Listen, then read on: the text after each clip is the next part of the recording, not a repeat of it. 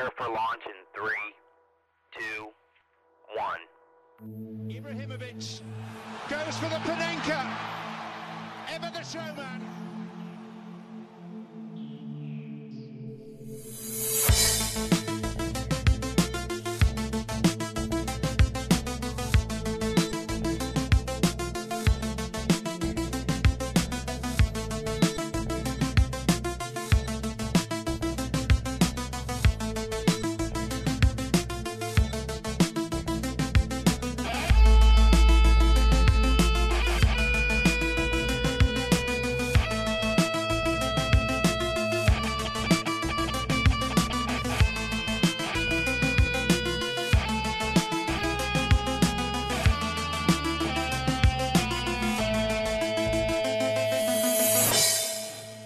سلام و عرض ادب به اپیزود هشتاد و چهار ام از پادکست فوتبالی تخصصی پاننکا. خیلی خوش اومدید. ساعت شش و پنجاه دقیقه صبح و امروز پنجشنبه هجدهم دی ماه در کنار شما عزیزان هستیم با صحبت‌هایی که در مورد فوتبال اروپا در هفته‌ای که گذشت خواهیم کرد و امیدواریم بتونیم یه اپیزود خوب رو براتون مهیا بکنیم از حیث محتوایی و البته فرم رو هم فراموش نخواهیم کرد. اینجا در کنار من مثل همیشه میلاد اشاقی عزیز و عرفان عرشیزاده حاضر هستن. جای بقیه دوستانمون هم خالی. انشالله بتونیم هفته های بعد در خدمتشون بیشتر باشیم.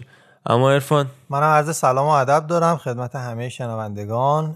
امروز سحر کلن خیلی قریب بود و وقتی می اومدیم سر ضبط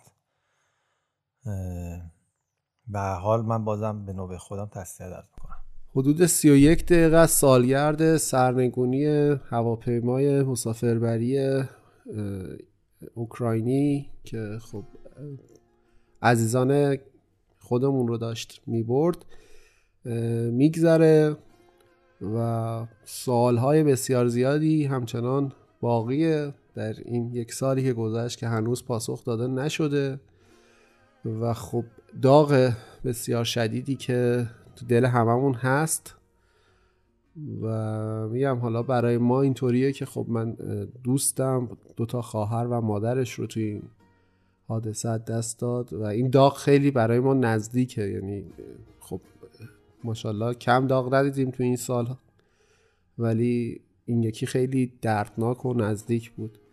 و البته من میخوام یه یاداوری هم بکنم از اون چند عزیزی که فکر کنم حدود هفتاد نفر عزیزانی که توی مراسم تشییع جنازه به هر دلیلی زیر دست و پا از بین رفتن و کمتر ازشون صحبت میشه. غریبانه بودش رفتنشون و انشالله که مردم ما دیگه از این داغ‌ها نبینه.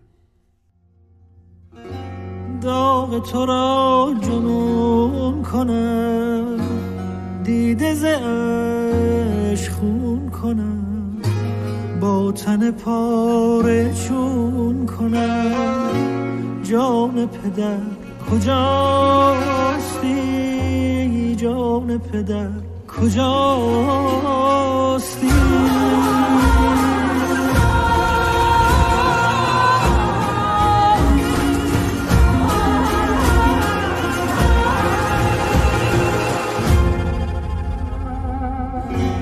شعر به خون نشستم، ساز دل شکستم،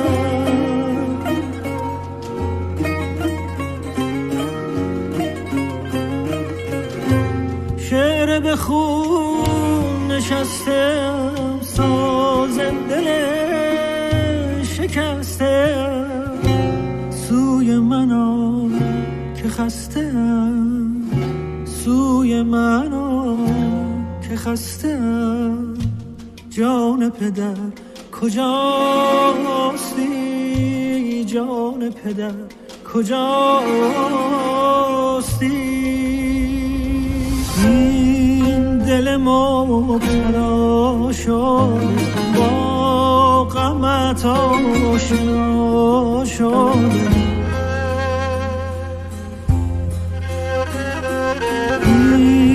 دل ما مبتلا شده، با غمت آشنا شده، خون به دل خدا شده.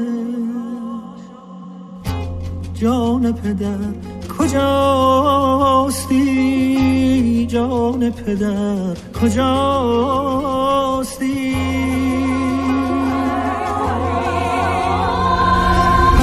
پرده غم را بدرم، سوختی آشو ببرم.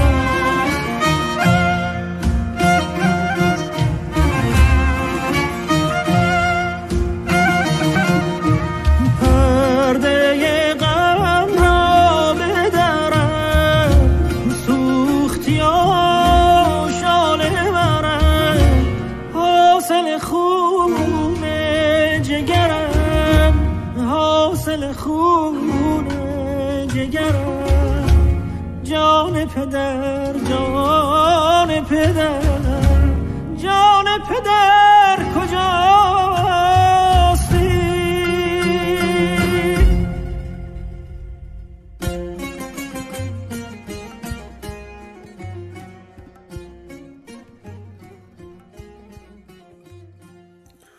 خیلی خب، بپردازیم به مسابقات فوتبال. در هفته گذشته اتفاقات پروپیمونی که افتاد، هر تعدادی هم که مسابقه کم باشه زیاد باشه، خدا رو شکر فوتبال همیشه به ما محتوا میده. حتی اگه فوتبال هم نباشه بازم به ما محتوا میده، کما اینکه پارسال تقریبا سه چهار ماه هیچ مسابقه فوتبالی برگزار نشد در سراسر دنیا به غیر از بلاروس و و ما رو بدعادت کرد اطرافش. آره، اون بحث پرونده هایی که آره دیگه ما قبلش پادکست همون ما و شنوندگانو دو ساعته بود، الان ما پادکست سه ساعت و نیمه میدیم، میگن چرا کمش کردید، در حالی که پادکست هایی که ما در هفته ضبط میگنیم دو ساعت دو ساعت و نیمه بود. البته این خوشحال کننده است، یعنی خب به هر حال بچه‌ها علاقه دارن ما رو آره، بیشتر بشنن آره. ولی خب از اون برم به هر حال یه شمشیر دولبه‌ای. نه خب ادیت نمی‌کنید شما خاطر اونه. آه بله بله آقای شوقی چون همیشه زحمت ادیتور میکشن و اینا. تو پرانتز بگم که واقعا از ما پنجشنبه حالا نزدیکای ظهر که تموم میشه کارمون، ایشون تا جمعه شب واقعا درگیر ادیت و تغییرات و بعد تازه اینو میده بیرون، ما گوش میکنیم. تا حالا اینو نگفتیم، ما گوش میکنیم. یهو به هر حال برای ما مشکلات اسم هم کاردیم، دیر گوش میکنیم، ادیتور رو دیر میدیم بهش، میگه آقا الان حقم داره، الان دیگه وقتش نیست. ما مسخره میکنم. خواهش میکنم بگذار. آقا بریم سراغ لالیگا. در هفته گذشته شما قابل قبول نیست، چون امروز هم خواب موندی. همین که هست خودش بهترین اتفاقه. ساعتمون زنگ نزد به جان خودم. بریم آقا، بریم ببینیم چی شد. از بازی رئال بتیس و سویا شروع بکنیم. در هفته‌ای که گذشت دربی بتیس و البته اتفاق عجیب غریبی که افتاد اون همین بودش که خب گل اول رو با سوسو تونستش سویا بزنه و کانالس از روی نقطه پنالتی کارو به تساوی کشون. اما اتفاق خاصه این مسابقه این بودش که کانالس خب پنالتیشو زد، خیلی هم خوب زد، بازیکن تیم ملی اسپانیا، بازیکن سابق رئال مادرید.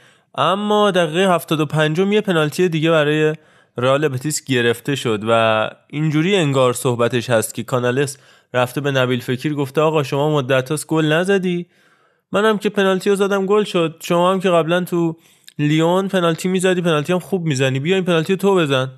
و همین شد که پنالتی رو داد به نبیل فکیر و فکیر پنالتیشو خراب کرد و به همین راحتی برد از چنگال تیم پیگرینی پرید، بردی که راحتی میتونست به دست بیاره. و بعد از اون این هفتاد و پنج به بعد که پنالتی خراب شد کاملا شرایط بازی تغییر کرد، چون بلافاصله بعد از پنالتی هم دو تا بازیکن خوبشو لوپتگی آورد تو، یعنی منیر الحدادی و اسکار رودریگز که جایگزین جردن و سوسو شدن. شرایط بازی کامل تغییر کرد، حتی برای باز دوباره برگشتن بازی پیگرینی تغییراتی و هم توی چینش و هم توی بازیکنش انجام داد. حالا آوردن بورخا ایگلسیاس یک بحث بود، اما تغییر دادن جای دیگو لاینز و امرسون تو سمت چپ که لاینز برد عقب، امرسون رویالو آورد جلو که کمک بکنه به بورخا ایگلسیاس. طرف دیگه خود فکرم دیگه از اون لحظه ازش بازیکن در نیامد و حیف شد واقعا این برد در عین شایستگی از دست پیگرینی و بچه‌ی بتیس پرید. دقیقاً یکی از اون بازیایی بود که تو اون روند سینوسی پیگرینی میتونست بخش مثبت یک سینوس باشه و اونم که تیمی سویا رو اگر میبرد چقدر به نفع ما میشد، یعنی آره ما یعنی بارسلونا آره بارسلونا میشد، چون الان با بازی کمتر پتانسیل رسیدن رو داره سویا. و اینکه از این فرصتا گیر آدم نمیاد واقعا دیگه توی بازی. الان اینجا اختیار پنالتی زدن، الان تو شما باز میگی ایراد مربیه، سرمربیه. من میگم اینجا آخه به پنالتی زدن مشخصه دیگه. یعنی اول که این نکته رو حتی من یاد پنالتی فرشید اسماعیلی میندازه منو تو دربی تهران که اونجا بعد گفتن آقا مهدی رحمتی اومده اینو گفته، بعد فهمیدن اه گلر بیرانوند پس منچا نزنه. خب آقا من تو وسط بازی فهمیدی گلر بیرانونده و منچا نزنه اسماعیلی، این حرفا یعنی چی؟ من تو پنالتی زن تیم مشخصه، آقا بازی شش یک جلو، ده یک جلو، صفر صفر، پنالتی زن تیم یک انسان مشخص هست، این باید بزنه. خراب کردیم بعد بزنه، درست کردیم بعد بزنه. حالا پنالتی وسط بازی هدیه میدی اینا، بعد باید به به هر حال زف... اسپانیایی سخت هدیه میدیم، با تعجب کنی بعد شرایط بازی هم واقعا تعجب شرایط مگر اینکه خیلی دیگه آره مثلا حالا دیگه در بهترین حالت باشه همه چی اوکی، پنالتی هم خراب شد فدای سرش، حالا پنالتی پاس داد مثل مسی و سوارز، یا نمیدونم پاننکا زد یا داد نیمار بزنه، سوارز بزنه، نمیدونم حالا تو تیمای دیگه همینطور بگم تیم ملی اسپانیا راموس پنالتی رو داد موراتا بزنه توی مسابقه، این اتفاق میفته. تازه اون رو هم حالا من کسی نیستم که بخوام نظر بدم، ولی به عنوان یک انسانی کمترینی که به راجع به عشق و علاقم فوتبال میتونم نظر بدم، اون هم قابل قبول نیست. پنالتی زن تیم در هر شرایط باید یک نفر باشه، کاشته زن تیم در هر شرایط باید یک نفر باشه، در هر شرایط منظورم تمامی شرایط، در تمامی حالات. کورنر زن همینطور، اود دستی مشخص باید بشه که تک تک کارهای تیم باید برنامه‌ریزی شده باشه. و حالا اگر طرف مصدوم بود، نبود یا هر مشکلی داشت، یه بکاپ براش در نظر گرفته میشه، نه که حالا طبق شرایط بازی آقا بیا تو تو بزن. همین اتفاق میفته که تو این بازی بود. تازه هم فکر هم کانالس بازیکنایی به هر حال کارکشته و بزرگی هستن، اما خب اینجوری میشه که دو امتیاز ارزشمند توی دربی از دست میره برای رئال بتیس. فکر این فصل خودش پنالتی هم زده و حالا نمیدونم دیگه، حالا اینا گلم نمیشه، این داستانا پیش میاد. دقیقاً همینه، خیلی از بازی‌ها به هر حال گل میشه، مثلا ما نمیفهمیم یا جراید و مطبوعات هم بهش اشاره نمی‌کنن، اما خب وای اگه گل نشه دیگه. اصلا اسم همین پادکست پاننکا یه بار یکی دو بار گفتیم، از رو همین الهام گرفته شد برای خود من و علی که در همون ابتدا به این اسم رسیدیم که نوع پنالتی زدن به صورت پاننکا مثل بندبازی روی طناب دیگه، یعنی اگر بگیره که گرفت و تا آخر اسمت میشه آنتونین پاننکا، یا مثل پنالتی آندریا پیرلو تا ابد یاد همه میمونه که این پنالتی برگردون بازی. ولی اگه وای اگه گل نشه دیگه میشه داستان همین مسئله که خدمتتون گفتم، مسئله فرشید اسماعیلی که شما هر کاری بکنید در نهایت برای هواداره فوتبال اسمت میره جایی که اون پنالتی از دست رفت، حتی اگه یه گل دربی هم زده باشه. دربی تهران هم نزدیک به حال سمت اون هم یه سری زدیم. بله. اما از این بازی که بگذاریم میتونیم به بازی رئال مادرید و سلتا ویگو اشاره بکنیم، بازی که در آلفردو دی استفانو انجام شد. خب بازی‌های خونگیش مقابل سلتا ویگو معمولا راحت از آب در میاد و همین اتفاق هم افتاد توی بازی که انجام شد مقابل سلتا ویگو، مخصوصا با مصدومیتایی که در طول مسابقه پیش اومد برای ستاره‌های سلتا، یعنی آسپاس و نولیتو که نیمه دوم رو خیلی پر امید شروع کرده بودش تیم سلتا ویگو و مربیشون آقای کوده، اما بعد از مصدومیت آسپاس بلافاصله آسنسیو تونست گل بزنه و گل دوم هم که زدن رئالیا اتفاق مصدومیت برای نولیتو افتاد. به هر حال گزینه‌های تعویضی خوبی نداشت سلتا ویگو، بلتران و میگل بایزا گزینه‌های جایگزین خوبی نبودن. البته فران بلتران باز بازیکن قابل اعتناییه. یکی از نکاتی که جلب کرد توجه منو نمایش ضعیف بریس مندس بودش که تو سالهای گذشته دیده بودیم، بازیکن بسیار ارزشمندی برای سلتا ویگو بود، اما تو این بازی نتونست نمایش خوبی رو داشته باشه و در نهایت بازی رو واگذار کردش تیم ادوارد کوده که خیلی خوب به جدول برگشته بود. تو سالهای گذشته، یکی دو سال گذشته دیده بودیم که سلتا در طول فصل کلی مربی عوض میکنه و برای سقوط، برای نجنگیدن یعنی عدم سقوط تلاش میکنه و دست و پا میزنه. این فصل به نسبت نتایج بهتری گرفته بودن، با تفاضل صفر آمدنی هم خوب گل میزدن هم بد گل میخوردن. خب تو این مسابقه از پس حریف بر نیامدن. نکته قابل توجه برای رئالیا که حالا یه شادی باحال هم کردن، آسنسیو و واسکز درخشش دوتاییشون بود که فکر کنم هر کدوم یه گل یا پاس گل به ثبت رسوندن، یعنی گل واسکز و آسنسیو پاسش داد و برعکس.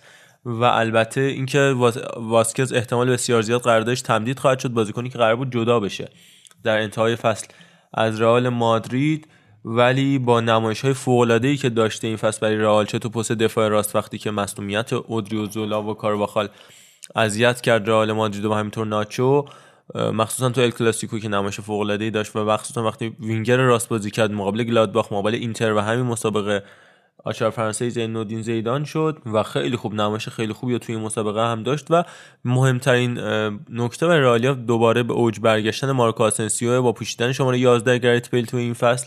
اول فصل زیاد نتایج خوبی رو نگرفتن، نمایش موفقی نداشت مارکو آسنسیو، هیچ خبری از اون ستاره سالهای گذشته رئال مادرید نبود، اما چند هفته‌ای که داره به شرایط خوبش برمیگرده آسنسیو با اون شوت‌های فوق‌العاده‌اش و نمایش خوبی که رئال مادرید تو این هفته داره.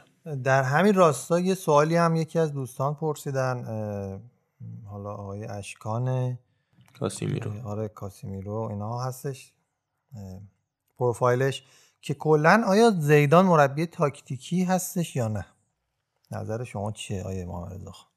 تاکتیک مربی که تا خب بدون اینکه تاکتیک داشته باشی نمیتونه تو سطح بالا، نه مثلا تو میتونی اونو به تاکتیک پیچیده، آره یه تاکتیک مثلا بگی آ این تاکتیک مثلا زیدان زیدان بر اساس به نظر من از دست از مربی که بر اساس من منیجمنت و مدیریت منابع انسانی میتونه کارو در بیاره، یعنی انگیزه دادن به بازیکناش و گرفتن بهترین بازی از اون بازیکن، نه دادن بهترین دستور کار به بازیکن. یعنی موقع تو برفرض لاسانا دیارا رو داری تو تیمت یا استوان گرانرو رو داری، مری مورینیو مثلا میگم، ولی شاید اونها به طور خاص بازیکنای قابلی نباشن، یعنی قابل در مقابل بازیکنی که بعداً در رئال مادرید بازی کردن، گرانرو یا کایخون اونقدر بازیکنای بزرگی نیستن که دیماریا یا اوزیل هستن، ولی تو از اونها یا به اونها به اونها اون انگیزه و اون نشاط و اون اون تحریک کنندگی رو میدی که ازشون بهترین بازی رو بگیری. این فرق داره با اینکه بهشون دستور کار مناسب بدی.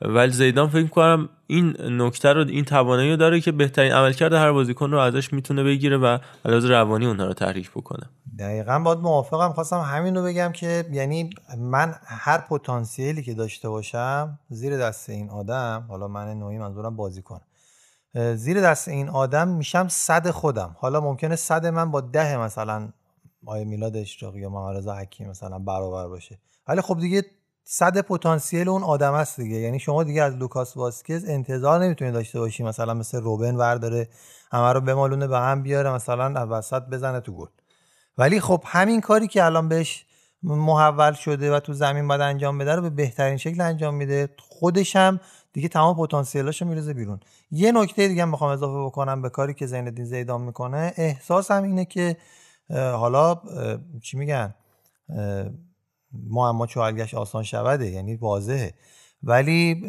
آنالیز تیم حریفش همیشه خیلی قویه و ترکیب رو بر اساس همون و اون چیزایی که از بازیکنان میخواد و بهشون میگه که تو میتونی به ما بدی و به تیم بدی، بر اساس واقعا همون بازی و همون تیم حریفه. الان این ترکیبی که گذاشته لوکاس واسکز و مارکو آسنسیو پیش اومده که در طول فصل این دوتا با هم همزمان بازی بکنن در این دوتا پست وینگه، ولی این که با این حالا بازی رو نمیدونم دوستان دیدن یا نه، اگه ببینید برنامه ریزی تحریزی شده رو کاری که آسنسیو انجام میده و لوکاس واسکز، و اینکه آسنسیو بیشتر چپ بازی میکردم خودش روش نکته ای داشتش، یعنی میتونست اینا رو وینگ چپ و راست عوض بکنه برای اینکه بیارن وسط ضربه بزنن، اما این ازشون نمیخواست حقیقتش و میخواست بیشتر به تغذیه کریم بنزما و خودشون پای تیر دو و اضافه شدن دفاع کنارا کمک بکنن، از اون ور مندی و از اون ور کارواخال، و دقیقاً اونها هم همین کارو انجام دادن. به نظر منم مربی نیستش که بتونیم بگیم یه تاکتیک واحد داره، نه، برای هر باز... بنا به هر بازی تغییر میده قشنگ کارشو و همینه که باعث میشه که از بحران خارج بشه. یعنی شما دقیقاً نمیدونی که آقا الان این زیدان مثلا با این تاکتیک به بنبست خورده، اشکالی نداره، بازی بعدی با اینکه بازی قبلی رو مثلا سه تا خورده چهار تا از والنسیا خورده میاد اصلا با یه سیستم جدید میاد تو زمین و کارو در میاره. و به نظر من این سیستم هیچ وقت کهنم نمیشه اگه موافق باشی. بخاطر همینه من همیشه میگم که رئال مادرید هیچ وقت زیدان رو نمیتونه مقصر ناکامیاش بدونه و هر موقع که این آدم باشه تازه، هر موقع که تو هر شرایطی چه اروپا چه لالیگا بخواد کار بکنه میتونه جواب خودشو بگیره بنا به حالا داشته‌هایی که داره. در نهایت راجع به همین مسئله من یه نکته‌ای رو میتونم بگم و بعد بریم راجع به بازی والنسیا کادیز و کلا شرایط تیم والنسیا صحبت بکنیم. اون هم اینه که شما اگه داده من این من این کسی هستم اینو میگم که خب طبیعتاً میدونید گواردیولا رو خیلی زیاد دوست دارم و به هر حال به نظر من بهترین مربی دنیاه، ولی تو شما هر چقدر هم تاکتیسیان فوق‌العاده‌ای باشی از نظر من ممکنه که بهترین تاکتیکا رو بچینی، بهترین برنامه‌ریزی رو بکنی، ولی وقتی بازیکنت یا کلا نیروی تحت نظرت کارمندت فرقی نداره توی سازمانی از لحاظ روانی آماده نباشه نمیتونه اون تاکتیک رو اجرا بکنه و در نهایت به اون نتیجه‌ای که باید نمیرسی. ولی حتی اگه تاکتیک مناسبی هم نداشته باشی، حتی اگر برنامه‌ریزی خوبی نکرده باشی، وقتی که آدمایی که تحت نظرت کار میکنن و همینطور خودت از لحاظ روحی روانی آماده باشید و صد درصدتون رو توی اون کار بذارید، در نهایت میتونید به این نتیجه نسبتاً مطلوبی برسید. کلاً علاقه و اشتیاق برای انجام هر کاری ابتدا اصل هست تا استراتژی درست انتخاب کردن و برنامه‌ریزی درست. تا وقتی که توانایی ذهنی نباشه، هر چقدر برنامه‌ریزی درست باشه، وقتی آدما نخوان اون کارو انجام بدن اون کار انجام نمیشه. ولی وقتی عشق و علاقه باشه، وقتی بخوان اون کار انجام بشه، وقتی آماده انجام اون کار باشن، حالا بعد از اون برنامه‌ریزی درست میتونه کار رو درست به سرمنزل مقصود برسونه. این مددی خیلی از کارشناسان معتقدن تیم شما موقع ورود به زمین تاکتیک مشخصی نداره. به نظر میسه نتایج تیمتون هم گواه همین نظر باشه. عزیزم ببین نپیچون این گواه و نظر و این با حرفای قلم به سلام به شما سوالاتو علمی جلوه نده. کدوم شطوری گفته تیم من تاکتیک نداره؟ کی گفته تیم من تاکتیک؟ تاکتیک یعنی چی؟ من قبل هر بازی یک ساعت تو رختکن با بچه‌ها راجع به تاکتیک کردم. ده نفر رو خوشگل چیدم تو زمین. یه نفر رو مامان گذاشتم تو دروازه. چند نفر رو نشوندم رو نیمکت. اگه این تاکتیک نی بعد تاکتیک چیه؟ البته منظور از تاکتیک بیشتر توصیه‌های فنی برای گردش توپ در جریان بازیه. من خودم واردم منظور. شما هر کدوم از بازیکن‌های منو صدا کن. ببین قبل بازی من چقدر باشون حرف می‌زدم. بهشون میگم بچه‌ها برید تو زمین بدوید، غیرت داشته باشی، خوب بازی کنی، گل بزنی. خب یه مربی دیگه بیشتر از این چیکار میتونه بکنه؟ تو پونزده دقیقه وسطم یه بند دارم عربده میکشم، تو طول بازیم لب خط دارم فوش میدم. یه مربی دیگه چیکار باید بکنه؟ اما بریم سراغ والنسیا و کادیز، بازی که یکی یک به پایان رسید و در جریان این مسابقه جشنواره‌ای از موقعیت خراب کنی موقعیت خراب کردنها اتفاق افتاد.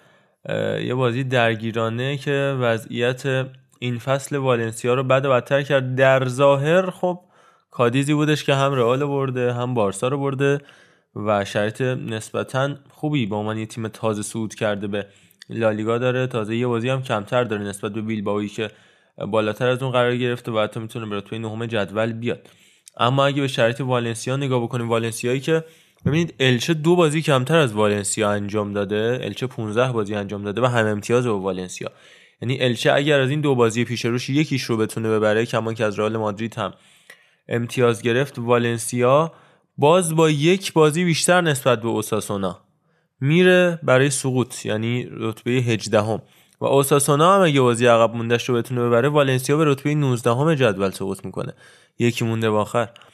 گراسیا در آستانه اخراج قرار داره اونجوری که شنیده میشه در اون منطقه و شرایط اصلا برای والنسیا ایدئال نیست. همون ابتدای فصل یادتون باشه ما خیلی راجع به این صحبت کردیم که والنسیا این فصل برای نیافتادن خواهد جنگید و همین اتفاق هم افتاده. هرچی فصل جلوتر میره بازیکنای جوونی که اوورده به تیم، گراسیا که البته از روی اجبارم بود، خودش هم بارها گفتش که من با نه با شرایط باشگاه موافقم نه با تصمیمات مدیریت، حتی تهدید به استعفا کردم و به هر حال با خواهش بازیکن‌ها موندگار شد. اما فصل هرچی جلوتر میره جووناشون بیشتر دست گراسیا و تیم والنسیا رو تو پوست گردو میذارن. نمونهش هوگو گیامون، نمونهش تیری کوریا، مختار دیاخابی، تازه مختار دیاخابی با تجربه تره، یونس موسایی که خیلی هم ازش تعریف کردیم، خیلی هم ازش صحبت کردیم، اما نمیتونن زمانی که تیم به مشکل خورده هیچ کاری برای این تیم بکنن. کوین گامیروی که مصدوم شد توی این مسابقه و احتمالاً چند هفته‌ای غایب خواهد بود و ماکسیمیلیانو گومز میمونه و احتمالاً اوروش راچیچ که شاید اضافه بشه به ترکیب اصلی یا کانگینلی یا حتی مانوایخو برای کمک کردن یه سری بازیکن جوان و کم تجربه که توی حتی بازی‌های آسون همین تیم رو اذیت خواهند کرد. خیلی کار داره این والنسیا، امیدوارم سقوط نکنه امیدوارم سقوط نکنم و کار براشون خیلی سخته. در مورد والنسیا که خیلی گفته بودی و حالا اوضاعش هم خرابه، ولی تیم واقعا عجیبیه. من نمیدونم سه تا تیمو یقه کرده این فصل، سوسییداد ورده، رئال ورده، بارسلونا مساوی گرفت که داشت حتی میبرد و این چرا اینجوریه واقعا نمیدونم. اونم در اوج اتفاق آخه تونس، یعنی اون بازی با رئال مادرید اون اشتباه عجیب و غریب مدافعینشون، سه تا پنالتی، هتریک پنالتی، بعد بازی با سوسییداد که خیلی راجبش حرف زدیم، یکی از بازی خاص لالیگا بود به نظرم که یک گل با یه دونه حمله به گل رسیدن و بعد گل به نظر حالا سالم سوسییداد با وی آر مردود اعلام شد جلو بارسا. به نظرم شایسته ترین بازیشون جلو بارسا بودش، دقیقاً بهترین بازیشون جلو بارسا کردن و حالا بر اساس اتفاق تو اون سه تا بازی اصلیشون غیر از بازی با اتلتیکو مادرید تونستن امتیاز به دست بیارن، اما به همون لچه‌ای که زیرشونه باختن به الچه به الچه ببخشید امرو لچه می‌بینی لچه انقدر خواسته همون الچه‌ای که زیرشونه باختن به سویا، باختن به همه تیمایی که ما دیگه می‌خواستیم حداقل از اونها امتیاز بگیرن هم باختن. ولی این ستا رو برام خودم هم عجیب بوده که امتیاز گرفتن و دو, دو تاشم که بردن دیگه. در مورد والنسیا هفته آینده بیشتر صحبت خواهیم کرد. در مورد کادیز هم اینو بگم که همچنان یکی از به نظرم بهترین و آندرریتد ترین زوج‌های اروپایی هستن، آلوارو نگردو و آنتونی لوزانو یا کوچو لوزانو که بازیکن‌های بسیار خوبی هستن. یه زوج میشه گفت با تجربه و متوسط با تجربه متوسطن. حالا اگه لوزانو رو بگیریم تجربیاتش در اروپا رو بخوایم اصل قرار بدیم، چون این از این حیث میگم چون من خودم خیلی باش آشنایی دارم، بازیکن بارسلونای بی بودش سال دو هزار و هفده هجده و من خیلی نگاه میکردم هایلایت بازیشون، امیدوار بودم که شاید بیاد به تیم اصلی کمک بکنه، اما این اتفاق نیفتاد و خیلی هم دوستش داشتم. اما رفت ژیرونا، ژیرونا هم به هر حال تیم دوست و برادر و همسایه و اینا به حساب میاد و همیشه ما آرزوی موفقیت برش داریم علیرغم دوستان ساکن کرنیا یعنی اسپانیول. آها در پرانتز بگم که دوستان کرنیا هم زدن اتلتیک مادرید اتلتیکو مادرید رو از کوپا دل ری حذف کردن که راجبش حالا حرف بله میزنیم. بله، اونم تک بازی شده. بله در و این تمرکز به نظرم سیمئونا رو میرسونه که ترکیب البته ترکیب تقریبا اصلی نبود و البته پای آیه ساول هم دوباره بازی باز شد برگشت، ولی خب نتونست ببره. من احساس کنم بعدش هم نمی اومد اصلا سیمونه، یعنی الان چسبیده به اتفاقا. من همون اول که نتیجه رو دیدم گفتم من حتی بعید نمیدونم از قصد این کار رو کرده باشن، یعنی نه اینکه بگه از قصد بزنن، ولی اصلا بیمیل نبودن که از کوپا دل ری کنار برن، چون سوپر کاپ رو هم ندارن و لالیگا فکر کنم اصلی‌ترین هدفشون باشه و لیگ قهرمانان حتی نه حتی نه امسال و صفر چسبیده که دقیقاً لالیگا رو بگیره و با اینکه دو تا بازی کمتر داره و سی و هشت امتیاز اون بالاست بازم نمیخواد حتی یه لحظه هم مثلا خطر رو احساس بکنه. این یه موضوع. دوستان اسپانیول هم که گفتی تیم بانوانمون تو نیوکمپ هم بازی کرد. آره پنج تا رو زدن. پنج تا زدن. من یادمه که یک بار آقای علی محمودی اینجا از تیم بانوان آرسنال گفت و بهش افتخار کرد که برده. بله بله. شما گفتید که بله بله. مردی به کجا رسیده؟ آخه ما داریم می‌بینیم واقعا به کجا رسیده کنم که مردی به کجا رسیده واقعا. اون خب به کجا رسیده؟ اون اسپانیول که دادش جهت اون از این جهت پناه برد به تیم بانوان که تیم آقایونشون خیلی وضعش خراب بود. آره. گفتیم راجع به اونا صحبت کنیم. ما تیممون حالا وضعش انقدر خوب شده وضعش. الان که سه تا زد صحبت می‌کنیم الحمدلله. سه تا زد چند تا خورد؟ دوتا. دوتا. من همیشه مشکل دارم با اونایی که مثلا یه فرقی میذارم بین اختلافی. من هفته پیش هم گفتم هشت دو همون شیشیچه یا چهار دو همون دویچه، این هم همون یکیچه در واقع. بازه بهتره. هشت دو دو تا گل هم زدی بالاخره. بله خیلی مهمه. هفت یک همون اینه. بله. درسته چشم. بله راجع به این بازی کرنیا و اتلتیکو مادرید اینو تو پرانتز بگم که یادتون نره کرنیا دقیقه هفت به گل رسید و هشتاد و سه دقیقه رسید. رسید هشتاد و سه دقیقه فرصت داشتش اتلتیکو که با زوج آنخل کوریا و ژائو فلیکس گل بزنه به کرنیا، اما نتونست. کرنیا که با پنج سه دو اومد تو زمین، هشت دو البته سیستم منظورمه، بله هشت دو از دقیقه هشتاد و دو از دقیقه هشت به بعد بازی کردش، تقریبا هشتاد و دو دقیقه دو تا فوروارد داشت، هشت تا دفاع، هیچی وسط نداشت و اینجوری از زمین خارج شد. گلرشون هم رامون خوان یه عملکرد بی‌نظیر از خودش به ثبت رسون، دوازده سیو داشت در این مسابقه که به هر حال کارو در آورد براشون. کورنیا هم حالا ازش داریم حرف میزنیم، اتلتیکو رو حذف کرد، در حال حاضر در دسته سه به حساب میاد دیگه. این سگوندا داریم، سگوندای بی داریم، سگوندای بی میشه یعنی لالیگا سگوندا، سگوندای بی که خودش چهار تا گروه A B C Dه که تو Aش الان مثلا سالامانکا اول، دپورتیو لا کرونیا دوم و فلان و این حرفا. این عزیزان تو یکی از این دسته‌ها حضور دارن که تو همونجا هم وضعیت مناسبی ندارن که ما آرزوی موفقیت میکنیم براشون دیگه. اتفاق دیگه پیش میاد. در کل در کوپا دل ری هم این رو بگم که اسپانیول تونس بورگوس رو حذف کنه، آلاوس دپورتیو لا کرونیا رو حذف کرد، اوساسونا اولوت رو، تنریف کاستیون رو حذف کرد، فونلابرادا مایورکا رو از پیش رو برداشت، مالاگا هم رئال اوویدو رو حذف کردش تا هنوز نوبت به تیمای رئال رئال و بارسا و سوسییداد و اتلتیک بیلبائو نرسیده که وارد رقابت‌ها بشن. بر اساس عملکرد سال گذشتهشون تیم‌ها آروم آروم تزریق میشن به رقابت‌های کوپا دل ری. در مورد بازی سوسییداد و اوساسونا من این توضیحاتو میدم، میرم راجع به دو تا بازی بارسلونا بعدش صحبت خواهیم کرد. در هفته گذشته سوسییدادی که هرچی جلوتر میره همونجوری که گفته بودیم به خاطر کمبود منابع انسانی و نداشتن بازیکن زیاد در پست‌های متفاوت متاسفانه شرایطش سخت‌تر میشه، تا صدرنشینی لالیگا هم رفت، اما حالا با هجده مسابقه فقط یعنی در کل لالیگا یه دونه سوسییداد و یه دونه بیلبائو هستن که تونستن هجده مسابقه انجام بدن. همه تیم‌ها هفده بازی و کمتر هستن، اما سوسییداد با داشتن هجده مسابقه سی امتیازیه و به احتمال زیاد بعد از اینکه سویا و ویارال بتونن بازیاشون رو و حتی شاید شاید گرانادا بازیاشون رو انجام بدن، حتی میتونه تا رتبه هفتم هم سقوط بکنه، حالا خوشبینانش تا رتبه ششم.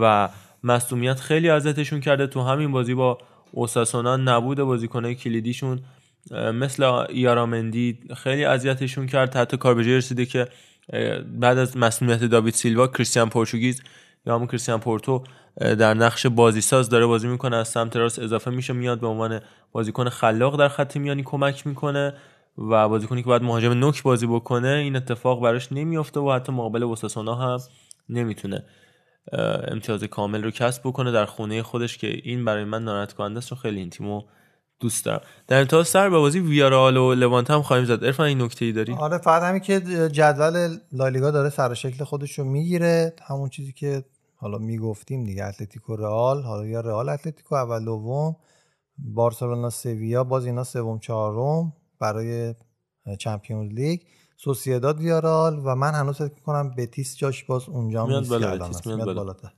بتیس میاد بالا. ولی اگر حوصله کنن عزیزان مدیران بتیس که معمولا این کار نمی‌کنن، چون سال گذشته روبی، دو سال پیش همین که ستین عزیزمون بازی خیلی خوبی ارائه میدادن تو بتیس، مخصوصا ستین. حالا روبی مقدار مدافع مربی مدافع و تدافعی هستش دقیقاً، ولی مخصوصا زمان همین کیک ستین اما حوصله نکردن و اخراج میکنند. این اتفاق برای پیگرینی نیفته با توجه اینکه دستمزد خوبی هم داره میگیره توی بتیس. زمانی که تو چین بود یکی از بالاترین دستمزد ده دستمزد برتر دنیا رو میگرفت استاد پیگرینی.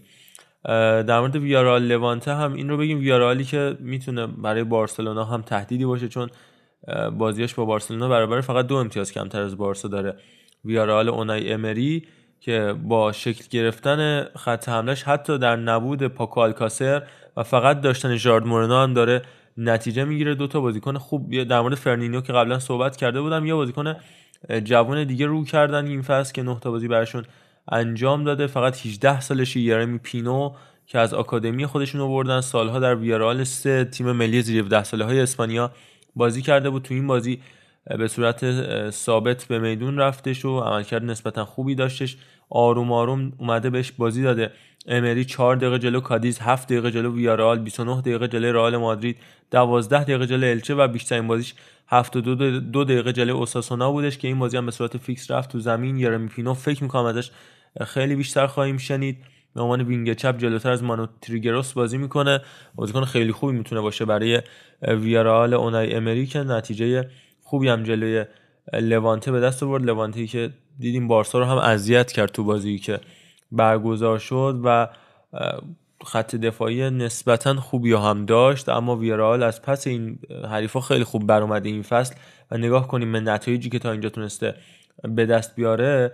تو بازیایی که یه مقدار براشون سخت شده تونسته خوب از پس حریفاش بر بیاد، مثل بازی مقابل اوساسونا، مثل بازی مقابل سیواس اسپور تو یوروپا لیگ، یا حتی تساوی که جلوی رئال مادرید و رئال سوسییداد به دست آوردن نشون دادش که تو روزای سخت میتونه نتایج استانداردی رو بگیره. فکر کنم نباید از ویارال امری غافل بشیم. تا اینجای کار بریم سراغ دو تا بازی که بارسلونا در هفته اخیر انجام داد. آقا عرفان، و اسکایی که خیلی منو ناامید کرد بر از برعکس بازی دیشب، در آلکوراز مقابل اوسکا برد یک هیچ یه مقدار ناامید کننده بود، چرا که خب اوسکا جز تیمای نسبتاً ضعیف این فصل لالیگا بوده. نگاه کنیم به نتایجی که تا اینجا گرفته، فقط یک برد داشته، نه مساوی و هفت باخت، بیست و شش گل خورده، ولی سهم بارسلونا از اون بیست و شش گل فقط یک گل بود.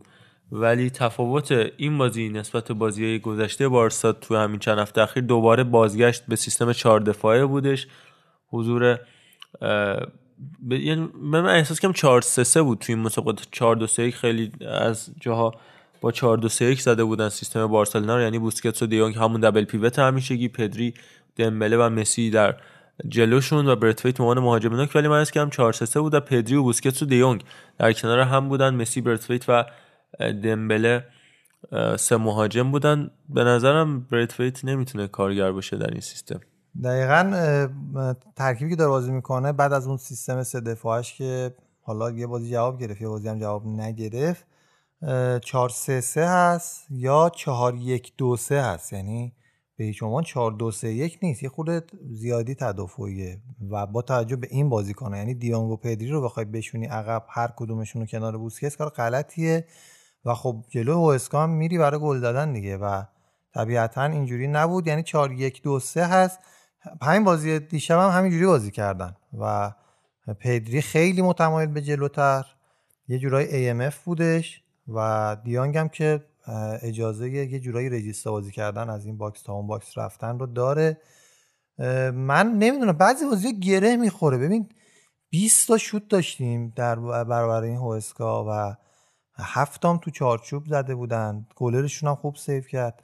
بعضی بازی‌ها نمیره دیگه، یعنی تو دیر گل بزنی تو بعضی بازی‌ها کارت گره میخوره. و برعکس مثلا همین اتلتیکو بیلبائویی که دیشب بازی داشتیم، من یکی که خوردیم گفتم حالا تا بریم بتونیم گل بزنیم، زود که گل زد برگشت و حس میکنم که پیش میاد. در کل روند تیم یه خورده بهتر شده و اینکه دیگه نمیبازیم قطعا بهتر شده، قطعا بهتر شده، به این راحتی نمیبازیم. من قشنگ نگران باخت بودم هر بازی، یعنی میرفتیم تو زمین یه سوتی یکی میداد کارو قشنگ میداد میرفت. و این معلومه که اون اثر روحی روانی که داریم میگیم برداشته شده که تیم تیم بازنده نیست حداقل. او بارسلونا دیگه داره میره تو زمین و از مساوی ناراحت میشن، ولی تا شش تا هفت بازی اول واقعا اینجوری نبود، حتی هشت بازی اول و میرفتیم و میباختیم. من احساس میکنم دلیلش اینه، یعنی خیلی نمیتونی مثلا حالا بازی با اوسکا رو چیز کنی، ولی این نوسانه همچنان باید میرا بشه و خیلی هنوز توی این تیم ایراد حساب میشه دیگه. الان اتلتیکو رئال واقعا تونستن این اتفاق رو جلوشو بگیرن. حالا بحث کرونا بوده، ابتدای فصل بوده، هر چی بوده دیگه، شما نود درصد احتمال برد این دو تا تیمو میدی تو لالیگا، ولی بارسلونا هنوز به مثلا شصت درصد رسید. حس میکنم خرید پدری ولی دزدی قرن بود. قشنگ اتفاقی که افتاد، پنج میلیون فقط برای این بازیکن بدی، اتفاق عجیب و غریبیه. جالب بعد... تمدید کردن، صد میلیون هم حق فصل گذاشتن و صد میلیون کمه به نظرم، خیلی کمه، خیلی کمه. یعنی الان ب... هیچ بعید نیست مثلا یکی پاریس پاریس سن ژرمن تور یا مثلا من سیتی تور. ببین آقا این این بازیکن تو میتونی ببینی آینده حداقل در حد فودن داره، چه بسا بهتر. خب چرا سه سال, سال کمتر؟ اصلا همون نه میگم دیگه، آینده یعنی سه سال بعدش مثل الان فودن یا بهتر هست یا نه. خب اون صد تا الان نمیارزه. من نمیدونم، به نظرم کمه، یعنی به اون حق فصل. ریکی پوش هم تا دو هزار و بیست و سه تمدیدش، یعنی اونم صد میلیون بند جدا سازی. اینم نکته‌ای داره راجعش خواستم صحبت کنم. معلوم نشد رابطه اینا شکرابه یا نه. آلنیا رو دادن دارن به خطافه و کارش دیگه نهایی شد. و البته از سر دلسوزی به نظر میرسه و گفته که توی این ترکیب من جایی به تو نمیرسه و حالا نیا منم موافقم. حالا اینو به کوچ هم گفت که کوچ گفت اشکال نداره بازی نرسه ولی من میخوام همین. این این نکته مهمیه. ببین اگر این سه تا سالم باشن الان، یعنی بوسکه دیان که فیکسه مثلا، یعنی هر مربی هم میومد فیکس بود، پدری هم الان با این عملکردی که داره فیکسه، یعنی من بوسکس رو احتمال میدم که جابجا بشه با پیانیچ مثلا، و خب دیگه بازی خداییش به آلنیا یا پوچ یا هر کس دیگری قطعا بالای بیست دقیقه یا ده دقیقه نمیرسه دیگه. و این به نظرم برای پیشرفت آلنیا خوبه توی خطافه‌ای که تو خط هافبکش، هافبک طراح واقعا مثل حالا می همچین بازیکنی جوون نداره، بیشتر سیستم بزن بزن اونجا، و اینکه باعث پیشرفت بازیکن میتونه بشه اگر اینا مصدوم نشن. این داشته‌های بارسلونا الان فقط یکی رو به نظر من میخواد جای به رایت فک، که باز من هنوز سوارزه برام سواله که دقیقاً آقای گل لالیگا هم مشترکاً هست با آسپاس و مسی و بنزما و مورینو، همه با هم نه تا زدن و بعد در نهایت چی میشه؟ معمولاً همه اینا بودن در حالت عادی یه نفر میکند میرفت بالا، که حتی در این اتفاق میفته. آروم آروم دیشبم میگم دو تا پاس گل بی‌نظیر، هم پاس گل دیونگ به پدری، هم پاس گل پدری به مسی. دقیقاً می‌خواستم اشاره کنم که چیزی که کم داشت بارسلونا و نیاز داشت مربی جدید بیاد این کارو انجام بشه، کارهای ترکیبی پشت محوط است. یعنی کلاً بارسلونا از این طریق به گل میرسه، و اون اگر یادتون باشه اپیزود هشتاد و یک فکر کنم یا هشتاد بود که راجع به سیستم‌های گلزنی تیمایی که حالا مالکانه بازی می‌کنن صحبت کردیم. به بازی منچستر سیتی و منچستر یونایتد هم خواهیم رسید که در بازی دیشب همین اتفاق افتاد، و یا گلی که حتی یوونتوس به میلان زد. کار ترکیبی یعنی همین، سه نفر بازیکنن، یک مهاجم نوکه با اون دو تا وینگا کار ترکیب با هم یک و دو میکنن، میده میگیره، میده میکاره برای سوئیچ میکنن، یا میده میچرخه اون نفر نوک خودش میزنه تو گل. این کارهایی بودش که امسن نیمار، مسی و سوارز انجام میدادن. حالا نیمار هم رفت، کوتینیو اومد یه خورده این کار انجام داد، گریزمان انجام میداد، ولی سوارز و مسی چشم بسته و هم میدادن. با اینتر همینجوری دو تایی در آوردن بازی رو و این اتفاق نمیافتاد. الان به اون درکه رسیدن. قشنگ تو پاس‌های چیزو نگاه کن، پدری رو با مسی میده چشم بسته، یعنی حالا شاید نرسه توپه ولی معلومه که تو تمرین اینا با هم مچ شدن و اون جاها رو پیدا کردن. یا مثلا دیونگ قشنگ اون توپی که مسی سانت میکنه برای دیونگو دوستان ببینن گل اول، یعنی اصلا جایی توپو میده که عمرنشی نمیره اونجا. فوق العاده بود و اصلا واقعا فوق العاده، واقعا جز زیبایی من ندیدم تو اون صحنه. و دیونگ تا ته دنبال کرد و پاسو میده جایی که باید بده، حالا پدری باشه بکنه تو گل یا نباشه بکنه تو گل. تیمه داره شکل میگیره به نظر من، با اینکه میتونست بهتر باشه با درست نفروختن و درست خریدن، ولی الان همین که هست من راضیم. حداقل داره یه کاری شکل میگیره که بگیم آقا مربی و تیم داره بالاخره به سمت سوی میره. ضمناً یه اتفاق آماری هم این هفته تو وبسایت ترانسفر مارکت افتاد که اون هم قیمت جدید آزار و کوتینیو بود که جفتشون به پنجاه میلیون یورو کاهش پیدا کردن و پدری هم شد پنجاه میلیون یورو. یعنی دیگه خودتون ببینید چه اتفاقاتی داره میفته. این از رقابت لالیگا. یک استراحتی خواهیم کرد، موسیقی میشنویم و وارد بخش بعدی خواهیم شد. کمک کنین، هلش بدین چرخ ستاره پنجره رو آسمون شهری که ستاره برق خنجره، گلدون سرد و خالی و بذار کنار پنجره، بلکه با دیدنش یه شب وابش چند تا هنجره، به ما که خسته این بگه خونه بار کدوم وره، خونه بار کدوم وره، خونه بار کدوم وره، خونه بار کدوم وره، خونه بار کدوم وره، خونه بار کدوم بله.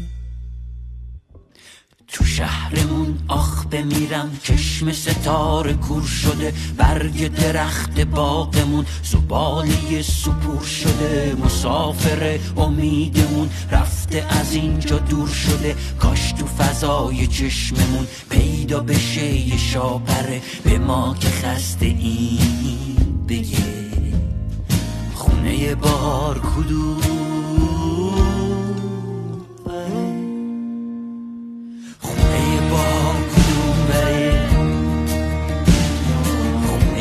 بهار کنون بره خونه بهار کنون بره خونه بهار کنون بره خونه بهار کنون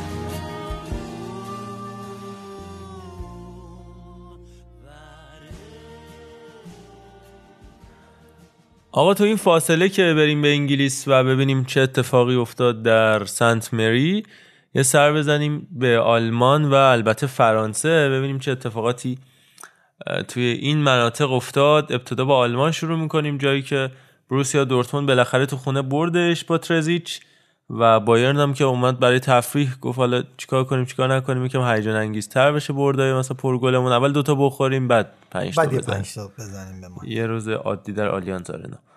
ولی ابتدا میریم سراغ بازی آینتراخت فرانکفورت و بایر لورکوزن که از بازی جذاب هفته گذشته بودش و به هر حال تونستش که چشم خیلی از بینندگان رو به خودش خیره بکنه. خیلی منتظر درخشش تیم پیتر بوژ بودن، خیلی رو امیدوار کرده بود، تیمی که تونسته بود صدرنشین این فصل بوندسلیگا هم در بخشی از فصل باشه، اما باز هم لورکوزن و بحران همیشگی لور... لورکوزن بودن که باز هم اتفاق افتاد، باز هم نتونست توی گردنی مهم فصل به برتری برسه، اون هم مقابل حریف قدرتمندی مثل آینتراخت فرانکفورت. فرانکفورتی که تو این فصل هم نتایج بدی نگرفته، چهارده بازی و بیست امتیاز، نتایج بدی برای آینتراخت به حساب نمیاد، مخصوصا خب با یک دو تا پیروزی حتی تا سهمیه رقابت لیگ قهرمانان هم میتونه خودشو بالا بکشه و نزدیک بکنه، لیگ اروپا رو که راحت میتونه بهش برسه. اما نکته مهم این مسابقه اون گل پرپر شده ندیم امیری بودش که از همینجا ندید میگم، گلی که دقیقه ده بازیکن افغانستانیول اصل بایر لورکوزن به ثمر رسوند، قطعا میتونه نامزد جایزه پوشکاش باشه. یه پشت پای فوق‌العاده زد و هر چقدر از زیبایی این گل بگیم، از هوش بالای امیری بگیم و کوین ترپی که همیشه تو اتفاقای قشنگه فوتبال نقش داشته کمه، اما خب خوب برگشتن. این مارتین ایترگر بازیکنی که خیلی کم بهش توجه میشه، بازیکنی که علاظاهر شاید فکر کنید یه تا شریعتی در اون فقط داشته باشه و اینا، ولی واقعا مدافع قابل اتکایی، گلم زیاد میزنه تو این بازی. هم من چند صحنه دیدم با اینکه خب به هر حال کاپیتان تیم محسوب نمیشه، اما خیلی خوب رهبری کرد تیمش رو با داشتن بازیکن ارزشمند و پرتجربه‌ای مثل داوید ابراهام، مثل ماکوتو آسبه و البته فیلیپ کوشتیچ خیلی خوب کمک کرد به تیم در بازگشتشون به بازی. و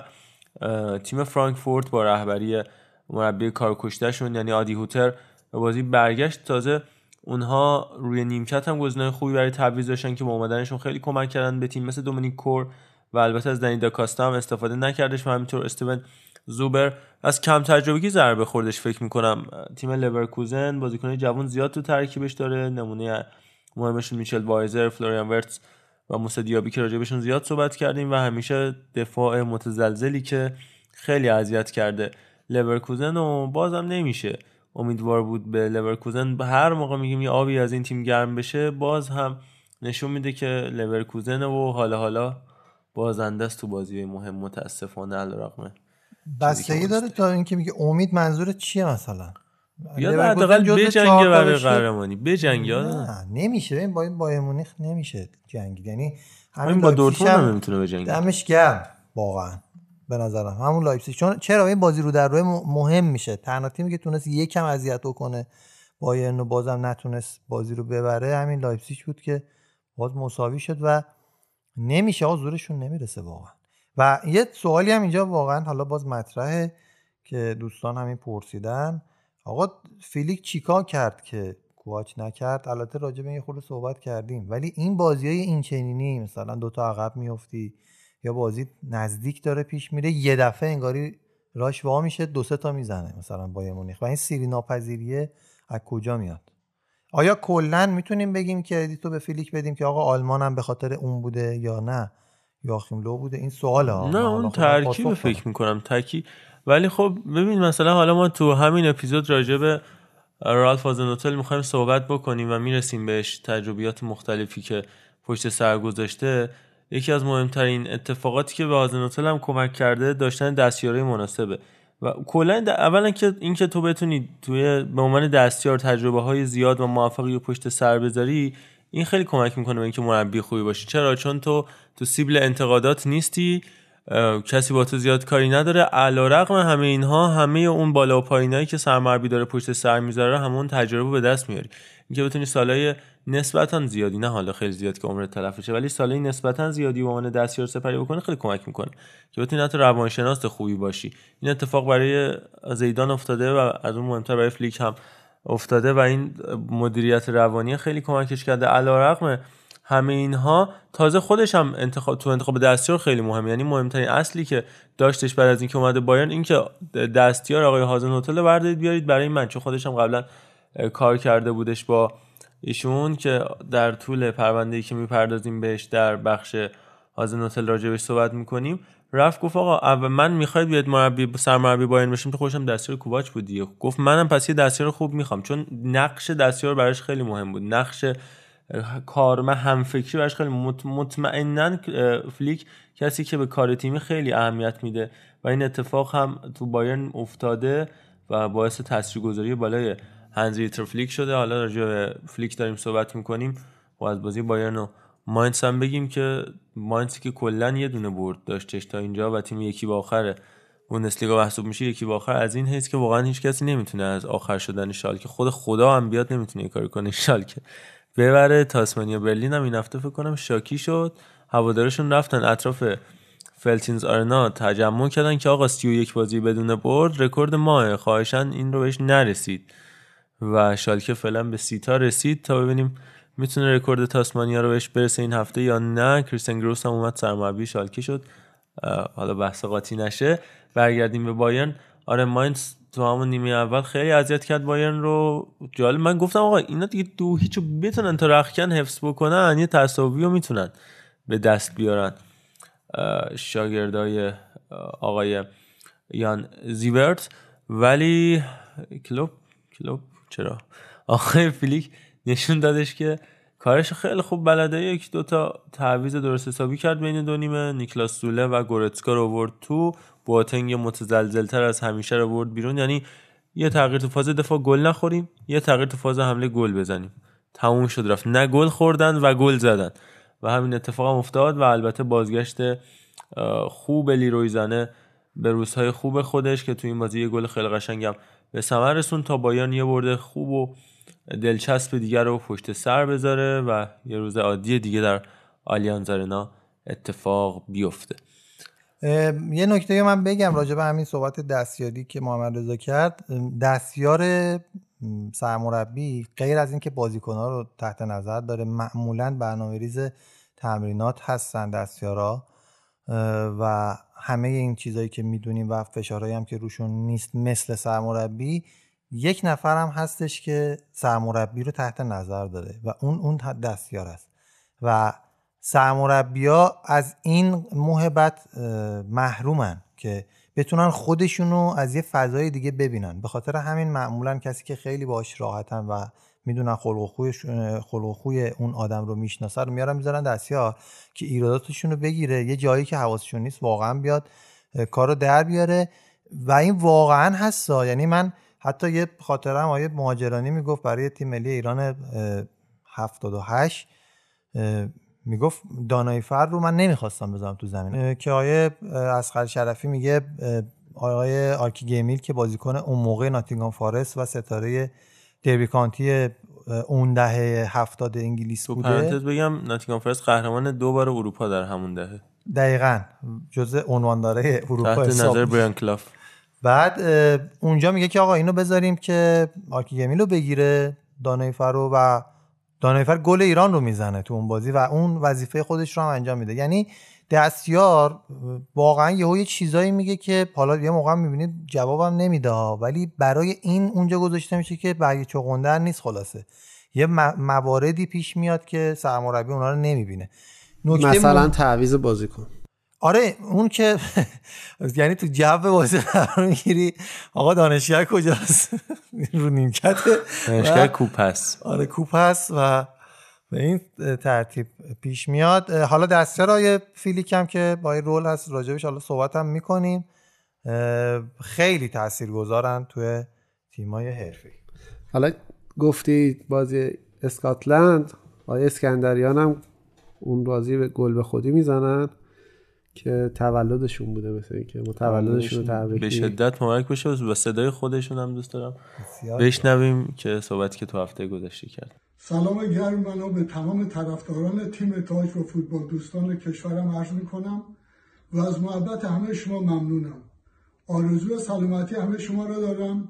انشالله سال خوش و خوبی داشته باشید. آقای اسکندریان امیدواریم که سلامت و سرزنده باشن. بازیکن بسیار بزرگی بوده آندرانیک اسکندریان در دوران خودش که سابقه بازی کردن تو تیم منتخب جهان رو داره و بعد از اینکه از ایران رفتن و در خارج از ایران هم به یک لژیونر بازی کردن، در تیم نیویورک کازمز به میدون رفتن که اونجا صد و چهل و دو مسابقه برای این تیم انجام دادن و چندین سال هم با پله همبازی بودن، یکی از برترین بازیکن‌های تاریخ فوتبال.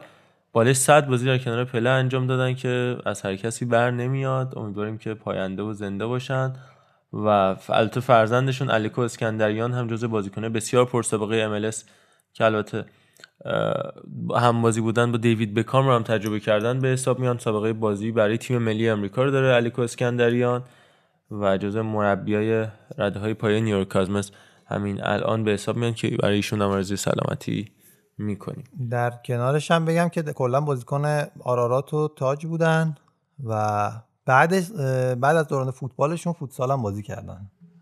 کلا فوتبالیایی که میرن سمت فوتسال آدمای با عشقی ان و تکنیکی ان و تکنیکی دقیقاً. حتی فوتسالیایی که میان تو فوتبال نمونهش علی کریمی دیگه که اصلا فوتسالیست بود و این دیریبای ریزا از فوتسال داره.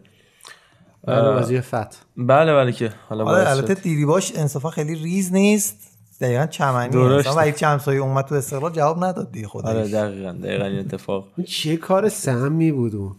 اصلا چه استوکای زرد یکی دو تا بازی در عنفوان بچگی یادم میاد که چیز بود. بازی‌ها زور برگزار میشد. آدم یه بازی با الهلال در عربستان بودش اومد تو رسول خطیبی هم کمکی گرفته بود استقلال. آره آره عجیب غریب بود. بگذاریم خب بگذاریم در بوندسلیگا ادامه بدیم. بازی دورتموند و وولفسبورگ هم بازی جالبی بودش که این هفته برگزار شد. چقدر لباسا خوش، یعنی قشنگترین اتفاقی که تو این بازی دیدم طرح و رنگ زیبای لباسا تو این مسابقه بود. اون سبز خوش رنگ شارپ تیم وولفسبورگ مقابل طرح قشنگی که لباس دورتموند داره و البته دروازه خالی که جیدن سانچو تو روز خوب خودش بالاخره تو بوندسلیگا موفق به گلزنی شد، پاس گل هم داد ولی یه دروازه خالی زد بیرون که همه به جای اینکه بگن آقا سانچو تو این بازی از دوتا گل دورتموند روی یکیش گل زد روی یکیش پاس گل داد، همه داشتن در مورد اون دروازه خالیه صحبت می‌کردن. با اومدن ترزیچ تیم رفته به سیستم چهار دفاعه دیگه، خبری از سه دفاع نیست با چهار دو سه یک که پشت سر هالند مثلث بی‌نظیر سانچو رویس و جیورینا بازی میکنن. ترزیچ میمونه یعنی با اون سرمربی یکی میارن. خیلی بعید. من فکر میکنم حتی مارکو روزه توافق نهایی رو هم انجام دادن و کار تموم شده. یعنی تو همین ژانویه میاد؟ نه برای فصل بعد. برای فصل, برای فصل بعد. این نیم فصل و حالا اینو با ترزیچ رو با ترزیچ میرن. مگر اینکه انقدر بازه. آره با این سنی که داره. البته ما این رو هم توی بخش فلیک اشاره داشتیم میکنم در مورد دستیارش، منظورمون دنی رول بودش که میگم توی بخش هازنوتل خیلی مفصل راجع بهش حرف می‌زنیم. دنی رول سی و یک سالش، یعنی اون دیگه اگه این میتونه بازی کنه این دیگه قشنگ بازیکنه. الان خودش بازیکن رکورد ناگلزمن البته نمیتونه بهش برسه ولی تو سی و یک سالگی با این همه تجربه و البته قبلش سر خواستنش دعوا بود در ساوتهامپتون و حالا هم که در بایرن به عنوان دستیار فلیک و فکر کنم هوادار بایرن بعد این رو هم تو ذهنشون داشته باشن که اگه یه روزی فلیک هم بعد نتیجه گرفت دوباره تفنگ پدری هست هنوز و دنی رول هست که بتونه یه مربی سرمربی خیلی خوب برای فوتبال آلمان و حالا جدا از اون بایرن مونیخ باشه. در مورد بازی دیگه هم که این هفته برگزار شد میتونیم صحبت بکنیم. پیروزی سه بر صفر هرتا مقابل شالکه بودش. در مورد سی بازی بدون برد شالکه صحبت کردیم و اومدن کریستیان گروس مربی سوئیسی که سالیان سال در یانگ بویز در الاهلی و بازل مربیگری کردش و حالا اومده دوباره برگشته بوندسلیگا آلمان. اولین مربی سوئیسی فوتبال آلمان محسوب میشد، زمان در بوندسلیگا آلمان محسوب میشد در همون ابتدای حضورش در بوندسلیگا، ولی نتونسته تغییر ایجاد کنه، همچنان در تیم شالکه، ضمن اینکه البته از عملکرد بسیار عالی تیم هرتا برلین نباید بگذاریم، نه در این مسابقه بلکه کلا از فصل گذشته ما روند هرتا رو دنبال کردیم. نگاه نکنید به اینکه رتبه دوازدهم جدول داره و حال شش باخت داشته و چهار برد، ولی واقعا تیمشون تیم خوبیه، بازی خوبی ارائه میدن، بازیکن خوبی دارن، یه مقدار بدشانسی میرن، مالکیت میانگین پنجاه و نه درصدی دارن و تعداد پاس‌های صحیحشون تا هر مسابقه میانگین سیصد و هشتاد پاسی که دومین تیم برتر بوندسلیگا بعد از بایرن به شمار میاد. از این حیث به نظرم جای پیشرفت خیلی داره تیم برونو لابادیا که بازیکن خیلی خوبی هم در ترکیبش داره، از کریستوف پیونتک و کنیا گرفته تا لوکا توسارو، ماتو گندوزی و ولادیمیر داریدا و دوده لوکی باکیو، جای ادامه دادن، جای خوبتر شدن خیلی زیاده. راجع به کریستیان گروس هم چند تا نکته میتونم بگم، اونم اینکه خب ببخشید من یه نکته تو صحبت‌ها گفتم، اولین مربی سوئیسی بوندسلیگا، نه اولین مربی سوئیسی رقابت لیگ برتر به شمار میاد، سال نود و هفت هشت که سرمربی تاتنهام بودش و بعدش هم رفت به الاهلی عربستان، جلوی تیمای ایرانی هم خیلی قرار گرفت، جلوی پرسپولیس به عنوان سرمربی قرار گرفت، جلوی استقلال همینطور، سال دو هزار و چهارده تا دو هزار و هفده و حتی بعد زمالک مصر هم تونست قهرمان این کشور بشه. بعد از یه دوران کوتاه دوباره در الاهلی اومده به شالکه و این انتخاب مربی شالکه که ما سر انتخاب راول فکر کنم راجبش حرف زده بودیم که گفتیم آقا راول بهتر مربی شالکه بشه تا اینکه مثلا مستقیم بیاد سرمربی رئال مادرید شه و اینا. چجوری مربی انتخاب میکنن این دوستان در تیم شالکه؟ من واقعا نمیفهمم. اون عزیزمون آقای دیوید وگنر که رکورد باخت داشت با هادرسفیلد میزد، اومدن اینو گذاشتن، بعد انواع و اقسام شکست‌ها باز موند برای ابتدای این فصل جایگزین کردنش. دوباره هاب استیونز به صورت ناصر الجوهر اومد یک دو تا بازی، بعد دوباره گروس از الاهلی، یعنی آخرین باری که توی باشگاه بزرگ سرمربی بود اشتوتگارت بود سال دو هزار و ده، بعد ده سال دوباره به سطح اول فوتبال اروپا. نمیدونم دیگه انگار دوست دارن تیمو بندازن. یه شالکه رو نگاه بکنید قشنگ حالتون به هم میخوره، اصلا هیچ کاری نمیکنه، یعنی توپ اصلا رو به جلوی ما نداریم، از عمق که کلا چیزی ندارم، واقعا تهوع آور است، چیز عجیبیه. مگر میشود یه تیمی به این روزگار بیفته؟ اونم نه مثلا دویسبورگ، نه فرایبورگ، شالکه است. همین چندی پیش داشت با اینتر یک چهارم بازی میکرد چمپیونز لیگ، همین آقای نویر در در دروازه بود. انتخاب مربی، انتخاب بازیکن فروش، خیلی صحبت کردیم راجع به چگونگی رفتن مثلا میر، گورتسکا، زانه، هابدس از این تیم که همشون مجانی رفتن. مدیریت نباشه همه جا وضعش همینجوری میشه. بارسلونای درون داشتن اون موقع. متاسفم واقعا شالکه طبق خیلی از نظرسنجی هواداری پرطرفدارترین تیم آلمانه، یعنی از بایرن و دورتموند هم بیشتر هوادار داره، مخصوصا از دورتموند، تو اون منطقه نوردرین وستفالن خب هم سایه تیم دورتموند به حساب میاد، از دورتموند به وضوح هوادار بیشتر داره، حتی خیلی از نظرسنجی از بایرن هم بیشتر طرفدارش. ولی خب چه فایده. این راجع به بوندسلیگای آلمان و شرایطی که داره. خب در مورد جدول هم توضیح بدیم که به نظر که عاقبت این نردبان افتادنی است آقای شالکه. بله اون که قطعیه و خوبه، حداقل یه جدولی داریم، چهارده تا بازی قشنگ همه رو میتونیم مقایسه کنیم با هم. اولین لیگی که شرایطی داره نمیریزه مثل آدم قشنگ درست حسابی و اصلا واقعا شالکه هیچ امیدی نیست بهش. شالکه میره کنار هامبورگ، دو تا تیم ریشه دار برن اونجا با هم عشق کنن و حالا ماینز هم همینطور، شاید بیلفلد، کلن و وردر برمن برای پلی‌آف بتونن بجنگن. اون بالا هم که خب بایرن و لایپزیگ و دورتموند به نظر جایگاه مناسبی دارن. حالا برای جنگ سهمیه باید دید بایر لورکوزن، اونیون برلین، وولفسبورگ و گلادباخ و فرانکفورت چه کار خواهند کرد. ضمن اینکه رسیدن اونیون برلین تا رتبه پنجم با بیست و چهار امتیاز هم جالب توجه میتونه باشه، نمایش خیلی خوب و درخشانی که این فصل شاگردان اورس فیشر از خودشون به جای گذاشتن قطعاً این جایگاه رو میطلبه که بیشتر از این تو هفته‌های آینده راجبشون صحبت بکنیم. در انتهای یه سرم به لیگ یک فرانسه بزنیم که این هفته هم بازیاش در شرایطی همین دیشب برگزار شد که اولین بازی ماوریسیو پوچتینو عنوان سرمربی پاریس سن ژرمن با تساوی یک یک مقابل سنتین به پایان رسید، تو بازی که هاموما تونسته بود جلو بندازه سنتین رو همون دقایق ابتدایی، ولی با فاصله سه دقیقه خیلی خوب به بازی برگشتن. تو همون سه دقیقه قبل از اینکه مویسکین دروازه رو باز بکنه، دروازه جسی مولن رو، کلی موقعیت خوب، سه تا موقعیت خوب تو همون سه دقیقه امباپه و دیماریا و وراتی از دست دادن. بعد که مویسکین گل زد دوباره تیم خوابید، نیمه دوم فشاری بیشتری آوردن، یک دو تا توپ، یه توپ رو خط متو دبوشی متو دبوشی در آوردش، یه توپم تیموتی کولوجیجی یک با ضربه سر کشید بیرون از روی خط دروازه، ولی در مجموع نتونست راضی کننده باشه نتیجه تیم پاریس سن ژرمن، مخصوصا اینکه تو هفته‌ای بودش که لیلم بازیشو باخته بود، در کمال تعجب تو خونه جلوی آنژه بازیو واگذار کردن، اما چه سود که لیون تونستش در مقابل لانس به برتری برسه و صدر جدول در اختیار بگیره. موناکو هم درست پنج گل زد ولی شرایط خوبی در جدول نداره و رتبه ششم داره به نظر، ولی آقای پوچتینو کار دست خواهد گرفت در نهایت. آره این بالاخره شروع حساب میشه، ولی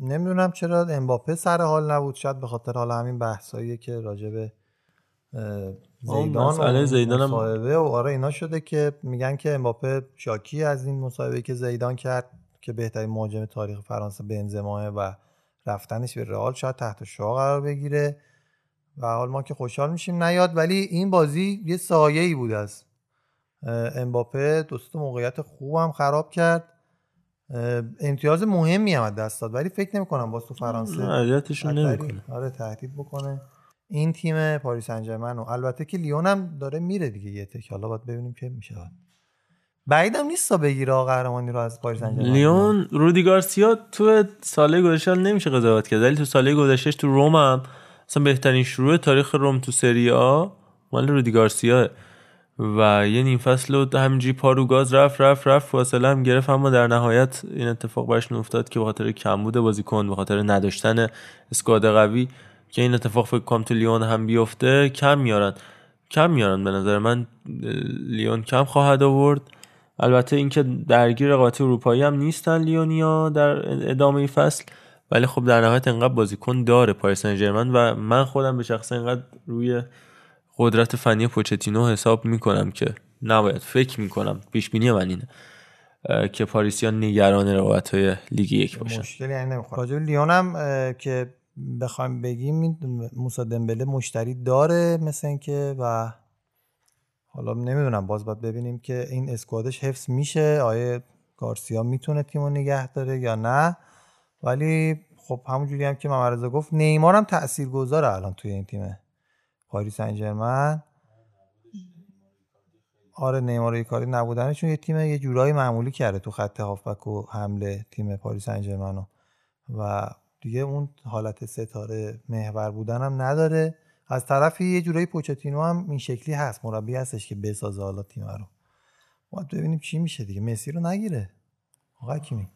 نه البته یه صحبتایی بودش که میخوان راموس و مسی و به عنوان رهبران پروژه جدید پاریس سن ژرمن معرفی کنن که اگه خانه سالمندان میخواید بزنید که خب بفرمایید، بعد حالا که چی جمع ازداد درست کنی که چه شود، اینا هم جور در نمیاد، زشته نکن. اینجا من نمیدونم این باشگاه پاریس سن ژرمن از اون روزی که اون اتفاق ما براش رقم زدیم دیگه کمر راست نکرد، حالا آی نیمار رو بگیره اینو بگی اونو بگی، نه اینجوری نمیشه مدیریت کرد. دوستان بفرمایید به همون کار خودتون برسید، یاد بگیرید عزیزان ما در هلدینگ سیتی چگونه پرونده های مالیشون رو رفع و رجوع میکنن.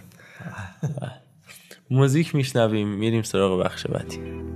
بهشتم گم شده برباد رفته، صدام کن اسم من از یاد رفته، صدام کن بی صدات از دست میرم، نزار از ترس تنهایی بمیرم، دلم آواز کولی وار میخواد، دلم آغوش گندم زار میخواد، من از دل بستگی ها زخم خوردم، دلم یه عشق بی آزار میخواد، خواب دیدم آسمون از چشم ما افتاده بود، خون من از گوشه چشم تو را افتاده بود. اما لیگ برتر انگلیس، علی محمودی عزیزم به جمع ما اضافه شد. به نام خدا و با سلام خدمت شنوندگان عزیز پاننکا. جا داره منم به نوبه خودم، حالا سالگرد در واقع شد، یک سال گذشت و این اتفاقی که واقعا خیلی هم ناگوار بود افتاد. حالا ما هم این رو تسلیت میگیم، هم اتفاق قبلیش که تشییع جنازه بود. به نوبه خودمون حالا با تجربه رسانه‌ای که داریم تسلیت میگیم. امیدوارم که این اتفاق دیگه اتفاق نیفته و ما با خوشحالی بیایم اینجا ضبط کنیم انشالله. از رقابت لیگ برتر بگیم و البته کاراباو کاپ در مرحله نیمه نهایی که به هر حال با فینال قابل پیش بینی که خدمتتون عرض کرده بودم، یعنی سیتی و تاتنهام همراه شد. ابتدا با لیگ برتر میریم جلو. دو تا بازی جمعه شب برگزار شد که بین اورتون و وست هم بود و همینطور منچستر یونایتد و استون ویلا و بقیه بازی ها که شنبه و یک شنبه پیگیری شد. ابتدا با بازی جمعه شروع بکنیم منظرم بهتره. آره منظرم با هم بازی جمعه بریم جلو. اورتون و وست هم که مسافه هم رفتن و یک روز خیلی معمولی در تیم آقای دیوید مویس که هافک وسط هافک دفاعی سرسنش مثل همیشه میاد و گل میزنه و کارو در میاره. این زوج جادویی توماس سوشک و دیکلان رایس که به نظر من جزء دلپذیرترین، هماهنگترین و زیباترین زوجهای فوتبال اروپا در کنار شد. مارک نوبلی که بعضی وقت بهش بازی میرسه واقعا زیباست دیدن. این اگه زیبا نیست بس چیه واقعا این عزیزان ما. و نکته جالبش اینه جلوشون هم به رحمه بازی میکنه، پست دهی که آقا سعید بله پارسال توی برنتفورد فوق‌العاده کار کرد و امسال به صورت قهرزی به تیم وست هم اومد.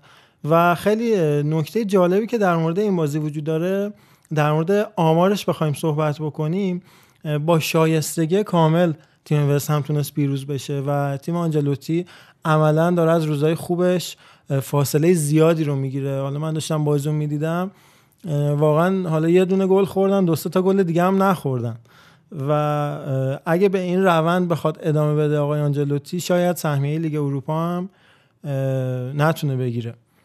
اینقدر نزدیکن تیمان تو لیگ برتر که با یه دونه باخت یه دونه مساوی حتی ممکنه جایگاه در جدول رو از دست بدی. الان قشنگ شما تا رتبه چهاردهم یا حتی پونزدهم میشه گفت که حتی شانس سهمیه میتونن داشته باشن. الان شما جدول رو نگاه بکنن، نیوکاسل که نوزده امتیاز داره و یه بازی عقب افتاده هم داره و ببره میشه بیست و دو و عملا با حتی صدر جدول تنها یازده امتیاز فاصله داره و این نشون میده که چقدر لیگ برتر امسال نزدیک به همه و تیم‌ها خیلی نزدیک به هم دارن پیش میرن. باید ببینیم که بازی عقب افتاده منچستر سیتی به کجا میرسه. با این حجم از کروناییایی که دارن بازم دارن نتایج رو به نفع خودشون رقم میزنن و نشون میده که حالا هنوز به بازی منچستر سیتی نرسیدیم ولی خب حالا اونجا رسیدیم بیشتر راجبشون صحبت میکنیم. در مورد وست هم و اورتون یه ذره بیشتر صحبت بکنیم. بازی که برای خودم یه ذره عجیب بود که برنارد رو بازی داده بود آقای آنجلوتی و این بازی فیکس بود برخلاف انتظاراتی که ما داشتیم و خودم حالا فکر میکردم که خامس رو فیکس میذاره توی این بازی، چون اول فصلم خیلی عمل کرده درخشانی رو خامس رودریگز توی تیم آنجلوتی داشت ولی توی این بازی فیکس نبود و بعد بعد که به بازی اومد خب خیلی روند این تیم تغییر کرد. یعنی همون چهار دو سه یک که انتظار داشتیم از تیم آنجلوتی بهتر جا افتاده بود. و نکته جالب در مورد این بازی اینه که آندره گومز هم دیگه به ترکیب اصلی راه پیدا نمیکنه و تام دیویس رو داره بهش ترجیح میده در کنار عبدالله دوکوره که پارسال بازی‌ها شما توی واتفورد دیده بودیم که چقدر میتونه توی این تیم موثر باشه. ما اول فصل اومدیم از چهار سه سه این تیم کلی تعریف کردیم، مخصوصا خط حمله‌اش. یعنی گفتیم یه برزیلی تو جایی که باید، یه کلمبیایی تو جایی که باید، یه انگلیسی همینطور. تو خط میانیش کمربند سه نفره رو داشت با دوکوره، آلان و آنری گومش که اتفاقا تعجب کرده بودیم از عملکرد خوب گومش و اتفاقا گفتیم آلان چقدر تاثیرگذاره توی این سیستم. آخه آلان وقتی مصدوم باشه دیگه نمیشه این کار. حالا ببخشید واسه طرف من، ولی اگه آلان نباشه عملا اون چهار سه سه که مد نظر آنجلوتی هست رو نمیشه پیاده کرد، چرا که هم نقش در واقع بازی سازی داشت، هم بازی بازی خراب کن بوده به اصطلاح فوتبالیا. و اگه همچین بازیکنی توی تیمت نباشه چهار سه سه خیلی سخت میشه توی این تیم پیاده کرد.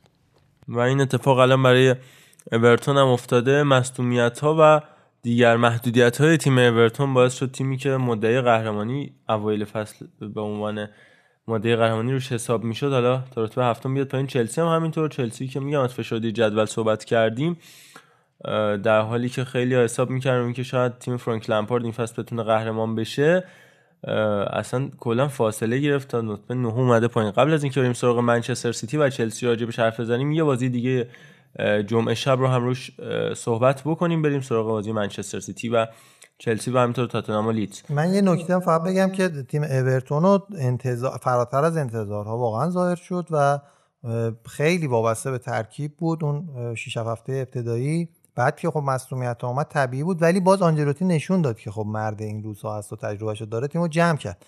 اما چلسی رو نمیتونستیم انتظار واقعا داشته باشیم برای قهرمانی، اما این وضعیت هم نمیتونیم انتظار داشته باشیم. به حالا بهش میرسیم. به آره به زعم خیلی از حالا کارشناسا بهترین خط حمله رو که حداقل میتونیم بگیم داره، متنوع ترین، و حالا هافبک هم به نظر من داره و این نتایج با به خصوص با گل‌های کمی که زده یا نزده در چهار تا بازی آخرش قابل توجیه نیست به هر حال. دقیقاً. بریم سر بازی منچستر یونایتد و استون ویلا. برد دو بر یک یونایتد، باز هم تو روز خوب برونو فرناندز که روی سی و دو گل، سی و سه امین گل هم اثر مستقیم داشتش تو تعداد بازی که برای منچستر یونایتد بیست و هشت بازی و اثر مستقیم روی سی و سه گل در لیگ برتر. آمار فوق‌العاده بازیکن پرتغالی که فرزندش هم نمیذاشت که بره برای بازی، پاشو چسبیده بود و ممانعت میکرد از خروج برونو از خانه، در شرایطی که خب استون ویلا با جک گریلیش داشت همون نمایش همیشگی فوق‌العاده‌اش رو انجام میداد، مخصوصا دو سه تا موقعیت عالی که برای برتران تراوره ایجاد کردش گریلیش، هم پاس گلی که داد، یه دروازه خالی هم خود برتران تراوره خراب کردش. اولی واتکینز که یه روبرتو فرمینوی درون داره در اینکه مهاجم شماره نه هست، ولی نه کاذب برای ساختن فضا، برای استفاده از اون فضا که سه تا بازیکن پشت سرشون یعنی القاضی، گریلیش و تروره استفاده بکنن. یعنی چهار دو سه یک کشون اینجوریه که تبدیل به چهار سه سه میشه به این شکل که داگلاس لوئیس و مکگین دابل پیوت عقب، اولی واتکینز میاد به عنوان ای ام اف و اون سه تای پشت سر واتکینز یعنی القاضی، گریلیش و تراوره به عنوان سه مهاجم ایجاد موقعیت و فضا و فرصت میکنن در لحظاتی که این تیم در فاز هجومی قرار داره. در فاز دفاعی اما برعکس، القاضی و تراوره میان رو دست متیکش و مت تارگت و به عنوان بازوهای این بازیکنها عمل میکنن.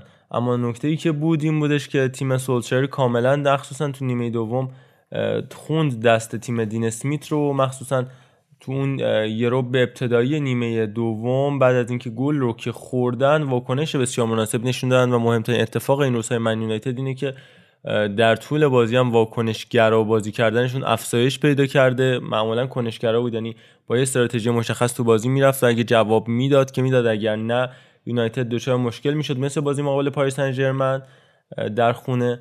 اما خوب تونسته تو هفته‌های اخیر واکنش نشون بده به اتفاقات حین مسابقه و تعویضای مناسبی هم سولشایر انجام بده که باعث شده حتی فکر کنم مدعی اصلی صدر جدول باشه. یونایتد بازی عقب مونده‌ش رو اگر ببره به تنهایی میره صدر. آره، با اختلاف سه امتیاز نسبت به لیورپول صدرنشین بشه، ضمن اینکه البته سیتی دو تا بازی کمتر داره، اونم اگه دو تاشو ببره میره صدر. آره، با بازی دیشب سیتی و منچستر اختلاف هنوز خیلی کاملا محسوس احساس میشه در یعنی بین دو تا تیم شهر منچستر. ولی این تغییر پست پول پوگبا هم جالب بود برام سر این بازی با استون ویلا، یعنی از تمام داشته‌های هافبک دفاعی خودش استفاده کرد، پوگبا رو خود جلوتر بازی داد. دیشب این حالت جواب نداد بازی پوگبا، ولی تو بازی با استون ویلا به نظرم بد کار نکردن، یعنی با اینکه جاش وسط انگاری پوگبا ولی وسط رو داده بود به فرناندز و کمک میکرد روی حفظ توپ و رسوندن توپ به خود فرناندز و مارسیالی که حالا نوک بازی میکرد. دقیقاً. اما این سراغ بازی تاتنام و لیدز یونایتد، بازی که باز هم با درخشش ادامه داره هری کین و سان هیونگمین همراه بود، سانی که صد گل برای تاتنام تا اینجای کار تونسته به ثمر برسونه. واقعا بی‌نظیر، خیره کننده و شگفتی آور این که به هر حال بازیکن آسیایی هر چقدر هم نخواهیم به این مسئله قائل بشیم اما فوق‌العاده است. این اولین بازیکن آسیایی هستش در تاریخ لیگ برتر که سه رقمی میشه تعداد گل‌هاش واقعا با ثباته و پنج سال در لیگ برتر ترکیب اصلی انواع و اقسام مربی‌ها اومدن رفتن. ما جیسون پارک هم داشتیم خداوکیلی، ولی این تو عمر گلزنی اصلا خیلی خوبه. الان هم که فکر کنم مارکت ولیوش بالای صد باشه و بالاخره کم تیم میتونه بخرتش نرو. دو سه تا تیم بیشتر نیست که میتونه بخرنش. ولی از لیدز هم بگیم دیگه، این چارک چارکشون یه جوری نخنما شده و کم کم میشه گفت دیگه خیلی جلوی تیمای بزرگ مخصوصا جواب نمیده و بدجور مجازات میشه آقای بیلسا. با اینکه اول فصل ما خیلی امید داشتیم به این تیم، حتی من همون بازی لیورپول یادمه که چهار سه باخته بودن میگفتیم که خب این تیم قطعا میتونه روی روند دفاعیش حساب بکنه، ولی توی این بازی ما دیدیم که نه قدرت حمله دارن درست و حسابی با این سیستم چهار یک چهار یک شون، نه در واقع میتونن که دفاع خوبی داشته باشن و یه یه جورایی میشه گفت ریسک هم نکرده بود، یه جوری یه معامله دو سر باخت بود این ترکیبو چیدن.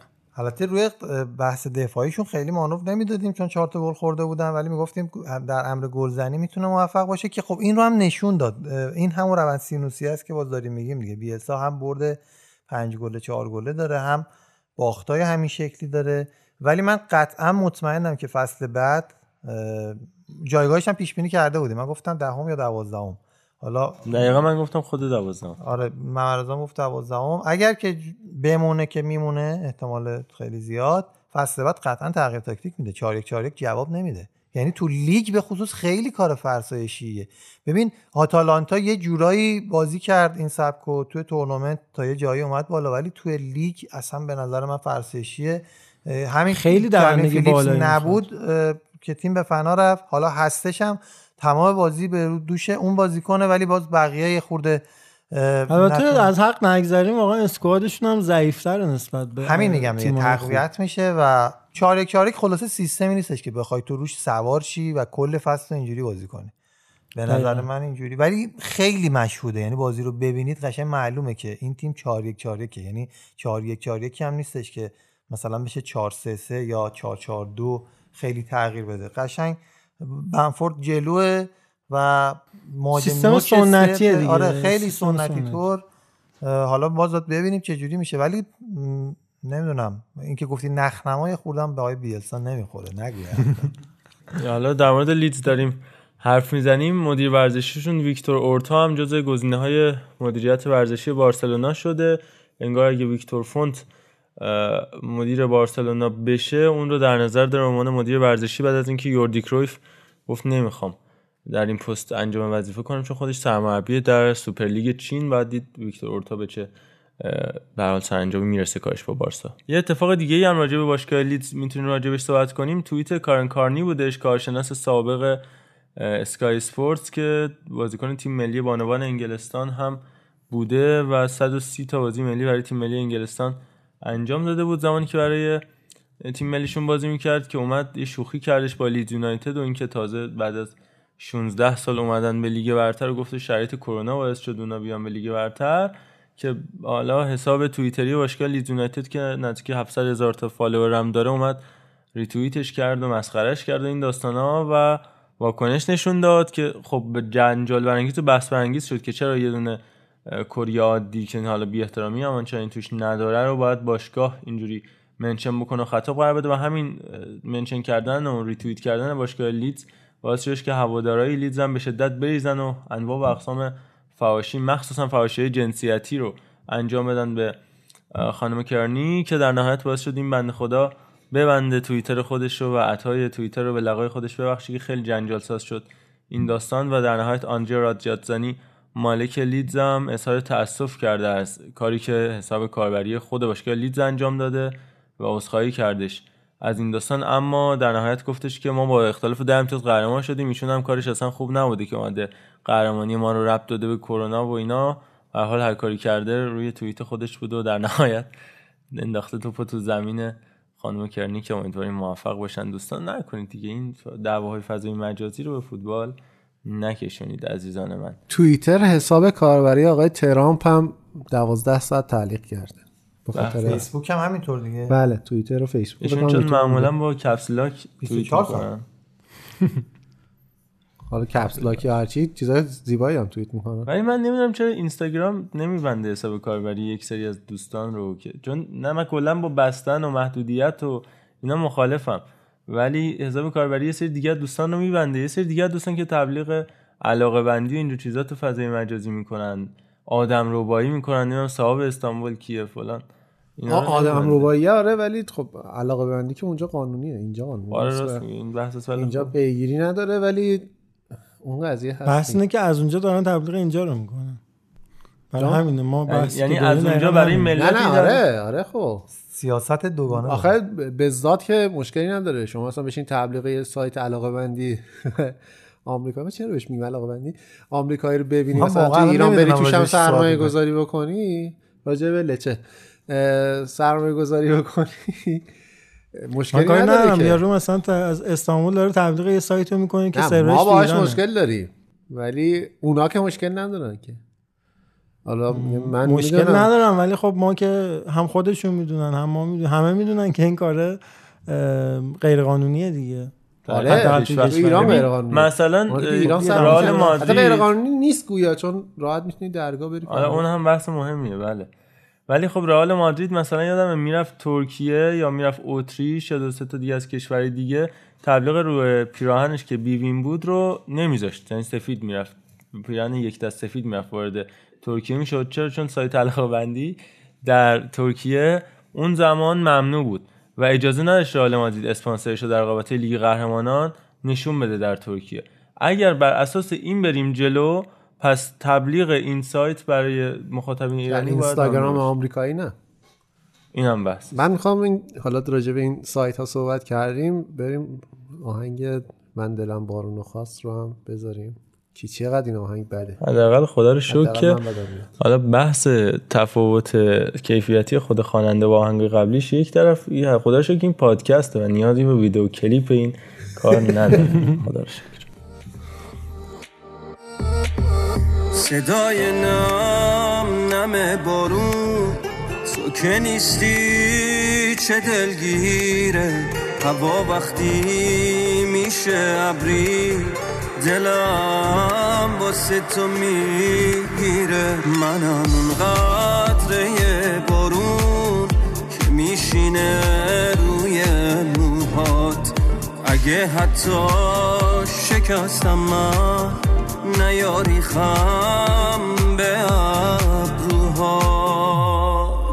من دلم بارون خواست، بارون دلم خواست، چند قدم با تو تو خیابون دلم خواست، فقط چند ثانیه پیش تو باشم، با تو چند تا جمله آروم دلم خواست.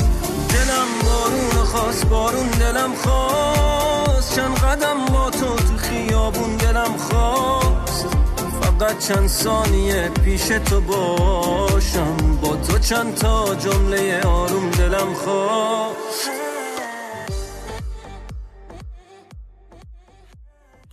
اما راجع به بازی برایتون و ولورهمپتون هم صحبت کوتاهی داشته باشیم. یه بازی عجیب غریب، یه بازی کلاسیک باکسینگ دی تو لیگ برتر، سه سه تو امکس استادیوم پر از بالا و پایین و اینقدر عجیب و غریبه توش که مثلا نلسون سمدو میتونه یک پاس گل بده و روی یک گل تاثیر مستقیم داشته باشه، یعنی مستقیم منظورم اینه که کاملا در صحنه گل حاضر بود ولی گل و پاس گل رو به ثبت نرسوند و اثرگذار بود. خیلی بازیکن موثری الان تو این تیم ولورهمپتون. من فقط بازی که شروع شد یه نگاه به گران پاتر کردم، یه نگاه به دوست عزیزمون اسپرینتو کردم و گفتم آقا این اصلا در حد اسپرینتو نیست و یقه میشه. سه یک شد، رفتم رفتم و برگشتم سه سه. شب بخیر شدم. خودم. چقدر تاثیرگذار بودن مدافعین تو این مسابقه، هم از حیث اشتباهات پرتدادی که انجام میدادن، هم دنبران، رومانسس و دیگر بازیکن‌ها، هم از حیث گلزنی، یعنی بخش مهمی، هم لوئیس تانک بخش مهمی از گل‌های این بازی روی هم گل به خودی بوده، اشتباه مدافع بوده و نفوذ مدافع در زدن ضربات سر. آدم وبستر پاس گل میده، لوئیس تانک گل میزنه، دنیل برن گل به خودی میزنه. یعنی سه تا مدافع تیم برایتون رو گل‌ها اثرگذار بودن، چه گل زده چه گل خورده. از اون برم که رومانسیس همینطور، نلسون سمدو همینطور تو بازی که با سیستم چهار دو سه یک بازی کردش معمولا حالا تو سه از اون بازی نیست که مثلا آدم بخواد قشنگ راجع به صحبت بکنه. یه تاکتیک تیم‌ها این بود، با این سیستم اومدن توی بازی، وقتی یه نتیجه عجیب غریب اینجوری توی بازی رخ میده دیگه نمیشه واقعا روی تاکتیکا رفت جلو، مخصوصا توی لیگ برتر انگلیس که دائما توپ در حال گردشه و وقتی همچین اتفاقی میفته نشون میده که عملا ما بسکتبال رو شاهد بودیم جای ورزش فوتبال. بله متاسفانه اینطور بودش. و حالا در نهایت به نظرت برایتون میمونه با این اوضاع یا نه؟ حسم میگه که دیگه کم کم داره به افتادن میفته، ولی باید ببینیم فولام چی کار میکنه. افتادن میفته واقعا زیبا. و آهان راجب فولام ولی خب دو تا بازی عقب افتاده داره، باید ببینیم اونا رو چی کار میکنن، ولی تا اینجای فصل که به نظرم میمونن متاسفانه. این عزیزمون آقای اسلاوین بلیچ هم نظرش که بگذره. آره بازی وست برونویچ بریم با آرسنالشون، به به به دوستمون دیگه در اومد دیگه داستان. ولی من توصیه میکنم شما همچنان ادامه بده به اون روند قبلی که داشتی که تیمت ببره.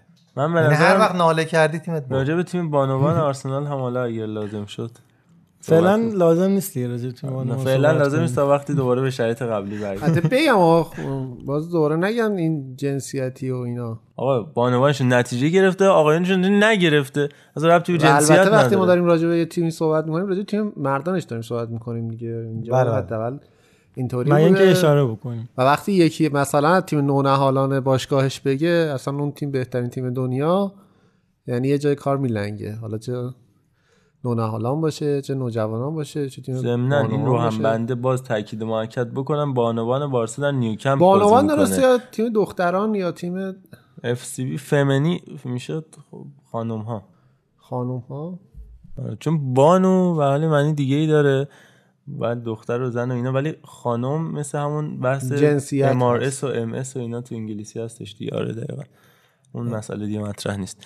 حالا القصه که باز هم من باز برای بار هزارم میگم که ببینید ما چقدر باشگاه بزرگی هستیم که خانمامون زمانی که تیم تو نیوکمپ بازی نشه باشه میگن تو نیوکمپ بازی میکنن. زیبا نیست؟ بله خیلی زیباست. میگم شما بالاخره توی مرحله قرار گرفتید که باید به این زیبایی‌ها بپردازید، چون زیبایی‌های دیگه رو باشگاه دیگه مثل بایرن باید بپردازن بهش. خب باشه حالا شما کجایی؟ سه تا خوردی دیشب؟ زیبایی اینه که میکنی؟ همه از این صحبت میکنن که آ میلان بعد از بیست و شش بازی باخت. جای صفر نخورده بودین دیگه. حالا خوردن. جای صفر دیگه کجا بوده؟ همین همین یووه. همین یووه که این صفر نبوده، میلان شغل بوده. خیلی خیلی قبول کن بازی که دیگه دنیل مالدینی میاد تو دیگه واقعا معلومه چقدر دست مربی خالی. بازی خانواده مالدینی هم به هزار رسید. سیصد خورده بازی چزاره، ششصد خورده آقام پاوله، شش تا بازی هم دنیله بازی کرده بود که شد هزار در نهایت. فقط آورده بودنش به هزار وادگی شدن هزار. یعنی کلا هدف خلقت این بنده خدا هم آدم خرسیا بود که به عنوان بقیه پول میدن.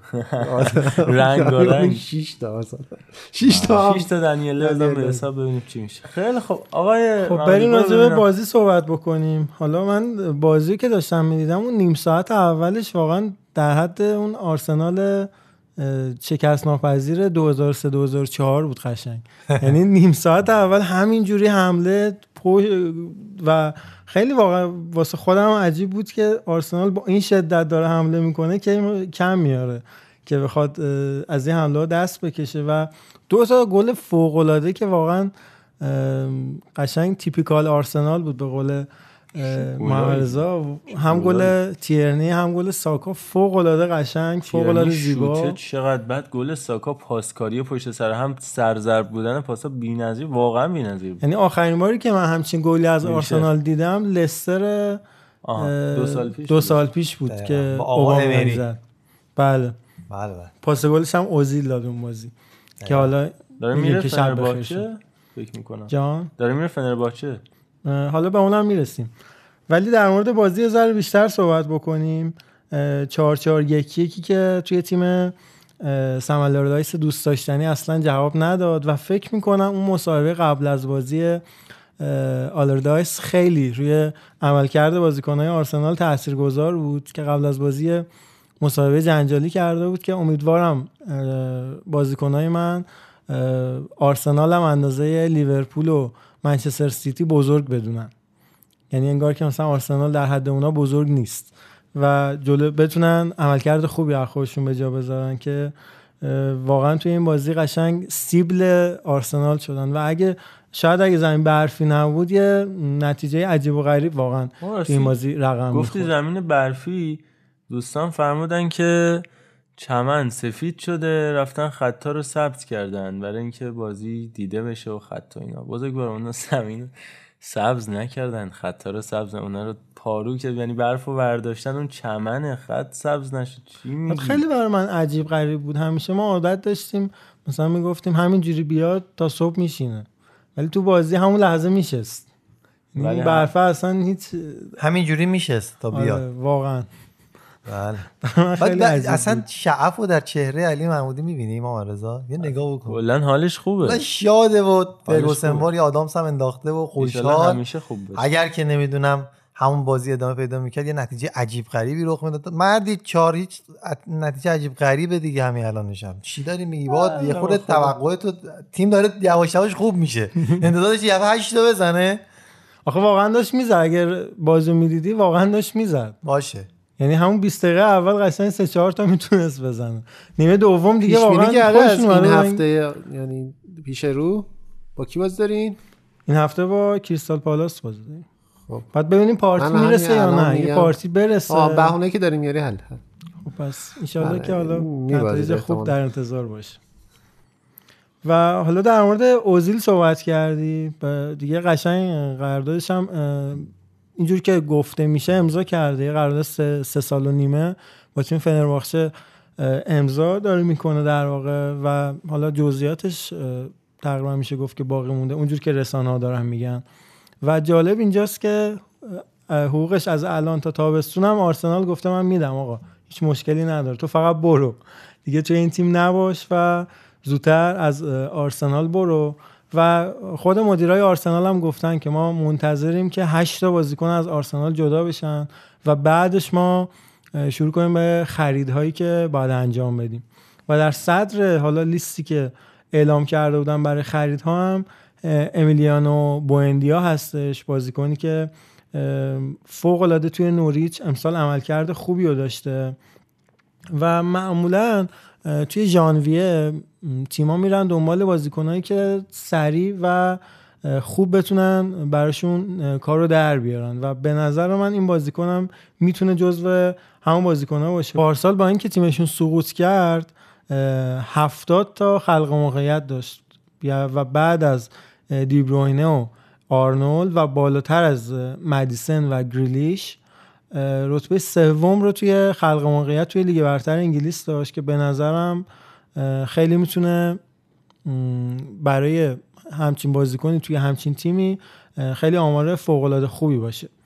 و یه نکته جالبم در مورد کلینشیت بگم توی این فصل که لنو و مارتینز دروازه‌بان اسبق آرسنال جفتشون توی این فصل بیشترین کلینشیت خارج از خونه رو داشتن و هر کدومشون پنج تا کلینشیت رو انجام دادن که به نظرم واقعا زیباست.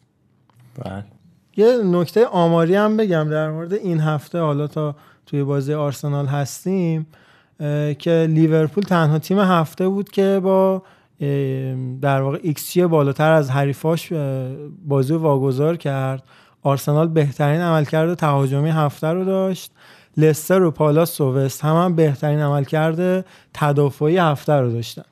لاکازت و دیبروینه و فودن و کین بالاترین مشارکت در گل رو داشتن، در گل در واقع مشارکت در پاس گل رو میشه گفت، هم گل هم پاس گل، که همه اونها جزو فیوریت های فانتزی این هفته بودن. و اوبامیانگ و بنفورد و پوگبا و اوتاسوی بالاترین ایکس جی بدون به ثمر رسوندن گل رو داشتن و توی این بازی هم ما قشنگ می‌دیدیم که اوبامیانگ واقعا بنده خدا بدشانس هم هست. توی این بازی دو سه تا موقعیت داشت ولی خب توپاش توی توی گل نرفت دیگه. کلاً چه بلایی سرش اومده. به نظر نمیشه بود بلاه، ولی خودش هم دیگه قشنگ معلوم بود که آقا چرا این توپ گل نمیشه. پست وینگ چپ خوبه براش. آره توی این بازی هم خوب بود، ما عملکرد خوبی ازش دیدیم، خیلی خط و خلق موقعیت هم توی این بازی داشت، ولی به نظرم یه ذره باز باید به زمان بدیم تا به اون روندی که همه اون انتظار داریم از اوبامیانگ زودتر بهش برسه و به نظرم یه ذره طرفدارای حالا بعضی از طرفدارای آرسنال دارن بی‌انصافی میکنن بازیکن که این همه گل برای باشگاه به ثمر رسونده و این همه دست تیمو توی موقعیت‌های حساس گرفته، اینقدر نباید بهش بی‌مهری بشه بهش بی‌مهری بشه در واقع. اما بریم دوتا بازی منچستر سیتی رو هم جمع‌بندی بکنیم، در نهایت برسیم به بازی ساوثهامپتون و لیورپول که خب بازی خاصی بود و راجع بهش حرف زیاد میشه زد. سیتی چلسی و سیتی منظرم خواستر بود. چرا خواستر بود؟ بازی مهمتری منظرت نبود؟ یه روز عادی برای آقام گواردیولا بیاد ببره رنده کنه بره، به نظر بنده اون روزایی که متاسفانه نمیتونست هم ابتدای فصل مقدار حریفایی مثل لستر و اینا دست و پاشو میبستن، اون روزای خاصی بود، ولی بردن مثلا چلسی در خانه خود که کاری نیست برای گواردیولا. رئال ها رو در خانه شش تا زده، در خانه اونها.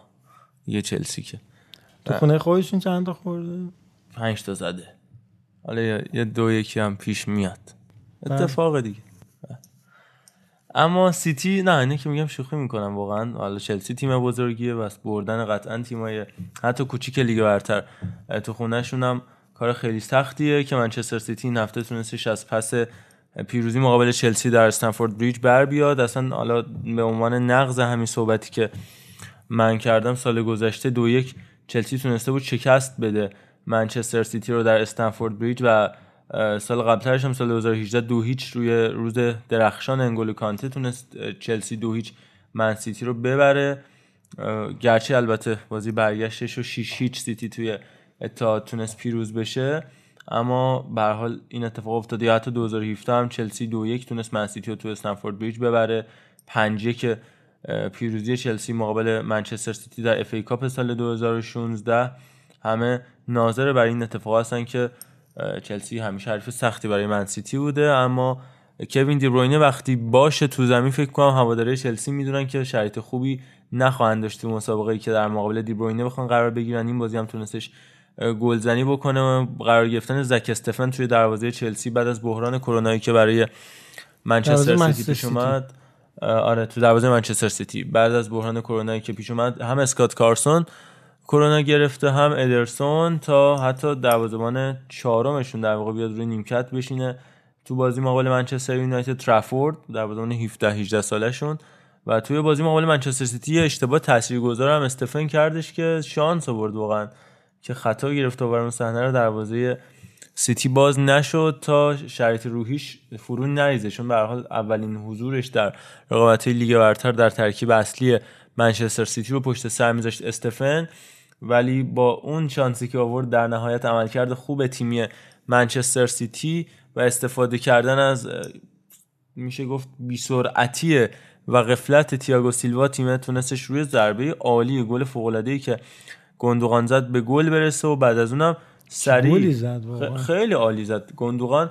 مدت چمسای تو رو پشت چرخشه، آره چرخش بی‌نظیری که انجام داد. مدت‌ها بود همچین نمایش خوبی از گندوقان، خودم به شخصه از زمان دورتموندش من همچین نمایشی ندیده بودم. دیشبم خیلی فوق‌العاده بود به نظرم، چون فکر کنم اومده جلوتر و الان چهار یک چهار یک رو داره تقریبا استفاده میکنه پپ گواردیولا توی وقت غالب مسابقه. رودری عنوان لینک بین خط دفاع و خط میانی قرار میده، عنوان اون یکه و یه دیوار چهار نفره جلوش میشینه استرلینگ، برناردو، گندوقان و فودن، و کوین دی بروینه به عنوان مهاجم نوک کاذب داره اونجا ایفای نقش میکنه که تو این بازی هم یه گل یا پاس گل تونست به ثبت برسونه، همون کاری که با مسی میکرد گواردیولا با من نوه کازه بعدش استفاده میکرد. البته بازی حالا اینو صحبتشو میکنیم، بازی دیشب با بازی با چلسی متفاوت بود، آره کاملا متفاوت بود و فرناندینیو نقش پررنگی داشت بازو بنده هم بسته بود و گلم زد. آره ولی گندوقان کلا توی عملکرد فردی خودش دو تا بازیه که داره میشه همون گندوقانی که انتظار داشتیم.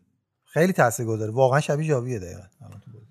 البته بلا تشبیه اون بنده خودی که به حال کیلومترها فاصله، ولی سعی میکنه که شبیهش بشه. نشوخی میکنم. و استرلینگ هم تونست رکورد لیونل مسی رو بشکنه. دویست و نوزده بازی در تیم پپ گواردیولا تحت هدایت پپ گواردیولا انجام داده استرلینگ، بیش از هر بازیکن دیگه‌ای در ترکیب‌های ثابت گواردیولا به میدون رفته. مسی دویست و هجده تا بازی برای گواردیولا انجام داده بود که استرلینگ با رد شدن از مسی حالا شد در واقع میشه گفت سعادتمندترین بازیکن جهان که از این حیث. و چقدر این بازی یک نوع رکورد واقعا، چقدر توی بازی با هم منچستر سیتی هم باز منچستر یونایتد هم در مقابل چلسی چقدر بد بود عمل کرده، از فرم خوب خودش فاصله گرفته استرلینگ. من به شدت احساس میکنم این که ورده راست بهش داره بازی میده. آره چپ خیلی بهتر، یه خورده تنظیماتشو قش... یعنی یه خورده که بیشتر از یه خورده به هم زده. قشنگ این گربه که سیبیلشو میکنی گیج میزنه، قشنگ گیج میزنه. و ولی خب از اونور عملکرد دیبروینه که یه خورده به چپ متمایله و فودنی که اصلا کلا چپ فودن چقدر خوب شده، به شدت رشد کرده عملکرد این دوتا و شاید حالا بالانس تیمیشون در کل بهتر شده که فودن با با توجه اینکه ما ازش انتظار نداریم ولی قشنگ یک به یک رو راحت خیلی راحت برمی‌داره، اون دو تیزو دیگه روش هم حساب میکنه و بازیکن فیکس تیمه قشنگ و ما... هر جایی هم که بخوای بازی میکنه، هم وینگر میتونه بازی کنه چون دوندگیش فوق العاده زیاده. آره خیلی فکر میکردیم که حالا این همه تعریف گواردیولا از فودن و کلا صحبتایی که مطبوعات انگلیسی راجع به فیل فودن انجام میدن شاید تبلیغاتی باشه، ولی نشون دادش فودن که اصلا اینجوری نیستش. ما میشه روش تکیه کرد به عنوان جایگزین سیلوا در بلند مدت و یکی از بازیکن‌های اصلی تیم سیتی. راجع به چلسی کمتر من صحبت میکنم همینطور بچه‌ها، به دلیل اینکه هفته گذشته مفصلا با علی البته علی روان صحبت کردیم راجع به چلسی، فکر کنم تقریبا نیم ساعت راجع به چلسی و شرایطش حرف زدیم. ماتر همین حالا نمیخوام تکرار کنم ولی بازم حالا من یه خل... خلاصه از چلسی بگم. به نظرم بازم اشتباهه، حتی اخراج لمپارد هم حتی به نظرم اشتباهه توی این مقطع از فصل.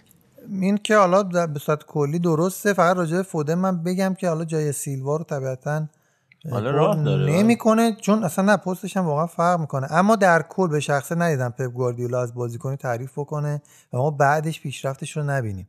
فیلیپ لام هم همینطوری بود که گفتیم دیگه تهش دیگه کیمیش چی داریم میگه، بعد دیدیم که نه اصلا اورد پست دیگه بهش بازی داد. کیمیش به همین ترتیب همین تغییرات رو براش داد و اینکه انصافا بازیکن شناس خوبیه. بله در مورد چلسی هم ببین تا یه حدی هم میتونی بگی که مثلا لمپارد باید بمونه و باید بشه اعتماد کرد. ببین این خریدایی که چلسی کرد فقط کافی بودش که لمپارد یه نتیجه یکم بهتر از الان رو بگیره که این حرفا پیش نیاد، یعنی کافی بود نبازه این چند تا بازی که باخت رو، مساوی هم میگیره مثلا به نظر من کامل حل بود چون تو چمپیونز لیگ کارو در آورد، یعنی اول شد تو گروه و خب اونجا یه کردیت بهش میتونی بدی. تو لیگ انگلیس با این همه بازیکن نمیتونی بیای اینقدر ببازی و کم گل بزنی، میدونی بعد گلات هم مثلا چه میدونم هاتسون اودوی بیاد بزنه و نمیدونم کسایی که انتظار نداری. بعد مثلا ورنر چه بلایی داره سرش میاد واقعا، چرا نه اصلا من کاری با این قضیه ندارم، میگم توی این مقطع از فصل اشتباهه نه اینکه آره. گل اخراج آره نه به سطح کلی که آره قبول دارم، آره این موقع از فصل میتونه بدتر بکنه وضعیت. آره اولتیماتوم دادن و انتظار نتیجه بهتری داریم. خب آره دیگه مدیر این همه خرید کرده با این همه خرج کرده، آخه اینو واسه امسال خرج نکرده که خب برای چ... یه, یه چیزی الان باید بکاری که اون بتونی درو کنه. اگه جزو شش تا نشی نری چمپیونز لیگ نمیدونم باشه، این تیم تا پنج سال دیگه جا داره قشنگ. تا الان سن همین خریداشون نگاه بکن، کاهاورس بیست ساله، زیاش بیست و پنج ساله، حالا تییاگو سیلوا سی و شش ساله، حالا اونو کاری نداریم. تیمو ورنر بیست و پنج ساله بیست و پنج ساله این تیم قشنگ معلومه که واسه مثلا سه سال دیگه به برنامه چیدن روش، نه اینکه الان بیاد مثلا حتی سهمی هم اگه نگیره مثلا نتیجه خیلی عجیب و غریب و خیلی بدی حساب نمیشه برای تیم چلسی توی این فصل. زیاش البته دیوارد بیست و هفت سالگی یه خورده نمیدونم چیزی که داری میگی ایدئاله از نظر دیدگاه حمایتی ولی از نظر دیدگاه بیزینسی و کاری که یه مدیر داره دنبالشه یه خورده غیر ایداله. اگه تو این تو این اوضاع بی بازی کنی، این همه بازیکن رو تونستی جذب کنی که ببین تنها کسایی که دوره مصدومیت رو احساس نکردن یکیش همین چلسی بود، یکیش هم بایرن مونیخ بود به خاطر حالا اختلاف سطح تیمی که داره. ولی تو اون دوره‌ای که مصدوما زیاد بودن تونست نتیجه بگیره، الان که برگشتن نمیتونه نتیجه بگیره. خب این دقیقاً برمیگرده به خود سرمربی. تعویضاش هم نگاه کن تو بازی سه چقبه، ولی نه ابراهامو میاره تو نه ژیرو رو. اینا خب باعث میشه بیشتر تحت فشار قرار بگیره، ولی بازم من با علی موافقم که به هیچ عنوان نباید اخراجش کرد تا پایان فصل حداقل. حداقل مربی که الان درسته این همه بازیکن براش جذب کردی ولی خب یه پیش فصل نداشته بخواد آزمون خطا بکنه، آزمون خطاهاشو الان داره انجام میده. اینم میتونیم بگیم درست.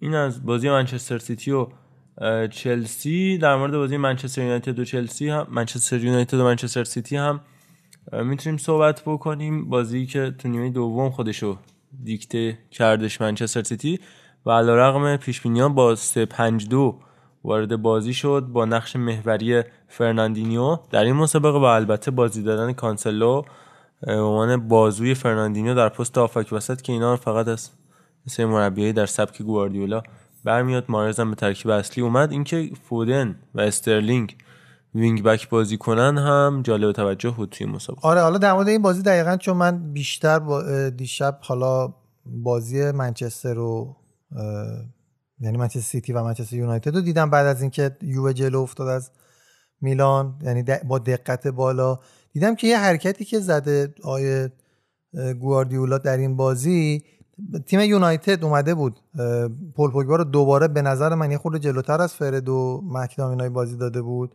ولی در پاره از مواقع فرد هم اضافه میشد در کنار فرناندز که مثلا بتونن از قدرت رشفورد و مارسیال همزمان استفاده بکنن. اومد چیکار کرد؟ از این خلایی که توی خط هافبک منچستر رخ میداد با اضافه شدن این نفرات استفاده کرد و پرتعداد خط هافبکش رو به رهبری فرناندینیو این بار چیده بود. این فرقی بود که دارم میگم با بازی با چلسی داشتش و یک دفعه ما میدیدیم یه حجم زیادی از بازیکن پشت محوطه جریمه یونایتد حضور دارن که رو توپ دوم و توپایی که دیبروینه و ریاض محرز از کناره محوطه جریمه، مهاجم نوک داخل باکس نبودن، کاملا از کنار محوطه جریمه حرکت میکردن ریاض محرز و دیبروینه و توپای برگشتی همش مال تقریبا بازیکن‌های سیتی بود و خیلی موقعیت ایجاد کردن و داشتن که بتونن به گل برسن. یه نمونهش هم روی ضربات حالا ایسکای و کورنر دیدیم که کورنر که زده شد تو افتاد زیر پای فرناندینیو ولی بغلش با دو سه تا دیگه این گل وایساده بودن، یعنی یه جور عجیبی این بازی چیده شده بود. اکثر توپا ختم میشد به تیم منچستر سیتی و میتونم بگم که برتری تاکتیکی کاملا گرفت تو این بازی از آقای سولشایر و خیلی باحال بود این ترکیبی که به کار برده بود، جوابم گرفت و در این حال گلم نخورد. من خودم باور نمیشد. از بازی خوب دیازم نباید بگذریم، رهبری خط دفاعی رو گرفته و غیر از کاری که حالا در خط حمله هم انجام میدن روی ضربات سر ولی فوق‌العاده جمع کرده تک دفاع اون وسط و هم بازی با چلسی خوب بود، البته اونجا تک دفاع نبود، هم تو این بازی فوق‌العاده کار کرد، کم اشتباه. یه جورایی من الان ایرادی که میتونم فقط به سوسیال بگیرم اینه که تو بعضی بازی‌ها احساس میکنم خیلی مطمئنه که جایگاهش مستحکم شده در منچستر یونایتد و اون تلاشه رو تو تیم نمیبینیم. این بازی مثلا ده دقیقه آخرش دیگه فشار بیاری دیگه، بازی حذفیه دیگه و پای فینال باید یه جورایی تغییراتی رو می‌دیدیم. دقیقاً برعکس بود، یعنی چرا سندرم نیمه نهایی شده؟ نه اصلا من سیتی با ده دقیقه آخر این بازی رو ببینید، من سیتی بیشتر داره حمله میکنه، انگاری بازی رفت و مثلا دو هیچ باخته داره حمله میکنه که بازی رو مساوی بکنه، یه همچین حالتی بود و برای من خیلی عجیب بود این منفعل بودن منچستر یونایتد. سه نفره حمله میکردن یا چهار نفره، مثلا اونم پوگبا برمی داشت میومد پشت محوطه لو میداد دوباره ضد حمله میشد این ور، ولی چقدر لوکشا بد بود، یعنی چقدر جا میموند قشنگ. سه چهار تا توپ رو من همون نیمه اول دیدم خیلی بدجور جا جا مونده بود و قشنگ اون سمت رو دیبروینه اگه یه ذره عمل کرده بهتری رو داشت میتونستن گلاشون رو بیشتر بکنن. آره و این تغییر جا هم داده شد، دیبروینه اواخر بازی سمت چپ بیشتر بازی کرد و از فنبیساکا هم رد میشد، یعنی و این عجیب بودن این دیبروینه در سانتر با پای چپ، دیدید تو سرعت سانت میکنه دقیق. همین دقیقاً دقیقه آخر بازی بود یه دونه سانت کرد صاف رو سر استرلینگ بود که حالا قدش هم کوتاه جلو سر رو زد، ولی خیلی بازیکن عجیبیه خداوکیلی تو سرعت، بازیکنی که دو پای. دیشب کیزار هم داشتیم که گل زد دوتا و با چپ و راست هم میزد به تیر و داغون کرده بود میلانو، ولی این خیلی عجیبه سانت کردن و پاس دادن خیلی کار سختی.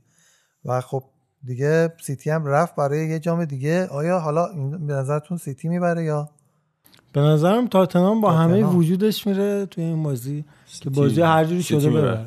سیتی میبره تو میگی؟ علیرغم بازیایی که تو لیگ انجام میدن من میگم تاتنام میبره ولی سیتی میبره. بازی ای اف ال کاپو که در سه چهار سال اخیر هم همه رو سیتی برده و فکر کنم میبره، باز هم میبره. این دلیل خوبی نیست ولی من به این دلیل میگم سیتی میبره چون هر موقع مورینیو اومده که بازی رو به خصوص تورنمنتی پپ رو ببره احساس میکنم این اثرشو میذاره رو تیم و استرس میده به تیمش. برعکس یعنی معکوس عمل میکنه و تیم پپ راحت‌تر بازی میکنه. توی چمپیونز لیگ رئال و بارسلونا رو داشتیم، توی خود خود اسپانیا هم بازی مستقیماشون که دیگه بر قهرمانی لالیگا بود داشتیم. استرسش میره توی تیم با اینکه سعی میکنه اینو خیلی سبا بکنه ولی اون میاد که پپو ببره. قشنگ همچین کاراکتری داره. ولی اون انگیزه‌ای که بازیکن‌های تاتنهام دارن مثلا چند برابر بازیکن‌های هزار برابر اگه الان یه جام بگیره با تاتنهام خدا واقعا. میشه واقعا. آره قشنگ خدا میشه. خیلی خب اینم از این مسابقه. در نهایت باید برسیم به آخرین بازی هفته که راجبش هم ما صحبت میکنیم، همین که از شنوندگان خوبمون برامون پیامی فرستاده که راجع به این مسابقه و شرایط سال اخیر لیورپول و احتمالاً شاید افتی که داشته و شاید از دست دادن قهرمانی، از دست دادن رتبه اول صحبت میکنم. اما اول خودمون حرف بزنیم راجع به بازی ساوثهامپتون و لیورپول. در کمال تعجب هشتاد و هشت دقیقه مقاومت نشکستنی و ادامه دار تیم ساوثهامپتون در رأس اونا بدنارک و جک استفنز در برابر تیم لیورپول و البته ایستادگی فریزر فورستر که قبل از این هم ازش زیاد عمل کرده مناسب، واکنش خوب و بازی قابل توجه دیده بودیم در ترکیب همین تیم ساوثهامپتون در چارچوب دروازه سلتیک. سلتیک تحت هدایت لنون و باز همین اتفاق افتاد. فورستر خیلی خوب کار کرد در روز غیبت الکس مکارتی. البته کلی از بازیکنان تاثیرگذار ساوثهامپتون در این مسابقه نبودن، از چینلان گرفته تا نیتان ردموند و اوریول رومئو در این مسابقه غایب بودن. موسی ژنپام که دقیقه سی و دو مصدوم شد و رفت بیرون و ویستگارد و همینطور آره یانیک ویستگارد در قلب خط دفاع که غایب بودش. همه و همه اینا هیچ کدوم باعث نشدش که آدامز دوست داشتن شادامز که چقدر هر موقعی که ما تعریف زدیم بهش هفته بعد اومد گل زد و شماره ده و بازیکن تاثیرگذار این تیم. چقدر والکات خوب شده، چقدر سازمان دفاعی این تیم مناسبه. اینو نه الان بلکه هفته‌های گذشته راجعش صحبت کردیم. با یک تکبرد مقابل لیورپول صرفا این حرفو نمی‌زنیم. البته این که میگیم تکبرد مقابل لیورپول توی دو سال گذشته تو لیگ برتر صرفا واتفورد و همین تیم استون ویلا با هفت گل البته و همین ساوثهامپتون از پس این داستان برآمدن که مثلا انقدر خوب و چغر در مقابل تیم یورگن کلوپ حاضر بشن و به برتری برسن. کار بزرگی رو انجام داد، اینجوری نگاه نکنیم، واقعا کار بزرگی انجام داد تیم ساوثهامپتون توی این مسابقه. البته که همچنان لیورپول در آنفیلد در لیگ برتر انگلستان شکست ناپذیر باقی مونده و رکورد داره افزایش پیدا میکنه اما هیچ کس پیش بینی نمی‌کرد. هفتاد تا بازی دیگه، هفتاد تا بازی نموند. یه نکته من بگم، ترکیب دو تا تیم و سبک بازی دو تا تیم به شدت شبیه همه. رالف هازن هتل واقعا ترکیب پرس یعنی پرسینگ رو خیلی درست انجام میدن و چی میگن سراسیمه کرده بود خط دفاعی و دروازه لیورپول رو. جالبه که خود یورگن کلوپ خودش اصلا استاد همین داستانا هستش و این حالا کلوپ آلپی که بهش لقب دادن آقای هتل فوق‌العاده تونست اثر بذاره روی لیورپول. یه نکته جالب، لیورپول دوازده تا شوت زد یه دونه داخل چارچوب، یعنی اصلا اجازه نمیدادن که کار بکنه تیم لیورپول. من خودم بخوام به شخصه یه ایرادی رو بگیرم، دفاع وسط بازی دادن هندرسون در کنار فابینیو ناگزیر بود انصافا، یعنی مجبور بودن. ولی به نظر من ها ناتانائل فیلیپس چی شد اصلا؟ بازیکن خوبی بود، دیوش بازی نداد، نفهمیدم چه اتفاقی براش. حالا نمیدونم شاید حالا تو تمرین یا بالاخره شرایط بازی، اختلاف سطحی که دارن یا اختلاف درکی که از بقیه سایر بازیکن‌ها با تجربه تیم داره باعث این میشه. من به نظر خودم میتونه سه دفاعه بکنه، حداقل بعد از اینکه یه گل عقب افتاد میتونه سه دفاعه بکنه. هندرسون رو میورد یه خط جلوتر، واقعا داشت هرز میرفت. اون دقیقه دو عقب افتاد. آره نه میگم دیگه، مثلا دقیقه بیست یا حداقلش نیمه دوم، ولی این کارو نکرد. برای من خیلی من این انتقاد دیگه که داشتم به آقای کلوپ این بود که تییاگو رو میتونست جلوتر بازی بده و چمبرلین رو اونجا اصلا فیکسش نذاره. نه دیگه ببین تو وقتی که من. وقتی که داریم حالا بعدش میلنر رو آورد و شکیری رو آورد، اونجا آلکانتارا قاعدتاً میره جلوتر. من میگم یه خط میآوردی جلو هندرسون و کنار واینالدوم، این دو تا رو میذاشتی جلوی سه دفاع، بعد این دوتا خب ناخودآگاه میرن جلوتر و کار بهتری میشد انجام داد. اما در کل کاری که آید رالف هازن هتل کرد این بودش که پرسینگ شدید با تعداد نفرات بالا بدون ترس انجام میدادن و از روی پای رابرتسون و آرنولد اصلا جدا نمیشدن، اصلا نمیذاشتن این دوتا بازیکن بازیسازی بکنن، تا حدی که خود مانه و صلاح هم خیلی عقب میومدن که بتونن دوتا توپ بگیرن، ولی خب بازم نتونستن. دوندگی بالای تیم ساوثهمپتون تونست نتیجه بده.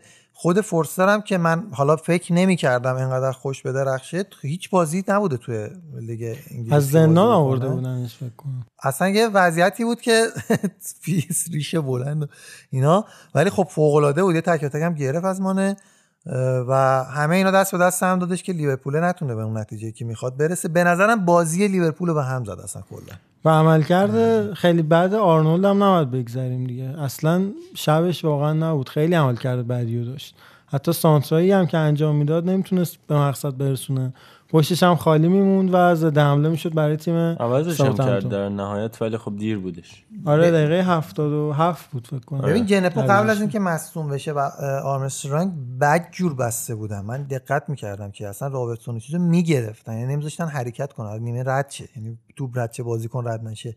اینا قشنگ تکلیف شده بود بهشون و چقدر دوندگی داشت این آیه دنینگزی که حالا بالاخره سن و سالش هم بالاتره، سابقه هم لیورپول. بله و روی گل هم بگم، حالا درسته که وارد پروس استاد ضربه ایستگاهی هم تو سانت هم ضربه مستقیمه، ولی یه باد عجیبی هم اومد توپ قشنگ آورد این ور، یعنی من خودم توپ چه اینوری میره، اونم به قصد گل نزد به هیچ عنوان به نظر من دنینگز، ولی خب دیگه همه اینا دست دست داد. قصد گل که زد ولی خب اون بادام خیلی قشنگ نگاه می‌کرد، یکی اونجا قرار سر بزنه تو رفت تو گل، باد برد تو گل. تو گفتم برام عجیب بود آخه چرا خوشحالی نکرد؟ من تو کل کریرش توی لیورپول چی بود؟ یه حالت سوسوی رفتی. گفتی باد. آقای هازنتل هم آخر بازی گریه کرد و اینا، بعدم گفت باد خورد تو صورتم و مثلا باده سوئیس و نمیدونم پارکی بود و فلان این حرفا، ولی گریه چه اشکالی داره دیگه؟ مرد که گریه میکنه واقعا یعنی هنوزم عاشقه به نظر من. بشنوید. مرد که گریه میکنه، کوه که قصه میخوره، یعنی هنوزم عاشقه، یعنی دلش خیلی پره. آدم که زخم قلب و با نمک دوا نمی کنه، عشقشو توی خلوتش شما صدا نمی کنه.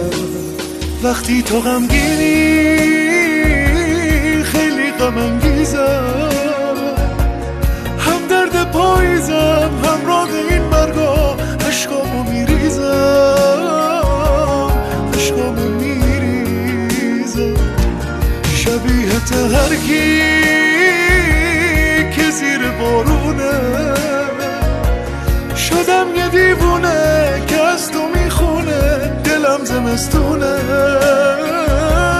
دلم زمستونه. ولی گریه کردن هیچ اشکالی نداره، فکر کنم غرورش برخورد، چون بعد از بازی خیلی تو توییتر و اینا هواداره لیورپول مخصوصا بهش حمله کرده بودن که حالا خب یه بردی یکیچ تو خونه خودت به دست آوردی، حالا اون قدم کار بزرگی نکردی. ولی اتفاقا به نظرم این اشکی که آزنوتل ریخت احترام به لیورپول، یعنی انقدر دستاوردم بزرگ بوده که با بردن شما اشک شوق بر چشم اومد. به نظرم بیشتر برای اون زحمتی بود که تو این چند وقت کشیده بود. از باخت نه هیچ از باخت نه هیچ رسیده بود. اون بازی فوق العاده ای که جلوی چلسی داشتن و به نظرم واقعا باید می‌بردن. آرسنالی که دائما زیر فشار حملات ساوثهمپتون بود و اون بازی هم به نظرم باید می‌بردن. اون بازی بازی رشد آرسنال بود اتفاقا، یعنی بعد از اخراج، بازی مساوی، رفتن گابریل و آرسنال فهمید که میتونم تو وضعیت داغون تیمو جمع بکنم. اتفاقا خواستم بهش اشاره بکنم که بعد از اون بازی خورده آرسنال یه ذره رونده بهتر رونده بهتر شد. یه نکته هم هستش که ویستگارد نبود جاش جک...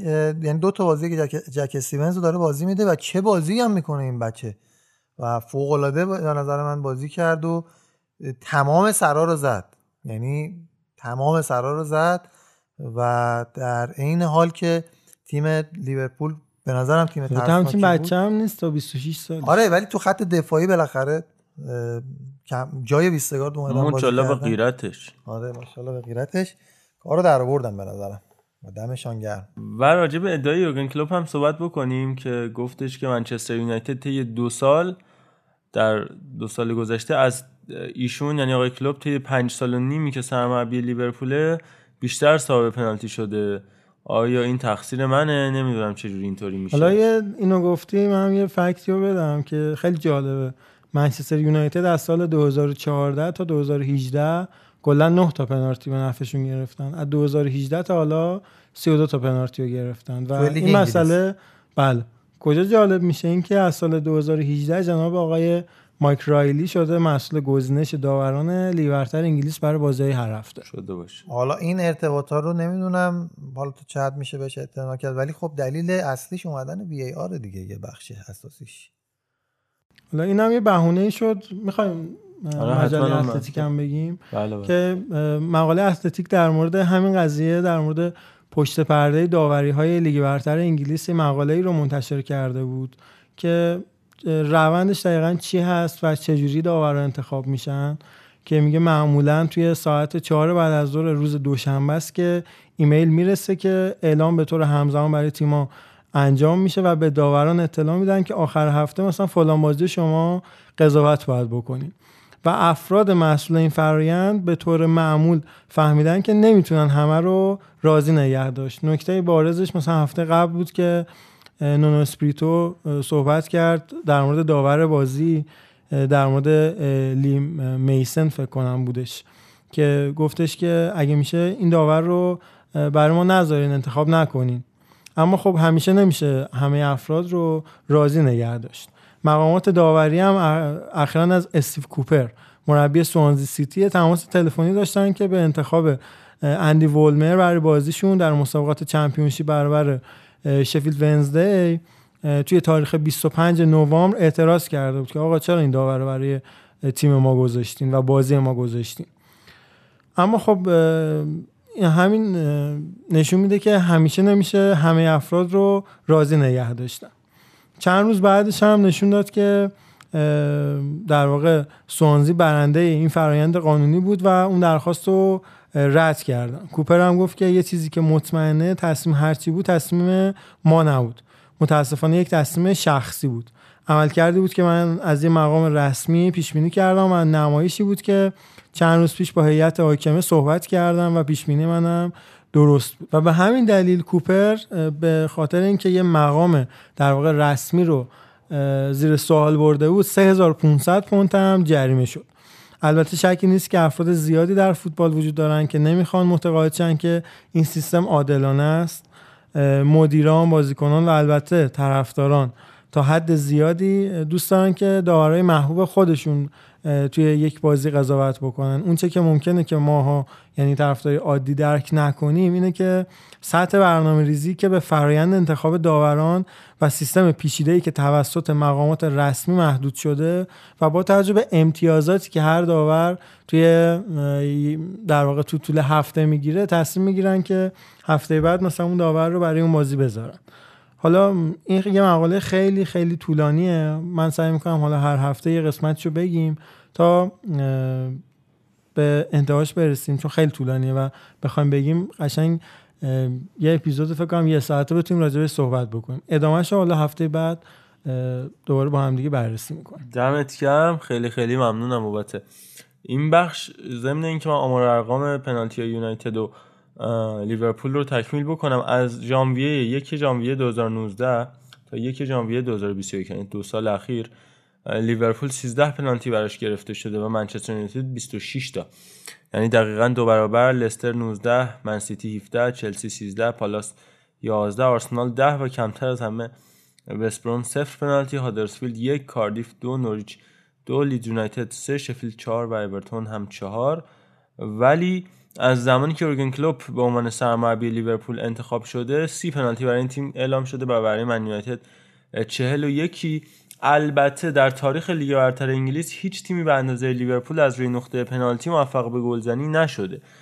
توی تاریخ لیگ برتر صد و شصت و هفت ضربه پنالتی برای لیورپول اعلام شده که صد و سی تاش گل شده، صد و شصت و هفت تا برای لیورپول. این عدد برای من یونایتد صد و شصت و دو و صد و بیست تاش گل شده که نشون میده که خب در طول تاریخ لیگ برتر لیورپول بیشترین پنالتی‌ها رو داشته و البته که تعداد گل شده هاش هم حتی علاوه بر اینکه اولی، یونایتد سومه، یعنی لیورپول صد و سی، چلسی صد و بیست و چهار، من یونایتد صد و بیست و آرسنال صد و سیزده، اورتون نود و هشت، نیوکاسل نود و هفت، سیتی نود و چهار، تاتنهام نود و سه و وست هم هفتاد و شش پنالتی به گل تبدیل کرده که نشون میده ادعای کلوپ در طول تاریخ لیگ برتر درست نیست. اما از زمانی که مامن سرمربی لیورپول اومده خب تفاوت چشمگیری داشته این اتفاق.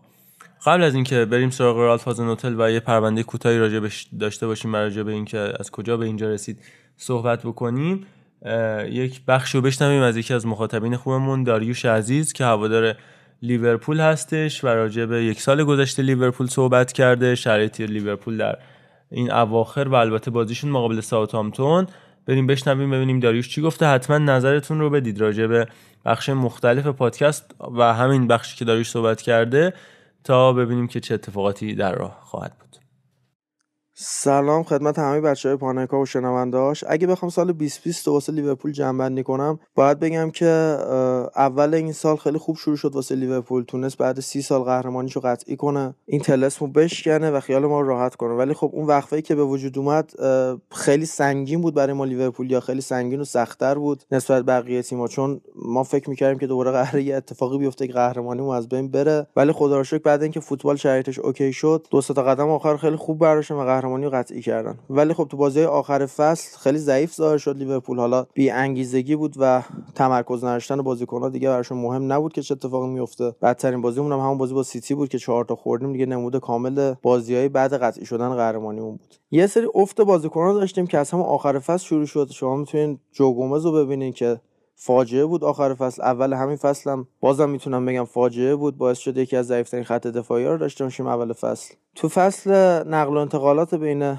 دو تا فصل ما خرید آنچنانی نداشتیم تا روز آخر که دیاگو جوتا و تییاگو رو خریدیم. تییاگو که نیاز به تعریف من نداره، یکی از بهترین بازیکن‌های جهان تو پست خودش، ولی متاسفانه این وحشیگری بازیکن‌های اورتون باعث شد ما امسال نتونیم زیاد ازش استفاده کنیم. و دیگو جوکا دیگو جوتا هم بهترین خرید کلوب بود که میتونم بگم بهترین بازیکن نیم فصلمونم بوده تا اینجا قبل مصدومیتش. و یه شاهکار دیگه از کلوب بود دیگه که با قیمت پایین دوباره یه بازیکن آورد که تونست به ستاره تبدیلش بکنه. اما این فصل رو میتونم بگم که مصدومیت آلیسون خیلی به ما ضربه زد همون اول فصل و یه آدمی که به نظر من از نظر مغزی کلا برای پست دروازه‌بانی و گلری مشکل داره، گلر ما شد که باعث شد اصلا این آدمم تو ثابت کنم که از نظر کلا بینایی، نمیدونم، جاگیری، از نظر همه چی مشکل داره، اصلا مناسب پست دروازه‌بانی نیستش. چند تا بازی واقعا ضربه‌های سنگینی به ما زد، نمونهش همون بازی با استون ویلا که البته تمام مقصرای اون بازی اون نبود، خط دفاعمون هم خیلی ضعیف ظاهر شد. بعدم که دیگه مسئولیت ویرجیل فان دایک به وجود اومد که بهترین بازیکن ماست، یکی از بهترین بازیکن‌های اروپا و میتونم بگم بهترین مدافع اروپا، اونم ضربه‌های زیادی به ما زد. ولی خب بازم تیم تونست خودش رو جمع کنه. اون روحیه‌ای که تو تیم بود، یورگن کلوپ اون چیزی که تزریق میکرد به تیم، باعث شد خودش رو جمع و جور کنه. ما تو خط دفاع بازم مشکل داشتیم، ولی خب توی خط جلومون و خط حمله بازم میتونستیم گلزنی کنیم، موقعیت ایجاد کنیم و مشکل خاصی نداشتیم. صدر جدول گرفته بودیم، شرایطی که اکثر تیم‌ها خیلی رقابتشون نزدیک بود و توی افت بودن، به نظر می‌رسید که لیورپول باید قهرمانیشو خیلی زودتر از اینا قطعی کنه و این فصل هم مشکلی نداریم. ولی خب یه چند تا بازیه که ما دوباره دچار مشکل شدیم و میتونم بگم رفتیم تو بحران.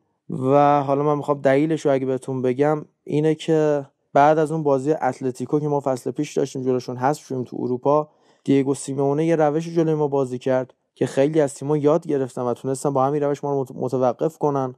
این روش جزو معدود روش‌هایی که میشه تیم کلوب رو زمینگیر کرد باش و خیلی هم خوب جواب میده. یعنی عملاً ما اگه کسی این روش بازی رو روی ما اجرا کنه ما نفس نمیتونیم بکشیم. همونطوری که معلومه ما چند تا بازی که کردیم، همین بازی آخرمون بازی با اتلتیکو، ما شوت در چارچوب یا نداشتیم یا یکی دو تا داشتیم. این نشون میده که تیم کلاً فلج بوده. و این روشی هم که بخوام بگم اینه که کناره‌ها رو به شدت می‌بندن، چون بازیساز مرکزی نداریم. بازیسازامون توی کناره‌ها مونن و فولبک‌ها مونن. کناره‌ها رو می‌بندن و ما چون که توی وسط زمین بازیکن شوت‌زن یا خلاق نداریم، که البته داریم، اوکسل چمبرلین بازیکن شوت‌زنمونه تو خط میانی، نبی کیتا هم بازیکن خلاقمونه که اینا هم همیشه خدا رو شکر یه فکر کنم اتاق خالی همیشه توی بیمارستان لیورپول باید براشون در نظر گرفته شه، چون همیشه مصدومن و ما دوچار مشکل میشیم با این سبک و نمیتونیم کار خاصی بکنیم، تیممون فلج میشه. توی بازی‌های اخیر بعد از اون مصدومیتی که ویرجیل فان دایک براش به وجود اومد، جوئل ماتیپ خیلی خوب برگشت و به تیم تزریق شد، چون بعد فان دایک بهترین مدافع ما ماتیپه. سعی کرد تا حدودی اون نقش فان دایک رو بازی کنه، بازی‌های اخیرم موفق بود، نمونهش بازی با کریستال پالاس یا بازی‌های قبلش که تیم نسبتاً نتیجه خوبی گرفت بودش. جوئل ماتیپ خط دفاعی رو رهبری می‌کرد و این آخری هم داشت بازی سازی میکرد به سبک فندا. شما بازی با وست برومویچ اگه نگاه کنین، جوئل ماتیپ تا موقعی که تو بازی بودش ما مشکلی نداشتیم، تیم یه داشت روال خودش رو میرفت، اومد جلو، حتی بازی سازی کرد، پاس گل داد، موقعیت خطرناکی ایجاد میکرد، تو دفاع هم که دفاع رو رهبری میکرد و مشکلی نداشتیم. به محض اینکه جوئل ماتیپ کشیده شد بیرون با مصونیتی که براش به وجود اومد، ما اصلا تیم اون اصلا پاشید، اون بازی رو که از دست دادیم هیچی، بازی بعدیش هم از دست دادیم با نیوکاسل، بازی بعدیش هم از دست دادیم با ساوتهمپتون و تیم هازن هتل که انصافا خیلی خوب همون روش مخصوص سیمونه رو اجرا کرده و رومون حالا با این سری تغییرات جزئی ما رو میگم فلج کرده و توی کناره هامون و ما وسط زمین هم بازیکنی نداریم که بتونه بزنه به قلب دفاعی حریف و موقعیت ایجاد کنه، چون یورگن کلوپ کلا اعتقادی نداره به هافک بازی ساز و اینا. سه تا هافکی میخواد که فقط توپگیر باشن، خوب بودن و جنگندگی کنن که فضا رو برای کنارهامون باز کنن.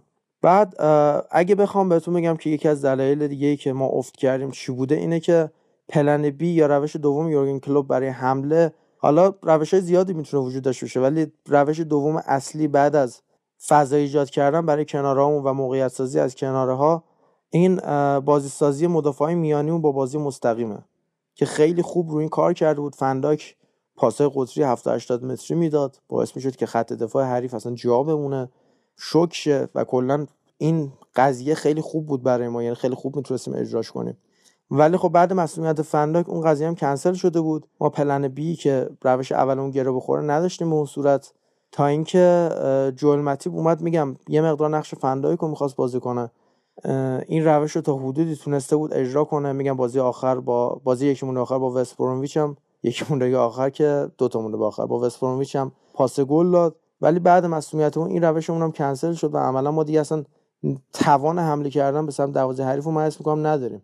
یعنی هم اکثر تیم‌ها فهمیدن که با کنارهای ما رو ببندن، حالا یه آدمی هم مثل روی هایسون پیدا میشه که به نظر من یکی از بدترین مربیای تاریخ لیگ برتر انگلیسی که بازم ضربه میخوره از ما از کنارهامون.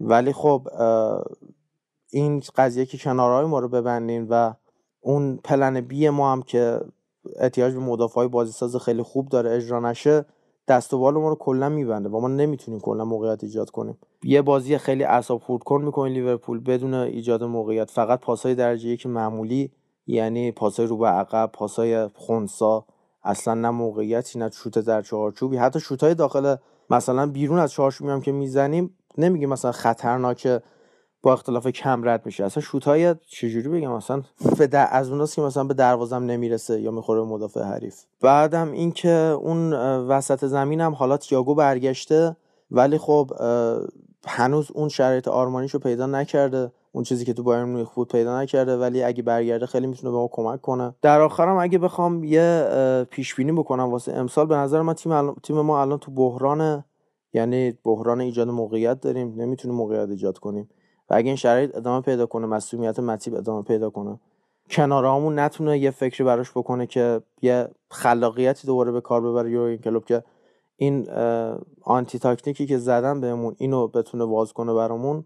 ما دوچار مشکلیم، ولی خب نقاط امید بخشی هم که من دارم برای آیندهمون اینه که تییاگو به شرایط آرمانیش برگرده، بتونه یه سری کارا برامون بکنه تو وسط زمین، مطیب برگرده برامون و دیوگو جوتا به نظر من بهترین بازیکن نیم فصل ما قبل مصونیت، اونم اگه برگرده من خیلی میتونم امیدوار بشم و میگم اگه اینا برگردن و یه سری از بازیکن‌ها دوباره خودشون رو پیدا کنن، مثلا ترنت الکساندر آرنولد یا مثلا سادیو مانه که مثلا من خیلی افت کرده چند تا بازی اخیر، اگه اینا بتونن به شرایط آرمانیشون برگردن، ما به نظر من مشکل واسه قهرمانی نداریم بازم این فصل. خیلی حالا به اندازه فصل پیش قاطعانه نه، ولی بازم میتونیم قهرمان شیم، ولی به شرط اینکه میگم اینا برگردن و کلوب یه روشی بچینه که به نظر من میچینه این روشو و اونجوری نیست که دیگه دست و پا بسته باشه، چون یه بار ضربه بخوری دو بار ضربه بخوری که امتیازهای زیادی اگر دست بره قطعا یه فکر میکنه که به نظر من خیلی بیشتر از اون حدی که باید از دست بره امتیاز برای ما از دست رفته و وقتشه که یه حرکت اساسی انجام بشه توی تیم. فکر میکنم که لیورپول برگرده به شرایط آرمانیش و خیلی امیدوارم برای این فصل، ولی خب میگم اصلا بازی اخیرمون امیدوار کننده نبوده و اصلا انتظارات ما رو برآورده نکرده، خیلی هم عذاب خورکن بوده و به نظر من یکی از ضعیف‌ترین تیم‌های لیگ بودیم تو بازی‌های اخیر. و اینکه میگن وی ای آر فلان بوده و بیسار بوده و اینا یه سری از طرفدارا، به نظر من نه، اون نتیجه که گرفتیم بازی اخیر کاملا حقمون بوده، هم جلو وستبرومویچ که سم آلاردایس فلجمون کرد، همین بازی آخر که هازن هتل فلجمون کرد که آخرش اشک شوقم ریخت، خیلی هم جالب بود اون قضیه، وسطش هم اون نیوکاسل هم یه زهری به ما ریخت دیگه و به نظر من هر سه تاشم حقمون بود که امتیاز از دست بدیم، چون واقعا ضعیف سایه شده. مرسی قربان شما. شیرین من بمان مگر این روزگار تلخ، فرهاد خسته را به نگاهی امان دهد، در زلف شب گره بزنان زلف مست را، شاید شبم به سوی تو راهی نشان دهد، حرفی بزن که عشق به هر واژه گل کند، ما را نصیب دیگری از این زمانه است، با من از عاشقانه ترین لحظه ها بخوان، حتی اگر هوای دلی عاشقانه نیست، با من بخوان تا این ترانه را با تو سفر کنم، با من بخوان تا در هوای تو شب را سحر کنم، با من بخوان تا این ترانه را با تو سفر کنم، با من بخوان تا در هوای تو شب را سحر کنم، با من بخوان.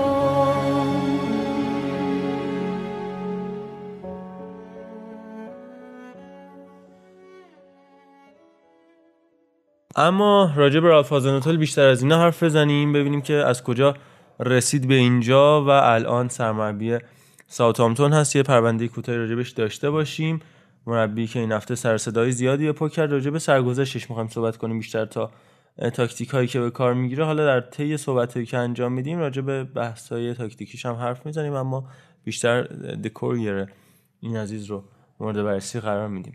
رالف هازنهتل مربی که خب طبعاً در پایه پرس کردن همه کارای تاکتیکیشو جلو میبره و روز کاریشو جلوتر از رقیباش شروع میکنه. راس ویلسون مدیر اجرایی سابق ساوثهامپتون در موردش میگه اون مردی که روزشو با هدف شروع میکنه. آزنوتل همه جزئیات تمرین و سایر کارهاش رو زمان صبحانه با ریچارد کیترز بیچلر برنامه‌ریزی میکنه و کریگ فلمینگ و دیو واتسون و اندرو اسپارکس و الکس گروس هم دستیارای اصلی اون هستن که کنار اون برنامه‌ریزهاش هستن. اما دنی رول که راجبش تو بخش بایرن هم صحبت کردیم، دستیار حال حاضر هانز دیتر فلیک تو بایرن مونیخ محسوب میشه، شش ماه دستیار فلیک توی ساوثهامپتون بود و میگفتش که یه روز کاری عادی توی سنت مری معمولاً بین هفت و نیم تا هشت صبح شروع میشه، بعدش صبحونه میخوریم، تمرین میکنیم، در کنار هم هستیم. این نیستش که بازیکن‌ها برن به زندگیشون برسن بعد از تمرین دوباره تو همون کمپ عین یه کارمند به زندگیشون ادامه میدن، یه جلسه دیگه تمرین و بعد مثلا ساعت شش بعد از ظهر هفت بعد از ظهر که تمرین تموم شد به بقیه زندگیشون میتونن برسن. پس کلا شرایط زندگی کارمندیه برای بازیکن‌های ساوثهامپتون و اینجوری نیستش که هر کسی بره به زندگی خودش برسه. ولی حقوق کارمنده نیست. نه حقوق که نه دیگه. آه. فقط شرایط کارمندی. بخش زیادی از یه روز عادی هازنوتل به این صرف میشه که خودش شخصا بیا تمرینات رو طراحی بکنه و برای هر بازیکنی تمرینه مشخصی در نظر بگیره. شفافیت و دقت سرلوحه زندگی رالف هازنوتل به گفته نزدیکانش و البته خیلی از کاراش رو غریزی انجام میده. غریزه و حس مهمترین ویژگی هازنوتل، خیلی وقتا تصمیم غیر منطقی میگیره ولی در نهایت اون اتفاقات نتیجه میدن که حالا در طول صحبتمون بهش میرسیم که منظورمون چیه. اولین ملاقات ویلسون که داره این نقل قول ها رو انجام میده با هازنوتل تو سال دو هزار و هجده بود، فرودگاه اسرائیل لندن که با هازنوتل برای اولین بار ملاقات کرد. میگفت اعتماد به نفس زیاد بالایی هم نداشت، انگلیسی رو خیلی خوب حرف میزد اما مدام میگفتش ببخشید من انگلیسیم خوب نیستم، من آلمانی زبان اصلیمه، منو ببخشو اینا، که نشون میدادش که شاید زیاد به خودش مطمئن نبوده. اما توی این دورانی که الان تو انگلیس مربیگری کرده شاید این اشکی که ریخت بعد بازی با لیورپول هم نشونه همین باشه که از اول شاید ایمان نداشت به اینکه میبره، اما خب خیلی از لحاظ فنی مربی بزرگ و قوی هستش و بازیکناشون همیشه میگن که باهاش ارتباط خیلی زیاد و خوبی دارن. هازنوتل چهار بار قهرمان بوندسلیگا اتریش شده زمان بازیگری خودش. سال دو هزار و پانزده اما خودش گفتش استعداد من تو فوتبال هیچ وقت زیاد نبوده اما خیلی سخت کوش بودم و تمرکزم بود که بهترین ها رو به دست بیارم. کسی که خودش یه مهاجم بلند قامت بود، یک متر و نود سانتی متر، مهاجم نوک آستریا وین اتریش، سالزبورگ اتریش که الان شده ردبول سالزبورگ و همینطور کلن که بعد از هفده سال حضور تو میدون در تیم دوم بایرن مونیخ که تیم ذخیره های بایرن به حساب میاد تو سی و هفت سالگی از فوتبال خداحافظی کرد. اون زمان که شوانشتاگر رو فیلیپ لام تازه آره. شکفته بودن، دقیقاً همبازی شوانشتاگر و فیلیپ لام بود تو تیم بی بایرن. ضمن این که زمانی هم که تو کلن بازی میکرد سال نود و هشت تا دو هزار همبازی خداداد عزیزی تو این تیم بود، یعنی با بازیکنای جالبی هم بازی بوده. کلوب که همبازی سیروس دی محمدی بود، هازنوتل همبازی خداداد عزیزی که حالا امیدوارم یه سری خاطره خلق نشه بعد از اینکه هازنوتل مربی بزرگتری شد. اگر احیانا یه دفعه عنوانی هم تو انگلیس عبور قهرمان شد. بله. اما آدم محتاطیه، چرا که هرمان گرلند سرمربی سابق هازنوتل تو تیم دو بایرن میگه که وقتی که ما تو اتوبوس میشستیم هازنوتل همیشه میترسید، هی پنج دقیقه یه بار میرفت به راننده اتوبوس میگفت تو رو خدا آروم رانندگی کن، من سه تا بچه خونم دارم، همسرم هست نگران منه و این مسائل. تایملاین رو سریعتر بریم جلو. سال دو هزار و چهار تو سی و هفت سالگی وارد عرصه سرمربیگری شد، تو تیم زیر هجده ساله های اونترهاخینگ کارش رو شروع کردش. استیفن گاله مربی اون زمان زیر نوزده ساله های اونترهاخینگ در موردش میگه که روحیش بسیار مثبت بودش، من از اون اول میدونستم که مربی بزرگ میشه. پیشرفت کردش تو تیم تیمای بالاتر اونترهاخینگ اومد و بعد از یه مدت کوتاه که چهار روز سرمربی تیم اونترهاخینگ بود، سال اولش سال دو هزار و هفت هشت محسوب می‌شدش در اونترهاخینگ که این تیم رو به رتبه ششم رسون تو دسته سه آلمان و در نهایت فصل بعدش ترکیب چهار دو دو دو رو جا انداخت توی این تیم. مهاجم تیمش آنتون فینک بودش که تو همون فصل انقدر خوب گل زد که آقای گل دسته سه آلمان شد، تیمش چهارم شدش، وضعیتشون خیلی خوب بودش ولی در نهایت سال بعدش زیاد عملکرد خوبی رو نداشتن. تو فوریه دو هزار و ده بعد از هشتاد و هشت بازی رو نیمکت اونترهاخینگ چهل برد، بیست تساوی و بیست و هشت باخت از کار برکنار شدش و یه مدت هم خونه نشین شد و کاری نکرد تا اینکه تیم آلم اومد سراغش. وقتی که هازنوتل تو ژانویه دو هزار و یازده باشگاه آلم رفت تو دسته سوم آلمان این تیم در حال سقوط بودش و شانزده هم شده بودش توی دسته سوم، اما با اومدن هازنوتل کار کاملا متفاوت شد. از چهار دو دو دو باز به از سیستم پایش استفاده کرد، چهار یک چهار یک و چهار پنج یک دیگر سیستم هایی بودن که ازش استفاده میکردش.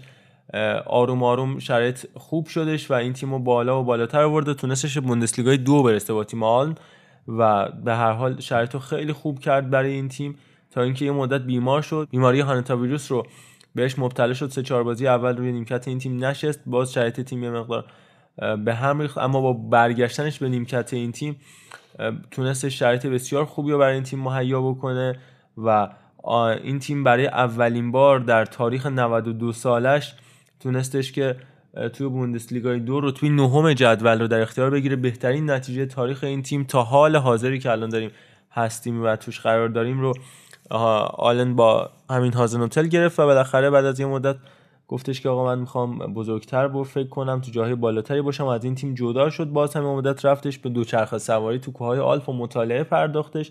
طبق گفته خودش میرفت ترمینای لوسیان فاوره و یورگن کلوپ رو نگاه میکرد در بروسیا پارک و همینطور وستفالن یا همون سیگنال ایدونا پارک و تصمیم گرفته بودش روی کارهای تاکتیکی فاوره و کلوپ کار بکنه، بتونه مربی شبیه اونها بشه. تو مسابقه‌ای که سال دو هزار و پانزده با مجله دست پیسس انجام داد میگفتش به صورت ناشناس میرفتم و الان هم دوست دارم همچنان ناشناس باشم و بتونم بیشتر مطالعه بکنم، کمتر دیده بشم. و در نهایت بعد از اون داستان به عنوان سرمربی انگولشتات انتخاب شدش. انگولشتاتی که در بوندسلیگای دو شرایط مناسبی نداشتش، اما با اومدن این مربی شرایطشون خیلی متفاوت شد. انگولشتاتی که از ترکیب دو تیم ای اس وی انگولشتات و ام تی وی انگولشتات ادغامشون تشکیل شده بودش. آودی به هر حال همونطور که میدونید صاحب اصلی این تیم هستش. نورنبرگ یه شهریه که پوما مثلا اکثر کارشو انجام میده، همون کمپانیا و تیم هایی که توی نورنبرگ هستن تحت نظر پوما هستن و همین اتفاق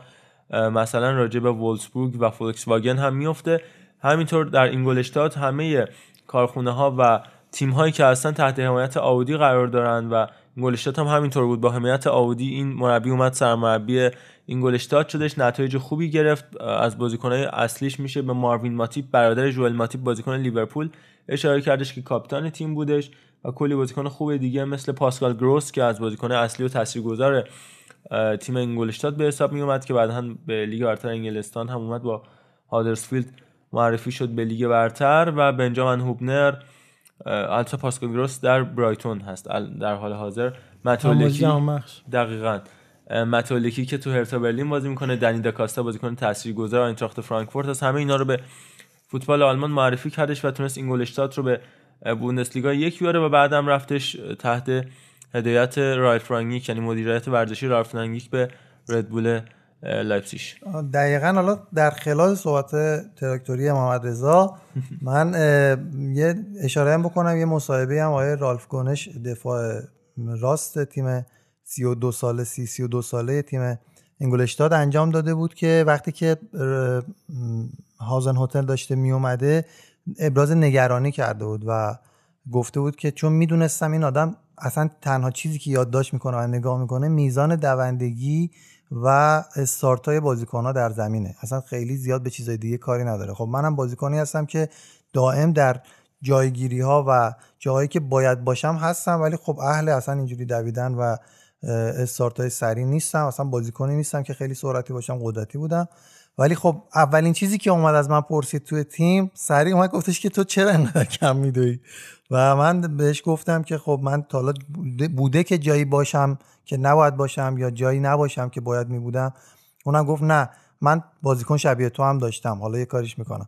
و یعنی دغدغه این آدم کلا توی تیم‌ها میزان دوندگیه، چیزی که اشاره کردیم در بازی با لیورپول منم گفتم خدمتتون، با دوندگی بسیار زیاد تیم حریفو از کار میندازن، حتی اگر توانمندی‌های تکنیکی و تکنیکی پایینی داشته باشه تیمش و بازیکنانش اصلا نگران نمیشه، چون میدونه این خلأ رو میتونه با این دوندگی جبران بکنه.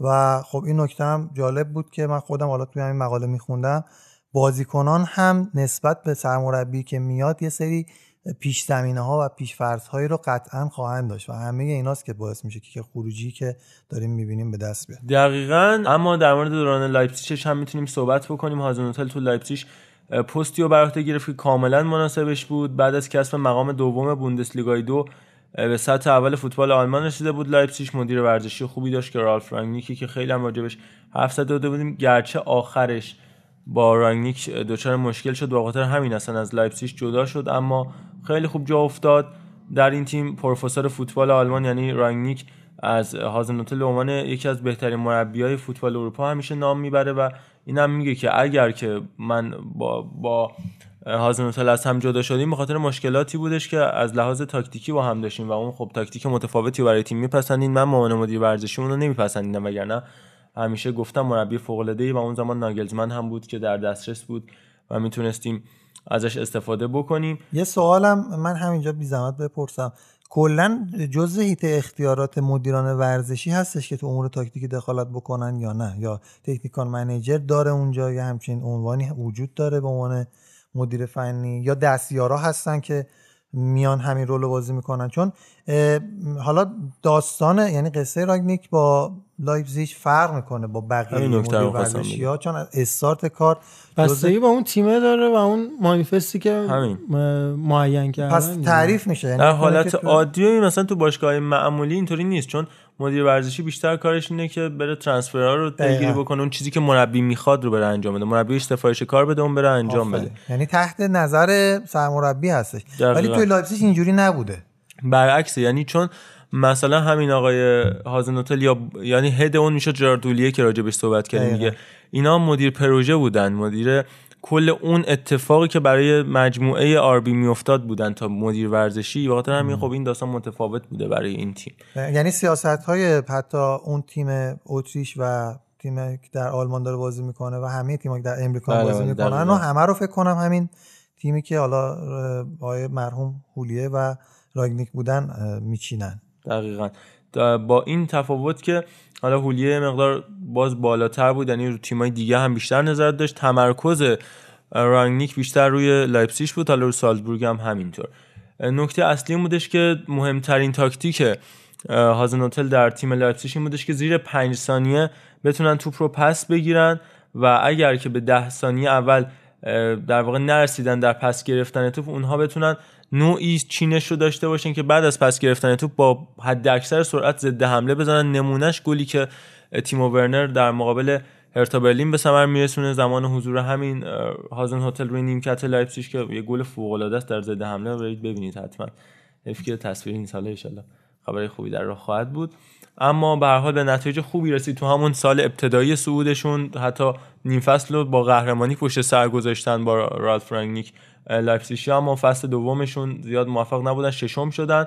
اما معرفی بازیکن‌های فوق‌العاده مثل امیل فورسبری، مثل نبی کیتا و تیمو ورنر تو چهار دو دو دو همین هازنوتل از رهاورده این مربی فوق‌العاده برای فوتبال آلمان و فوتبال جهان بودش و پرس بی‌نظیری که این تیم انجام میداد، مخصوصا تو فصل اول حضورش به عنوان سرمربی و در نهایت جدا شدنش و پیوستنش به تیم ساوثهامپتون که خب ابتدای مقدار ناامید کننده بود برای این تیم. کاری که انجام شد این بود که ویلسون مدیر اجرایی حال حاضر فوتبال رنجرز این مربی آورد به تیم ساوثهامپتون، رنجرزی که در حال حاضر این ترکیب به وجود اومده که ویلسون و استیون جرارد دارن با هم کار میکنن که یه ترکیب فوق العاده خواهد بود. یعنی اگه یورگن کلوپ بره و مایکل ادواردز، فکر کنم لیورپولیا زیاد نگران نباید باشن، چون سرین دو تا با زوج ویلسون و استیون جرارد میتونن روزهای فوق العاده ای رو بسازن همچنان آنفیلدیا.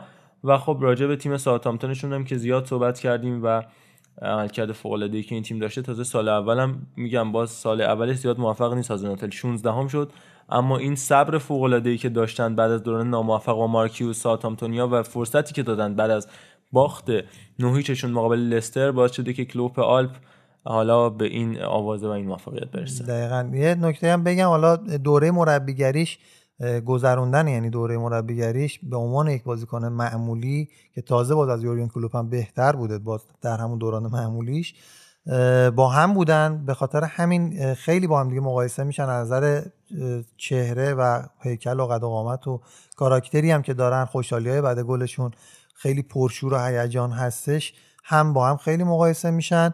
یه نکته هم فقط بگم راجع به اون بحثی که پنج ثانیه توپو گرفتن، اینو در بازیایی که میبینید دقت بکنید، تیمایی که پرس میکنن و یا میخوان توپ رو از حریف بگیرن با این تئوری که اصلا خود آیه حسین هتل هم میگه که بهترین روش گلزنی و سریعترین راهبری رسیدن به گل اینه که توپو از حریف بگیری در کوتاه‌ترین زمان و سریع تبدیل به حمله بکنی. اینو ببینید اگر که تیمی دیدید که تیم حریفش داره پاس میده و پاس‌های بیخودی حالا در ظاهر و در عرض میده اما اون تیم داره باز پرس میکنه که توپو بگیره، یعنی اینکه اون تیم دنبال همین تاکتیک هستش.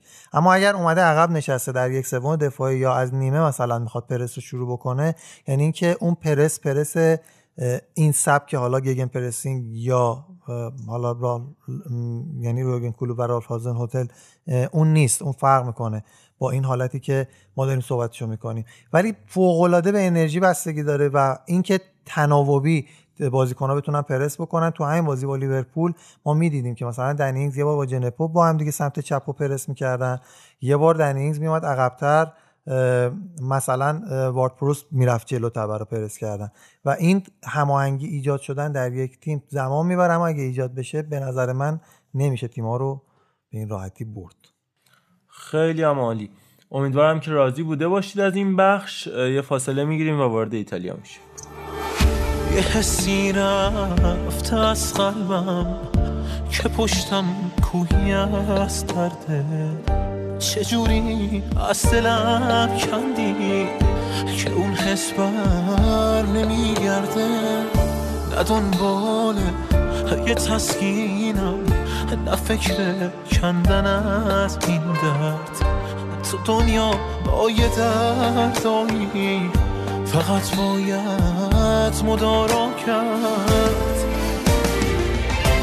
از تو برام خاطر موند، از من یه دیوونگی، این حق ما بوده هست تمام این زندگی. از تو برام خاطر موند، از من یه دیوونگی، این حق ما بوده هست تمام این زندگی.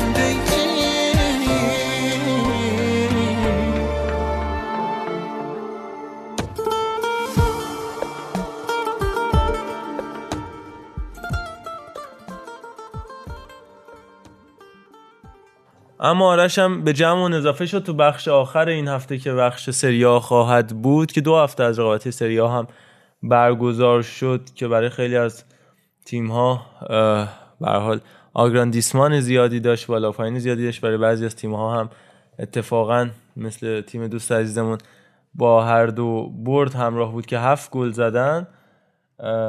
حالا با آرش همراه خواهیم بود و ببینیم که چه اتفاقاتی افتاد. سلام آرش. چی چیران دیسمان؟ آگراندیسمان. سلام علیکم آرش. سلام عرض میکنم منم خدمت شنوندگان عزیز پاننکا، خدمت بچهای پاننکا، و اگه دوستان اجازه بدن به ما و مطمئن شده باشن دیگه که هواپیما چجوری توی ایران سقوط میکنن، من یه عرض تسلیتی هم داشته باشم به مناسبت سالگرد هواپیما پی اس هفتصد و پنجاه و دو که ببینیم چطوری میتونیم ادامه بدیم امروز اپیزود رو. یه مقداری من سختم بود امروز کلن بحث راجع فوتبال، حتی دیشب که بازی رو بردیم و خیلی خوشحال بودیم و اینا، من یه مقداری اصلا عذاب وجدان داشتم که الان من دارم فوتبال نگاه میکنم و نمیدونم خوشحالم و اینا.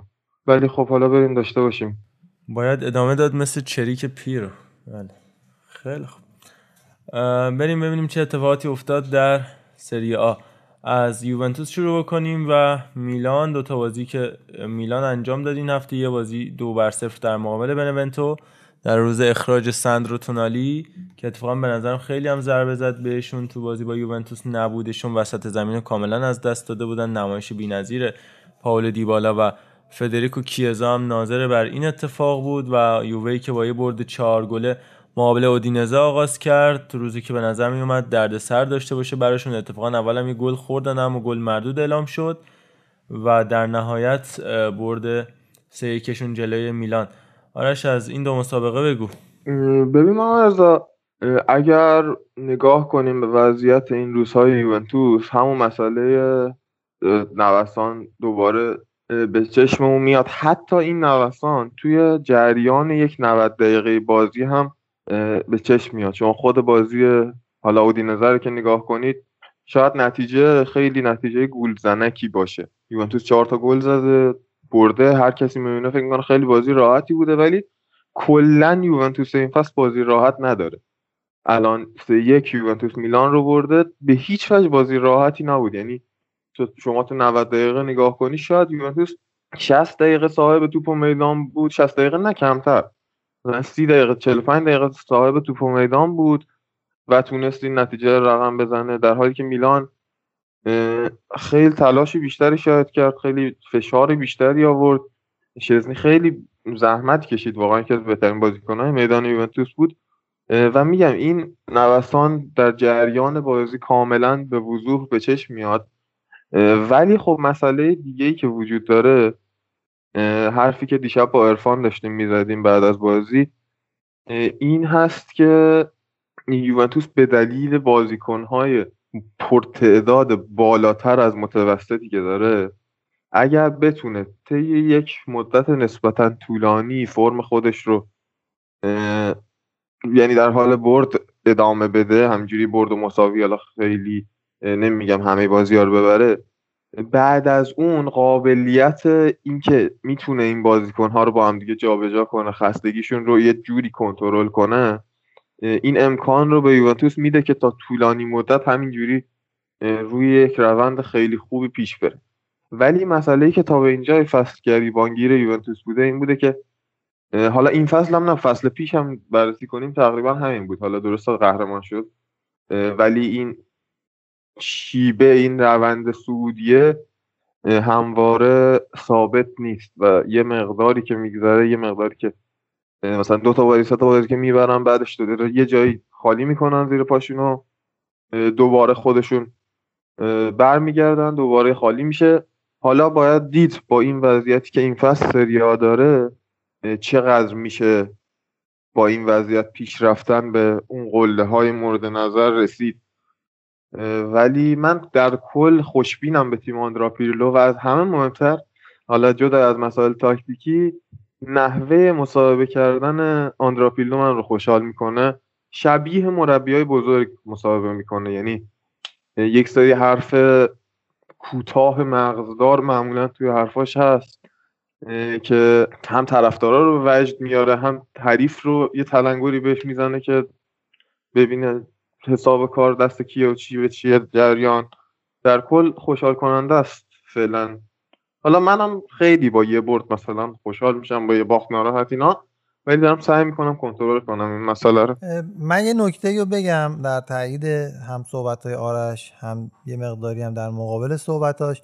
تو اون وقتایی هم که تیمت خوب بوده یه خورده کمتر میبینی، حالا الان که خب باید واقعا خوشحالی بکنی، میان یه خورده بار انتقادی رو بالا میبری و یا حالا یه کمی هم خوشحال میشی، طبیعیه. یعنی من میخوام بگم که بالاخره طرفدار تیمی و باید طبیعی خوشحال بشه. حالا رفتن ساری، من میخواستم بگم که این چیزی که در مقابلت دارم، تو خب ساری رو دوست داری، ولی الان این هماهنگی که تو ترکیب هست تو نیمکت هم قشنگ به چشم میبینیم. در کنار پیلو ما بوفون و کیلینی رو داریم که قشنگ آلترناتیوهای مربیگری برای تیم‌های دیگه در سری آ هستن و دارن قشنگ رشد میکنن، به صورت تیمی تیمو دارن مدیریت میکنن و این آرامشی هم که میگی پیلو داره به خاطر رفاقتیه که به نظر من با اینا داره و این کاملا مشهوده.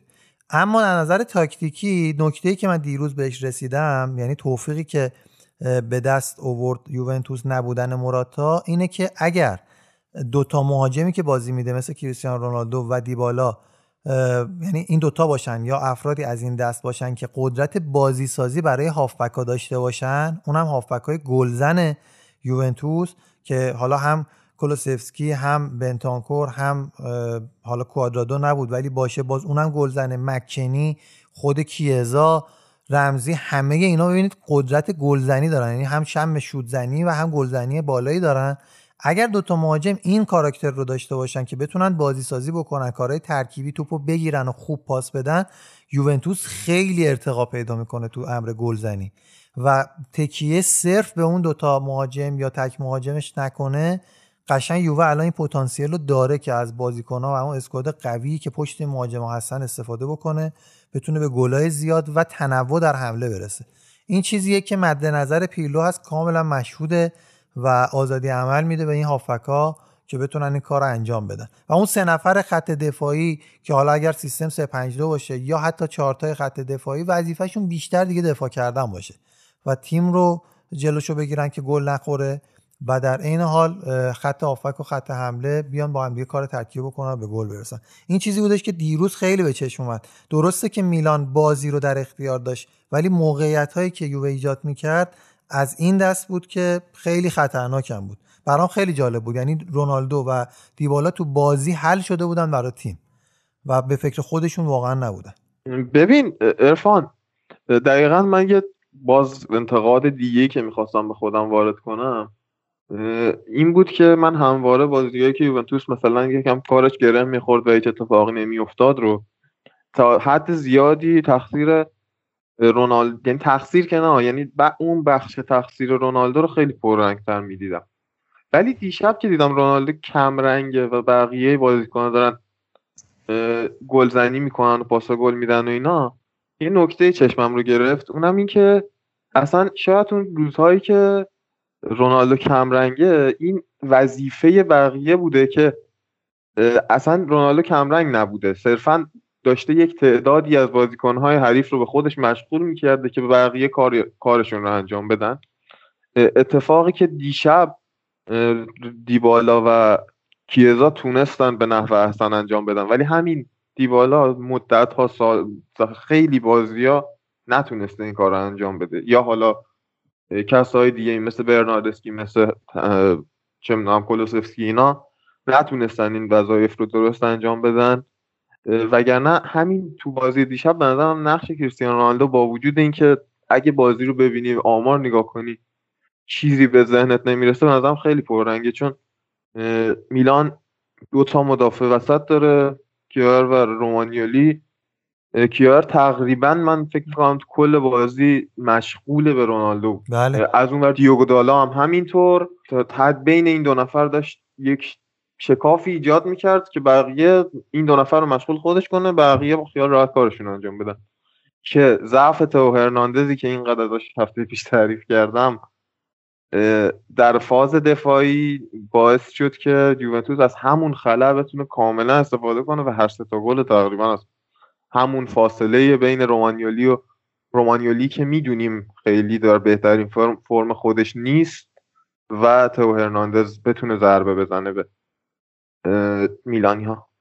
دقیقا موافقم، منم همینو میگم. دیشب تو بازی دیشب به چشم اومد، یعنی رونالدو فضاها رو کاملا میرفت کاور میکرد یا یه جاهایی جاگیری میکرد که نظم خط دفاعی به خصوص کیایر و رومانیولی به هم میریخ و بقیه میتونستن کارشون انجام بدن. این تو روند بازی در میاد و حتی کسیهی که مونده بودش که بیشتر رو پای دیبالا بره یا رونالدو، تو چند تا صحنه مجبور شد خطایی خطرناکی هم بکنه که حالا داورم خیلی به نظرم خشن برخورد نکرد و مهربون بود، وگرنه حتی میلان میتونه سود دو سه تا صحنه کارت هم بگیره و اخراجی هم بده اگر که کارت میداد، یعنی داور مثلا تک کارت میشدن، این خطر تهدیدشون میکرد. در کل یوونتوس میتونه بگیم بازی رو جنگ از روز بده، یعنی کم بازیکنی میلان استفاده کرد. میلان هم بخوایم بهش بپردازیم، حالا واقعا بخوایم بگیم انصافا میلان شش تا مهره تاثیرگذارش نبودن، یوونتوس دو تا نبودن که باز جایگزین داشت، یعنی کوادرادو و موراتا واقعا جایگزین داشتن، ولی میلان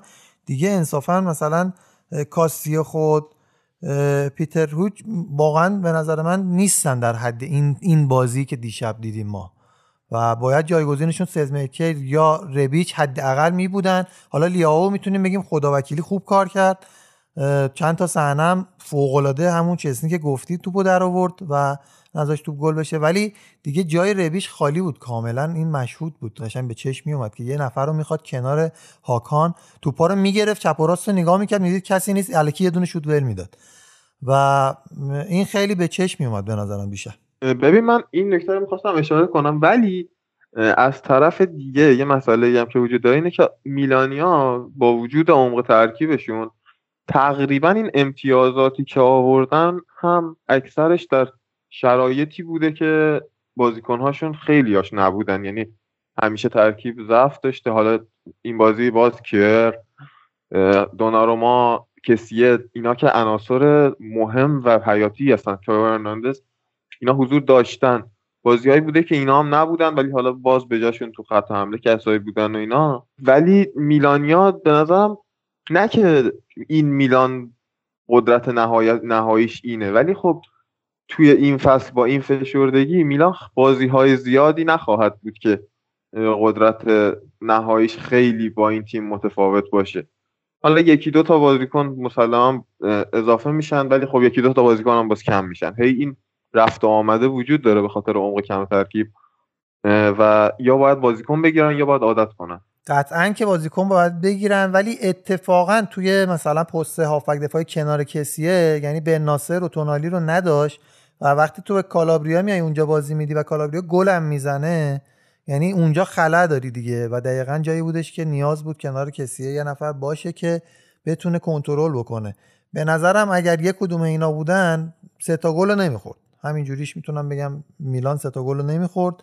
و آره من موافقم. آره و این اینجا بعضی وقتا پیش میاد دیگه، اینجوری میشه. حالا من دنبال این بودم که میلان یه بازی ببازه، به خصوص حالا مثلا به یه رقیب خودش که دقیقاً رقیب مستقیم خودش که یوونتوسه، ببینم بعدش چیکار میکنه. این بازی بعد میلان خیلی مهمه برای من، یکی که بخوام ببینم که اون حرف تو که میلان یه فرم خوبه درسته یا نه، واقعاً تیم یه تیم خوبه الان.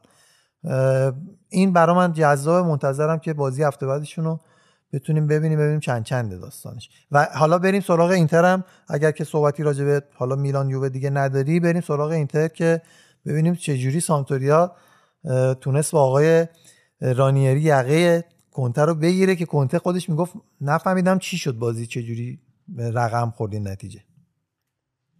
بگو آقا آرش، شما که طرفدار اینتری بگو. ببین مهمترین نکته توی بازی اینتر مسلماً غیبت روملو لوکاکو به خاطر مصدومیت بود. غیبتی که تقریبا روی تمامی فازهای حرکتی بازیکنان اینتر تاثیرگذاره.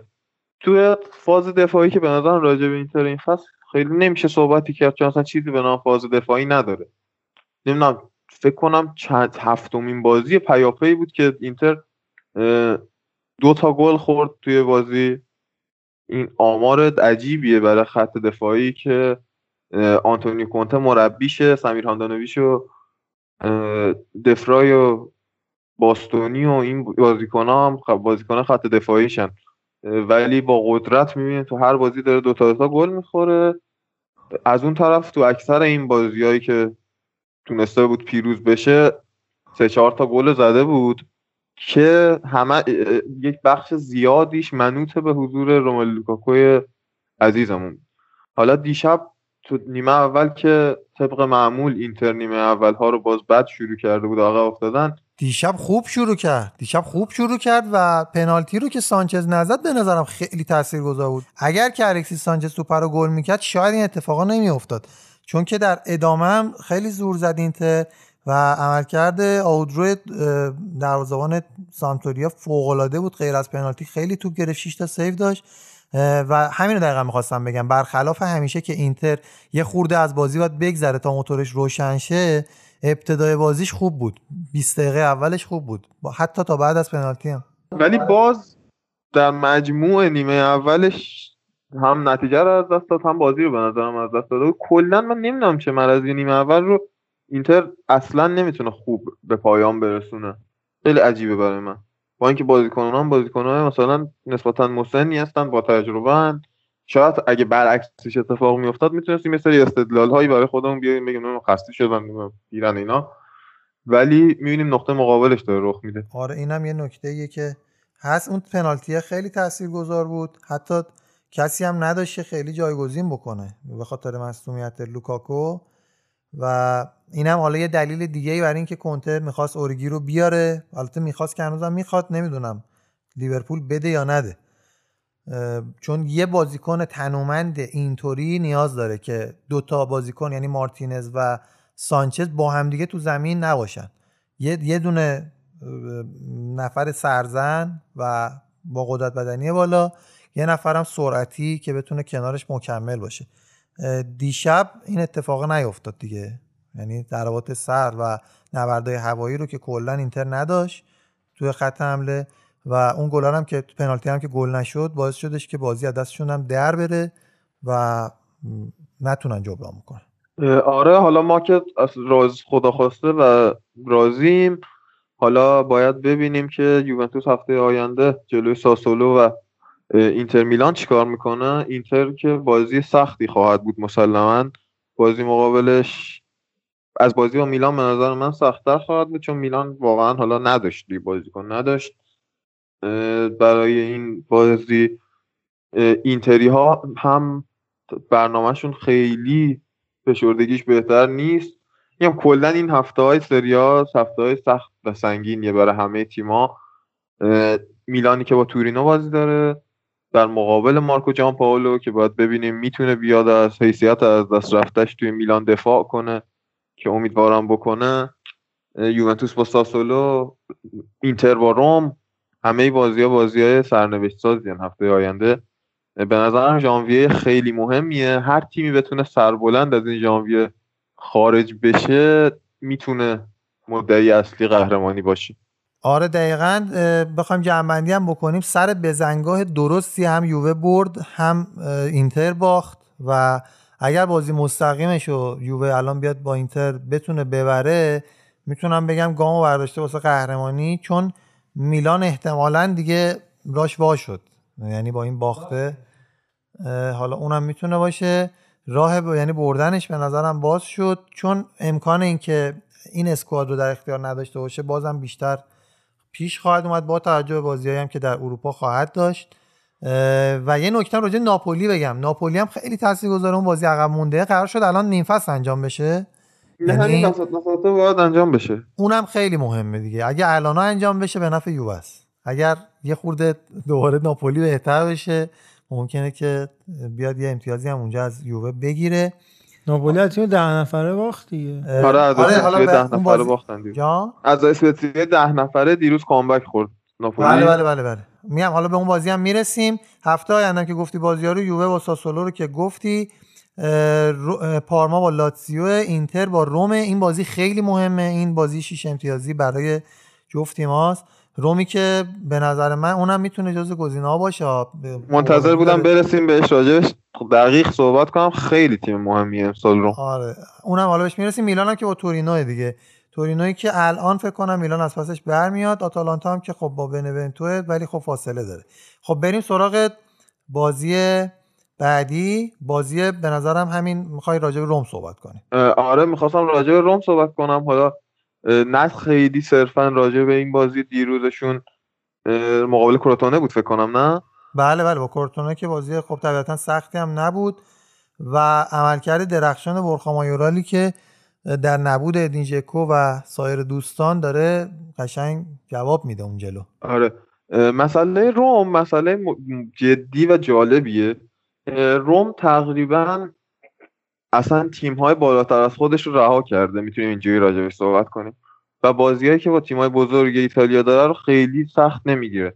از اون طرف هر, هر تیمی که ازش یک هم ضعیف‌تر باشه رو به راحتی میبره. این خیلی عنصر مهمی، همون نکته‌ای که فکر کنم هفته پیش راجع به اینتر گفتم و به خاک سیان نشوندمشون. فعلا الان میخوام راجع به روم بگم که این بازی‌های آسون رو بردن خیلی مسئله مهمیه. من واقعا وقتی یه تیمی رو میبینم اینجوریه به این ثباتش به این شخصیتش یک مقداری پی میبرم، چون شما حالا بازی با نمیدونم یوونتوس، بازی با میلان، بازی با اینتر رو بیاین یکم بلغزین امتیاز از دست بدین، چه در چشم خودتون چه در چشم طرفدارانتون خیلی اتفاق یعنی دور از انتظاری نیفتاده، یعنی خیلی شما آزار نمیبینید. ولی وقتی میاد چه میدونم سه هیچ به فیورنتینا میبازی توی بازی عادی توی بازی توی هفته، اصلا ذهنیت تیمی شما داون میشه، می میفته کاملا،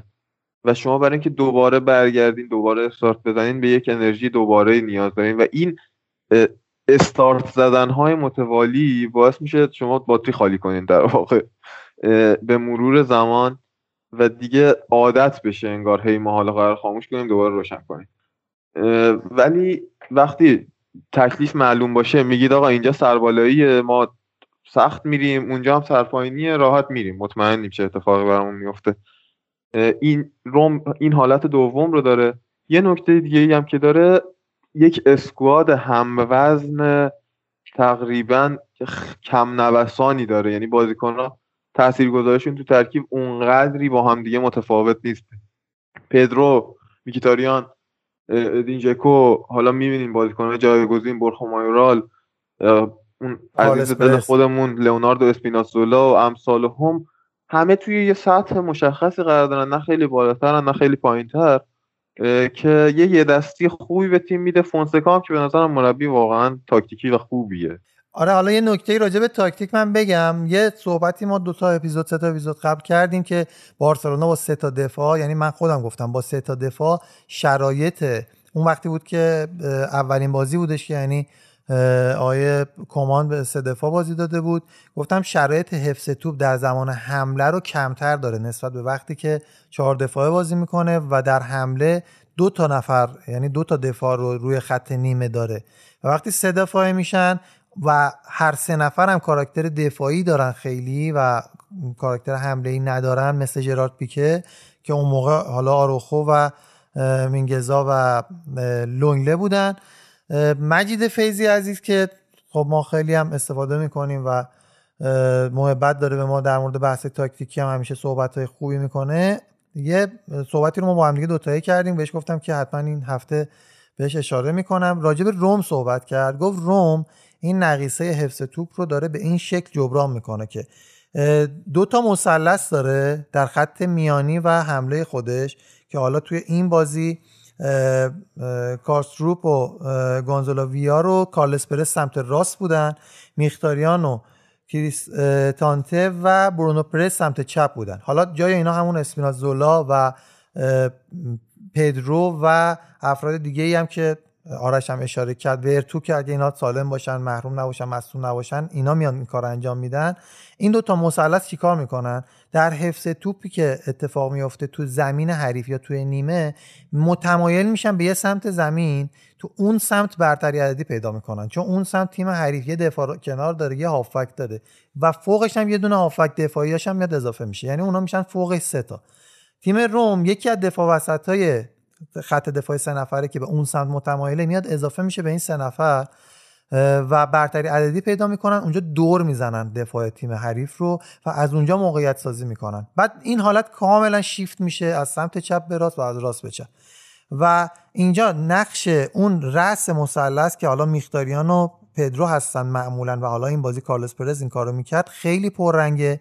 و این که میبینیم الان میختاریان اینقدر به چشم میاد و پدرو اینقدر به چشم میاد، به خاطر قدرت حفظ توپ و تکنیکی که اینا دارن و نقششون در این مثلثه و حالا یا مربعی که رخ میده، و این حفظ توپ رو اینها در حقیقت به دوش میکشن و فوق العاده است این کاری که داره الان روم انجام میده. توی تمام بازی‌ها داره به چشم میاد و این واقعا تحلیل درستی بود که آقای فیضی گفتن، اینجا منم اشاره کردم بهش. این سیال بودن و روون بودن بازیشون هم در تیمایی که یه خورده خودشون ضعیف‌ترن به خاطر همینه به چشم میاد. تیمایی که قوی‌ترن از پشت این دفاع سه نفره مثل یوونتوس، مثل میلان، اینها میتونن استفاده بکنن با نفرات سرعتی و خوبی که دارن و روم اونجا ضربه میخوره. و در تایید صحبت آرش هم راجع به روم بگم که این روندی که داره ادامه میده شاید حتی منجر به کسب رتبه خوب اول دوم هم بشه، یعنی بقیه تیم‌ها به هم دیگه سایش پیدا بکنن، روم بیاد بقیه تیم‌های ضعیفو ببره، به همون تیم بالایی‌ها فقط ببازه و این کار برای قهرمانی آره کافیه. بریم سراغ اون بازی آخر. رو یه نکته فقط من راجع به میکیتاریان می‌خواستم اشاره کنم، بگو که بریم سریع‌تر. آره، میکیتاریان در کنار هری کین و برونو فرناندز تنها بازیکن‌های با تاثیرگذاری، یعنی با بیش از هفت گل و هفت پاس گل در بین پنج لیگ برتر اروپاییه. این آمار خیلی آمار حرفداریه. به علی آقا محمودی هم سلام عرض می‌کنیم از همینجا که آرسنال چجوری این بازیکن‌ها رو به این راحتی از دست میده و به جاش بازیکن‌های دیگه میگیره. اتفاقا ما الان دقیقاً تو همون پست هم دوچار مشکلیم دیگه، دقیقاً توی پست پشت مهاجم، پست ده الان دوچار مشکلیم، ولی خب مخیتاریان نه تو آرسنال نه توی منچستر جواب نداد. اونم به خاطر سرعت بالایی که توی لیگ برتر انگلیس هست و مخیطاریان نتونست خودشو با اون شرایط وفق بده به نظر. ولی من فکر میکنم به خاطر برهه زمانی بعدی که تو هر دو تا تیم حضور داشتم هست. یعنی هم آرسنالی که هیچ برنامه، آرسنالی که اون موقع مخیطاریان بود فکر میکنم نه امری وینگ بازیش میداد، کار بزرگی داشت، نه این نه جا افتاده بود اصلا ترکیب. حالا اونم هیچی، منچستر اون موقع هم خیلی اتفاق خاصی رو رقم نمیزد. منچسترش من خیلی کاری ندارم، ولی توی آرسنال اون زمانی که بود، چون وینگر ما اون موقع خیلی دوچار مشکل بودیم، هنوز هم البته هستیم، ولی خب اون موقع دیگه نه پپه بود نه ویلیام بود و تمام امید اون همون نیلسون و اینا بودن و مجبور بود اونجا وینگر بازیش بده. همین یه نکته بگم، الان تو روم وینگر بازی نمیکنه. درسته که سه چهار سه هست حالا یا سه پنج پشت مهاجمه، آره پشت مهاجمیه که بیشتر متمایل به همون عمق هستش و اونجاست که کارایش به چشم میاد. یه نکته هم فقط بگم، اون هفته هم صحبتش داشتیم، تو گفتی آرسنال پشت مهاجم یعنی شماره ده نداره، موقعیت سازی نمیکنه. من گفتم که من خیلی قبول ندارم.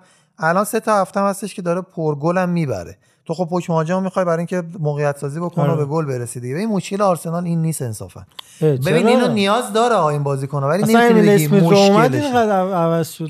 قضیه دیگه امیل اسمیت رو اومد، دقیقاً داستان عوض شد دیگه. خب پس داری دیگه بازیکن‌ها دیگه. چون الان یه بازیکن نوزده ساله داری که معلوم نیست که مصدوم میشه دیگه. نه نه من دقیقاً میخوام بگم که اون نیست بحث داستان، اونم نبودش جایگزین سبایوس هم این کارو سبایوس نمیتونه در بیاره واقعا. حالا من میگم در آورد دیگه، داریم میبینیم دیگه. آقا بریم خنده آقای ملکی رو گوش بدیم به خاطر این خنده‌ای که آقای یزدانی انجام دادن. من نشیدم. بریم بریم میره داخل. بپرسین از مهدی. شما اینو به من نگفتین علی آقا، شما بعد از جلسه من آقا چرا میخندید؟ من خودم بعد از جلسه من خودم اومدم تو جلسه. آره و خلاصه حالا اینکه پست بازیکن‌ها مهمه آقای محمودی عزیز.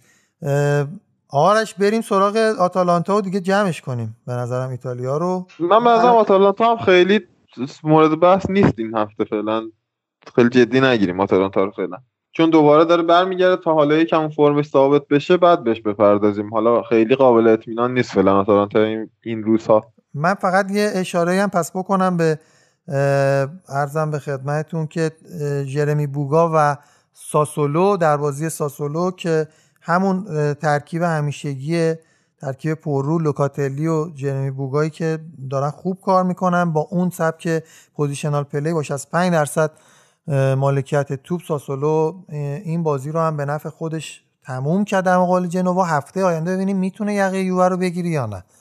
تقریبا همه مصدومان و محرومانشون هم برگشتن و با تمام قوا در مقابل یووه قرار میگیره. خود لوکاتلی، ژرمی بوگا و بقیه بازیکن‌هایی که باید بترسه یوونتوس ازشون، ولی میشه. هفته پیش دیدیم آتالانتا چجوری از پس ساسولو بر اومد. ساسولو خیلی تو بازی بزرگ نشون داده اونقدر چقدر نیست این فصل و باید ببینیم چی کار میکنه یوونتوس. آره اینم هستش. خب اینم از ایتالیامون. پروپیمون هم بود نسبتاً. دم آرش هم گرم. اگر که موردی نیستش یه خداحافظی داشته باش آرش جان که دیگه جمع کنیم دیگه داستان رو. من باز تشکر میکنم از همه عزیزان که تحمل میکنن حالا کیفیت شاید یه مقدار پایین تر صدای ما از راه دور رو عذر میخوام. ایشالله بتونم به زودی بیام و از نزدیک در خدمت عزیزان باشم و خیلی خوشحال شدم که بازم تونستم در حد یک ایتالیا در حد یک نیم ساعت چهل دقیقه‌ای در خدمتتون باشم. خیلی خوشحال میشم نظراتتون رو هم با من و بچه‌ها در میون بذارید دیگه. قربان شما برم، خدا نگهدارتون. خب ایتالیا رو هم دیگه ما ازش بگذریم و بریم سراغ بخش بعدی. شب برزن شب ما، شب بیروزن شب ما، شب تاریک و حریص، بنویس از ما بنویس، بنویس از رنج فتاده به دایری، بنویس از چشمی و شبنم خاطری، بنویس از ما به سکوت و صدا، تو که گفتم میدانی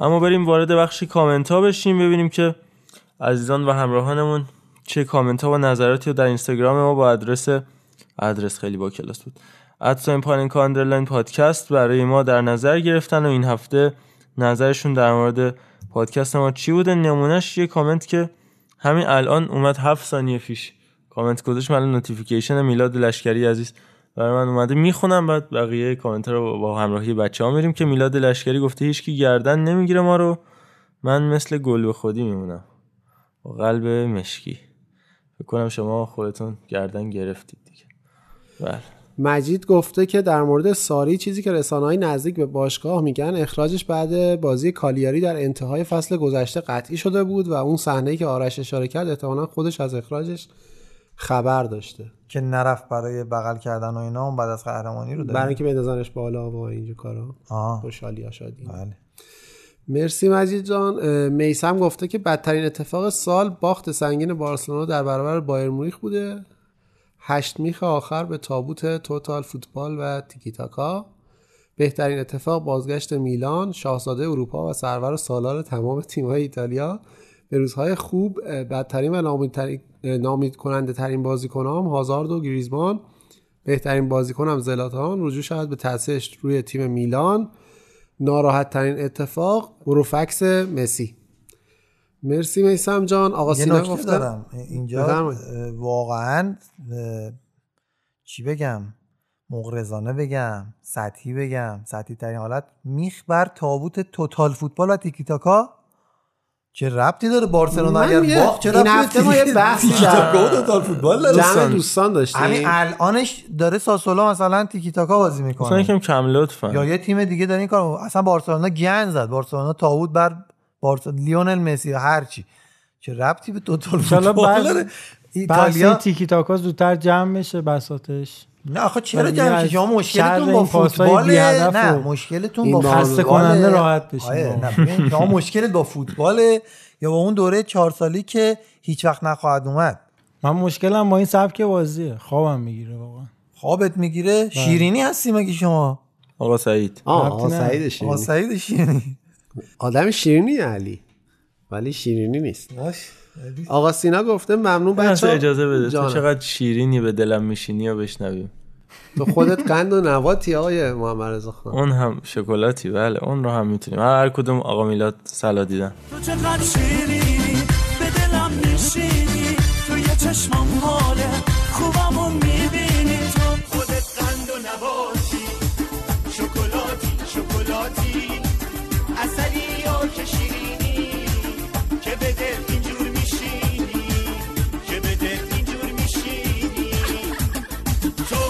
شیرینی به دلم میشینی، توی چشمم واله خوبمو میبینی.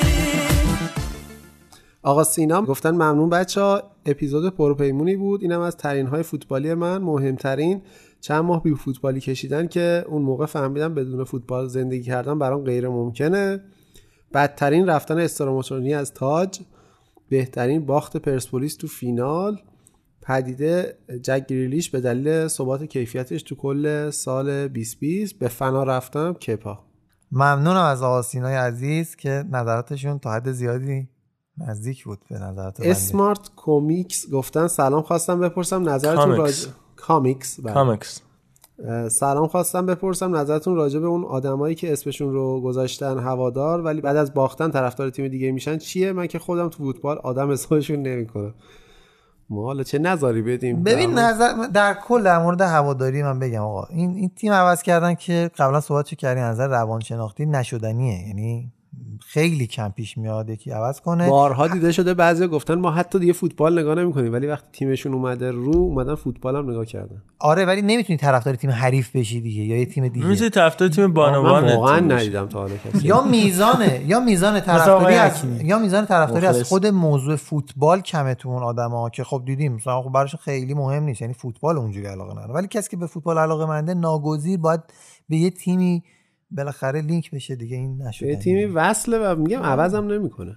با همون اصلا روز تو میسازی، اونو دنبال میکنی و طبیعتاً با همون پیش میری. حالا در ایران و در خارج شما دیدین تا حالا تجربه داشتین یه نفر تیمشو عوض کنه؟ اون زیاد. آه کی؟ خیلی از دوستان من بودن که واقعا آره اصلا یا پلیر فن بودن که اصلا طرفدار، برای مثال مسعود اوزیل بودن طرفدار رئال بوده، رفته آرسنال، آرسنالیان قرار فنرباچه‌ای هم دی سی یونایتدی بشن قرار بزدوری. این یه تایپ جدیده پلیر فن بودن و هر هست همین دوستان فن بودن که بیشترشون چیزا بود. مثلا رونالدو فنا مسئله گفتن. الان خیلیام می... یادمه که حالا چند نفرم توی خصوصی بهم گفتن که آقا شما آرتتا فن هستین و طرفدار فقط آرتتا و اینا، ولی خب واقعا از اساس اصلا این مسئله دچار مشکله، چون که آرتتا از اون اولش که بازیکن هم بود، حتی بازیکن خیلی خاصی هم نبود که مثلا بگی اسطوره آرسنال بود یا مثلا ستاره آرسنال بود، نه بازیکن خیلی ستاره‌ای بود نه بازیکن خیلی خاصی بود که مثلا کسی بخواد فنش بشه. بعدم که سرمربی شد خب کلا یه سال اومده کسی که توی یک سال قاعدتا نمیشه مثلا فن داشته باشه و اینا.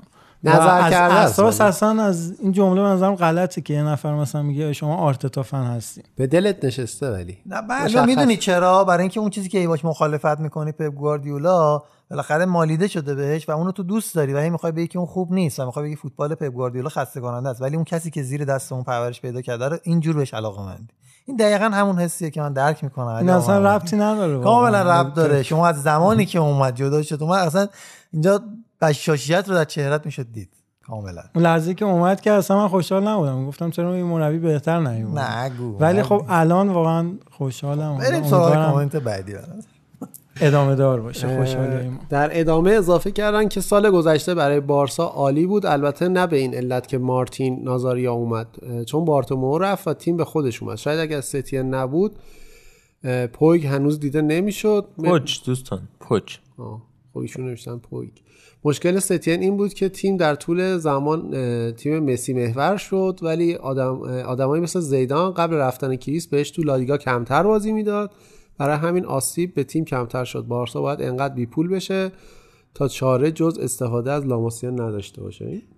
مقایسه کریستیانو رونالدو و مسی و مقایسه رئال و بارسلونا با هم دیگه کلا قیاس معالفاره غلطه، این کارو سراغش نرید. وارد درگاه آی مسی نشید. نه آقا چه ربطی داره؟ من میخوام بگم الان کمتر بازی دادن به این تیم، الان تو به مسی بازی نده، به ده نفر دیگه بازی نده. بارسلونا وارد هیچ محل جدیدی نمیشه به این دلیل که مثلا بگی که چون به کریستیانو رونالدو بازی نداد رئال خیلی یعنی ایمپکت شد، ایمپکت مودیفایر شد در مقابل این ضربات رفتن رونالدو. نه ربطی نداره، واقعا ربطی نداره. بارسلونا یهو خالی شد از بازیکن. رئال مادرید هیچ اتفاقی تو اسکوادش نیفتاد، فقط رونالدو رفت، ادن آزارد اومد، ادن آزارد هم مصدوم شد. خب بقیه‌شون رفتن. آیا فقط رونالدو رفت که اینا؟ رونالدو بدی هم نیست اصلا، من نمیگم بده، میگم آقا فقط اونه دیگه. ولی مودریچ، کروس، کاسیمیرو، اون خط هافبک کامل سر جاشونه، خط دفاع کامل سر جاشونه، بهتر شد، تازه تقویت شد خط حمله شون. هم میگم ادن آزارد اومد که نمیتونی بگی آقا مثلا رونالدو صد ادن آزارد دوه، که اونم حالا هفتاد هشتاد بهش بده خدا قبول کنه. و خب مسی صد باشه بقیه چند اصلا مسی رو بنداز بیرون، بقیه رو تو چرا نمیبینی؟ بقیه خب به تناوب رفتن دیگه. نه خب میخوام بگم این اتفاق هنوز میخوای بگی مثلا جاوی رفته؟ خب جاوی سال پس رفته. آقا جاوی من کی گفتم؟ الان دارم کل تیمو دارم میگم، کل تیم. آ خود میگی خود اسکواد تیم ضعیفه، حالا مسی توش مهمه. بعدش هم در استارت لیگ این همه بازیکنی که ما داشتیم حالا مصدوم محرومن، اینا تاثیرگذار همزمان همشون مصدوم محروم شده. الان تو دقیقا مثلا کیا رو داری میگی که الان باید باشن و نیستن؟ آنسو فاتی، دمبله دو تا بازی اومده، خود کوتینیو اینم رفت تو باقالیا، اینا همشون باید باشن همزمان که تو بگی اسکواد بارسلونا سر جاش. خب من فکر کنم منظورت هنوز تو یاوی و اینستا، نه یاوی و اینستا که تمام شدن، رایل راکیتیچ و حالا بقیه دیگه در مورد بارسا صحبت کنیم، ولی میخوام بگم مقا... قابل مقایسه نیست اصلا این ربطی. بله بله اون که اصلا نگیم ما چشات میخونیم. مهدی آندرلاین سا گفته سلام محمد رضا، امیدوارم شوخی کرده باشه که مسی بهترین تاریخ، من میتونم حداقل چهار نفر نام ببرم بهتر از مسی. خب بفهمید موضوع بعدی خواهش می‌کنم موزیک راک نذارید دیگه. نه اون چهار تا نفر رو بگین. چهل نفر چهل نفر آنلاین که نیست. چهل نفر چهل نفر چهل نفر خب اون چهل نفر دو تاشو بقول دوستمون دو تاشو بگو. بله من واقعا خوشحال شدم دوست عزیزمون. ولی یه چیز کاملا نظریه، من خودم چیز نیستم، یعنی حالا زدم نظری دیگه. خیلی چهل نفر من چون باور نمی‌کردم خوندم چهار نفر. نه چهل نه حالا تو خودت هم تو ذهنم داشتم میگفتم خب مثلا داره مارادونا رو میگه، رونالدو برزیلی رو میگه، مثلا رونالدینیو، زیدان، مثلا اینا میشه گفت. حالا مثلا چهل نفر چهل تا واقعا خیلی زیاده. خیلی بله علی آقای محمودی هم فهموندن که چهل نفر یه ذره اغراق آموزه. خیلی متشکرم از شما. علی آقا میگه سی و هشت تا رو میدونه دیگه، دو تا شما مشکل داره میگه یه ذره. نود و هشت درصد لایه هاست دیگه. بله بفهمید. مهدی دوباره اشاره کرده که چلسی واقعا تو زمان بعدی افت کرد، امیدوارم این پاننکا افکت دست از سر تیمو برداره. در مورد چلسی خیلی تیم خوبیه واقعا در کنار منچستر سیتی، منچستر یونایتد و لیورپول. در مورد کامنت دوستان یوونتوس توصیه میکنم. این پنج تا رو گفتی آرسنال قهرمان میشه الان؟ نگفتم که قهرمان میشه، گفتم که افکتار میگیره. خودت تو تاپ شش نگه داشتی مثلا الان مردی فعلا الان دهم نشدی شما، یازدهم بفرمایید ان شاء الله. لستر هم بود البته. گفتن در مورد میخوای بقیه‌مون یه نگاهی به جدول بندازید. استون ویلا برنلی بازی آینده. در مورد کامنت دوستان یوونتوسی توصیه میکنم صحبت استاد احمدی نژاد گوش بدن، باز همون که میگه آب بریز همونجا که میسوزه. فکر کنم زود کامنت گذاشتی دوست عزیز. بله علیرضا سرخپوش گفتن که برید بازی‌های امیل اسمیت رو امیل اسمیت رو رو آه بله ببینید و شهر رو چراغونی کنید که گریلیش ثانی داره میاد. بله به امید خدا. بله یعنی چراغونی میکنی؟ بله چراغونی کردیم، میخوام یه بازیکن دیگر بگیریم قربونی ایشون کنیم. بله این که میگن عروسی همینه اونجا بزرگانه، انشالله مبارکش باد. و سینا نجفی گفته سلام دوستان پانیکای، اپیزود پروپیمونی بود مثل همیشه، شرایط میلان تو لیگ امسال جذاب شده و رقابت جالبی با اینتر خواهد داشت. آقا اینا چرا زود کامنت میذارید که لیگ ایتالیا رو بار دیگه برام جذاب کرده، بارسا اما شرایطش خیلی جالب نیست و امیدوارم مسی تکلیف خودش و بارسا رو مشخص کنه. به نظر مسی قدرت تصمیم گیری نداره و بین دوراهی موندن در بارسا و تبدیل شدن به یک بازیکن تک باشگاهی یا رفتن به یک باشگاه دیگه و ادامه دادن جاه طلبی با یک باشگاه به غیر از بارسا گیر کرده. اتفاقات مدیریت بارسا هم اونو مردد کرده. بذار من تموم بشه بعد فکرم تموم شد چون یه جوری میخونه انگاری تموم شده. ببخشید بر ما ببخش آیه شده. و همین سردرگمی مسی بین موندن و رفتن و بارسا رفتن بارسا رو فلج کرده. به امید روزهای خوب برای همه. پایان. مرسی متشکرم. این اثر کامنت افکت رو هم ما داریم، به همین روند ادامه بدید. بله بارسلونا خیلی بد وضعیتش و مسی هم اصلا تکلیفش روشن نیست. ان شاء الله بازی در اوج. دقیقاً. ان شاء الله بازی بعدی هتریک رو داشته باشیم که آقا مسی دوباره برگرده به دوران گلدانی خودش. امید عباسی عزیز گفته سلام حضرات عزیز پاننکای عزیز. حضرات رو لطفاً در کامنت‌ها زیاد استفاده نکنید چون فیلتره. آره دیگه اینقدر خوب و کامل هستید که چیزی ندارم بگم جز این که اگر بگن تو این حجم از پادکست‌های فارسی کدوم‌ها رو دوست داری شاید اسم چند تایی رو ببرم، ولی اگه بگن عاشق کدوم هستی حتما پادکست خوب پاننکا با چند تا رفیقی که ندیدمشون ولی میتونم احساساتشون رو حتی از فاصله دور و فا... فقط از روی لحن و گفتارشون درک کنم. آقا محمدرضا ممنون واسه این جمع خوب فوتبالی، ولی بارسلونا مرده باد. پایان. دوباره آیه خیلی ممنون واقعا عاشقتم دوست عزیز، اسمشون رو فراموش کردم. امید عباسی دیگه. آقا امید عباسی عزیز آقا من عاشقتم. دمت همین روند ادامه بده شما، به ما لطف داشتی عالی تا میتونیم بارسا رو ببینیم. پادکست و زبان باشگاه بارسا نکنید دوستان.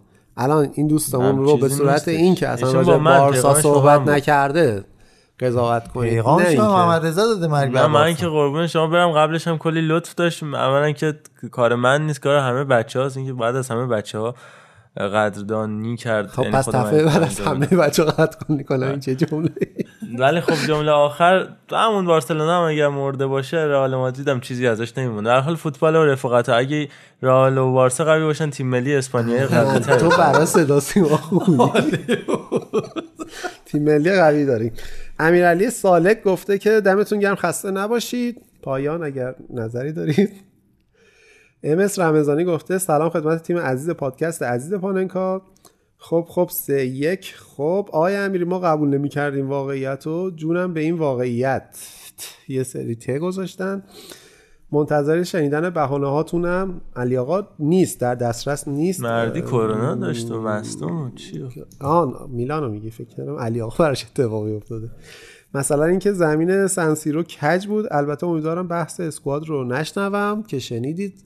آ چرا الان امیدواری بحث اسکواد رو نشنوید؟ واقعا وقتی بوده مسئله اسکواد آقا من للان بی طرف بی طرف، ولی خب بوده دیگه بحث اسکواد. چون علت اصلی اگه اجازه بدید گفتن این که میگفتیم میلان این فصل به جایی نمیرسه و شما خلاف واقعیت دونستینش. همین اسکواد درب و داغون بود، یعنی اون علت اصلیه همین اسکواده بود. امیدوارم برای توجیه این باخت به ریسمان اسکواد چنگ نزنید. روند خوب میلان با برد اتفاقی جلوی یووه شک گرفت، خودمون باعث شدیم میلان باد بشه، خودمونم بادشو خالی کردیم. حالا به نکته آخر این که اجازه بدید اجازه بدید جان بله. و نکته آخر این که به فنا رفته سال دو تا پاس گل داد جلوتون. به به به به شب و روز خوش، البته شب و روزگار خوش.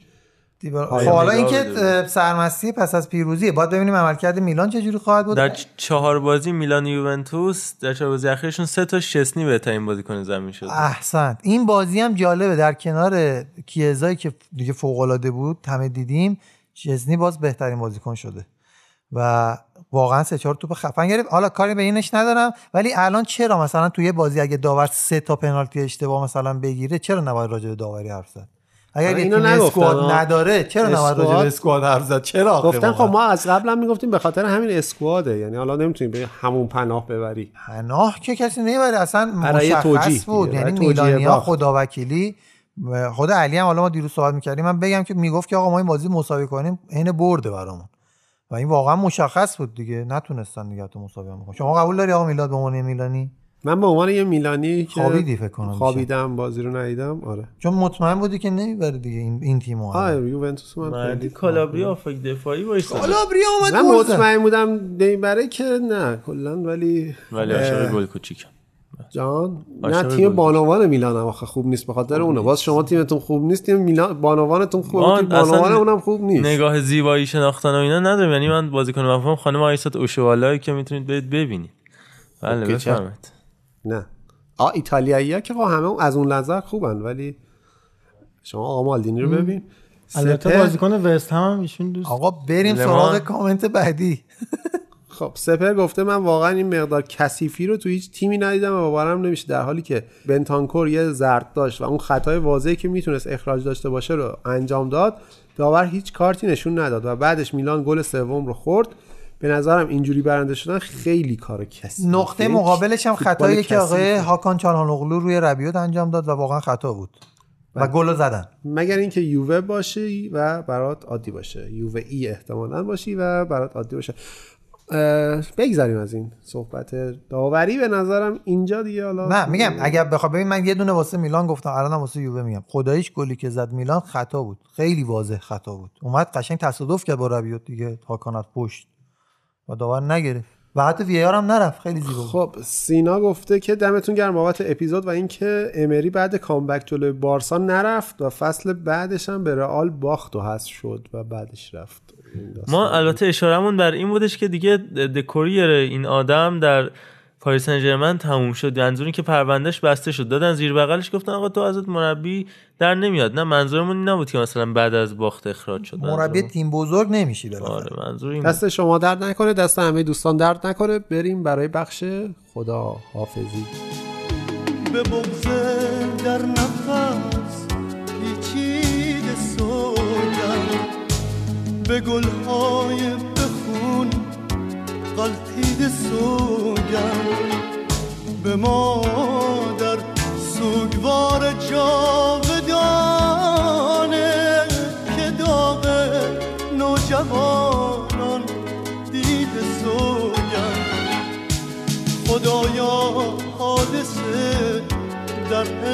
زار است، به هر سو باد وحشی درگذار است.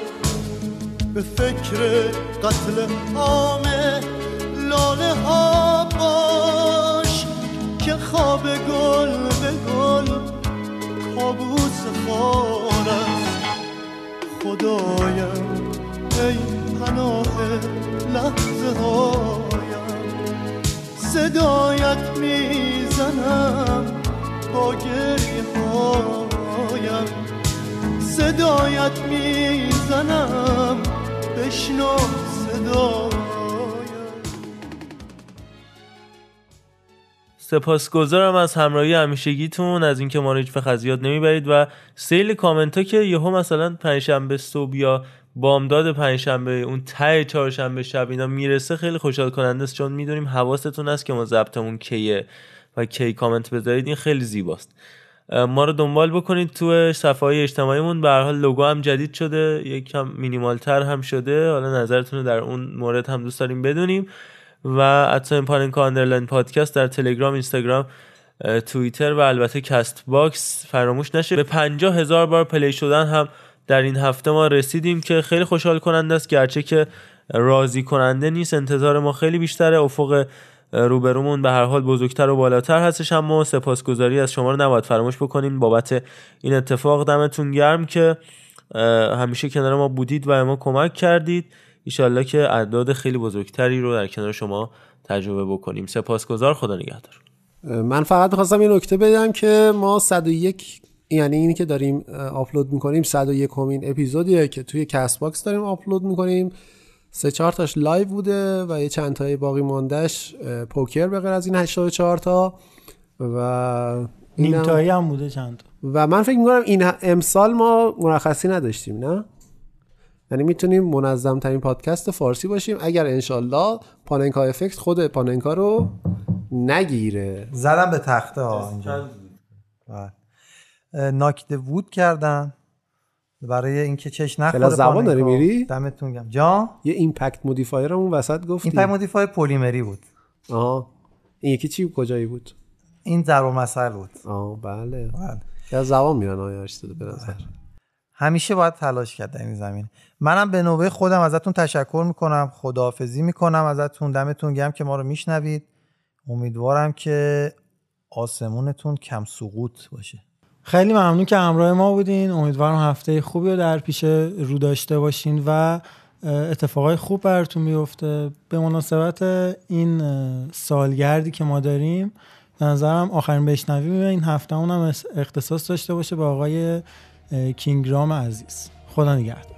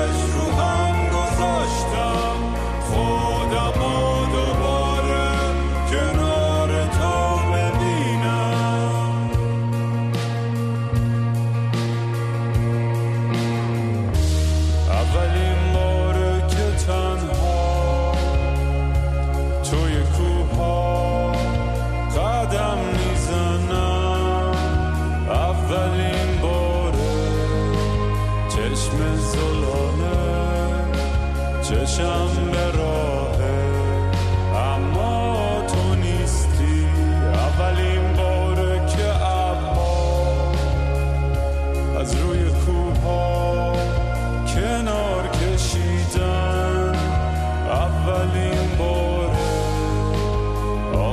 می تافه.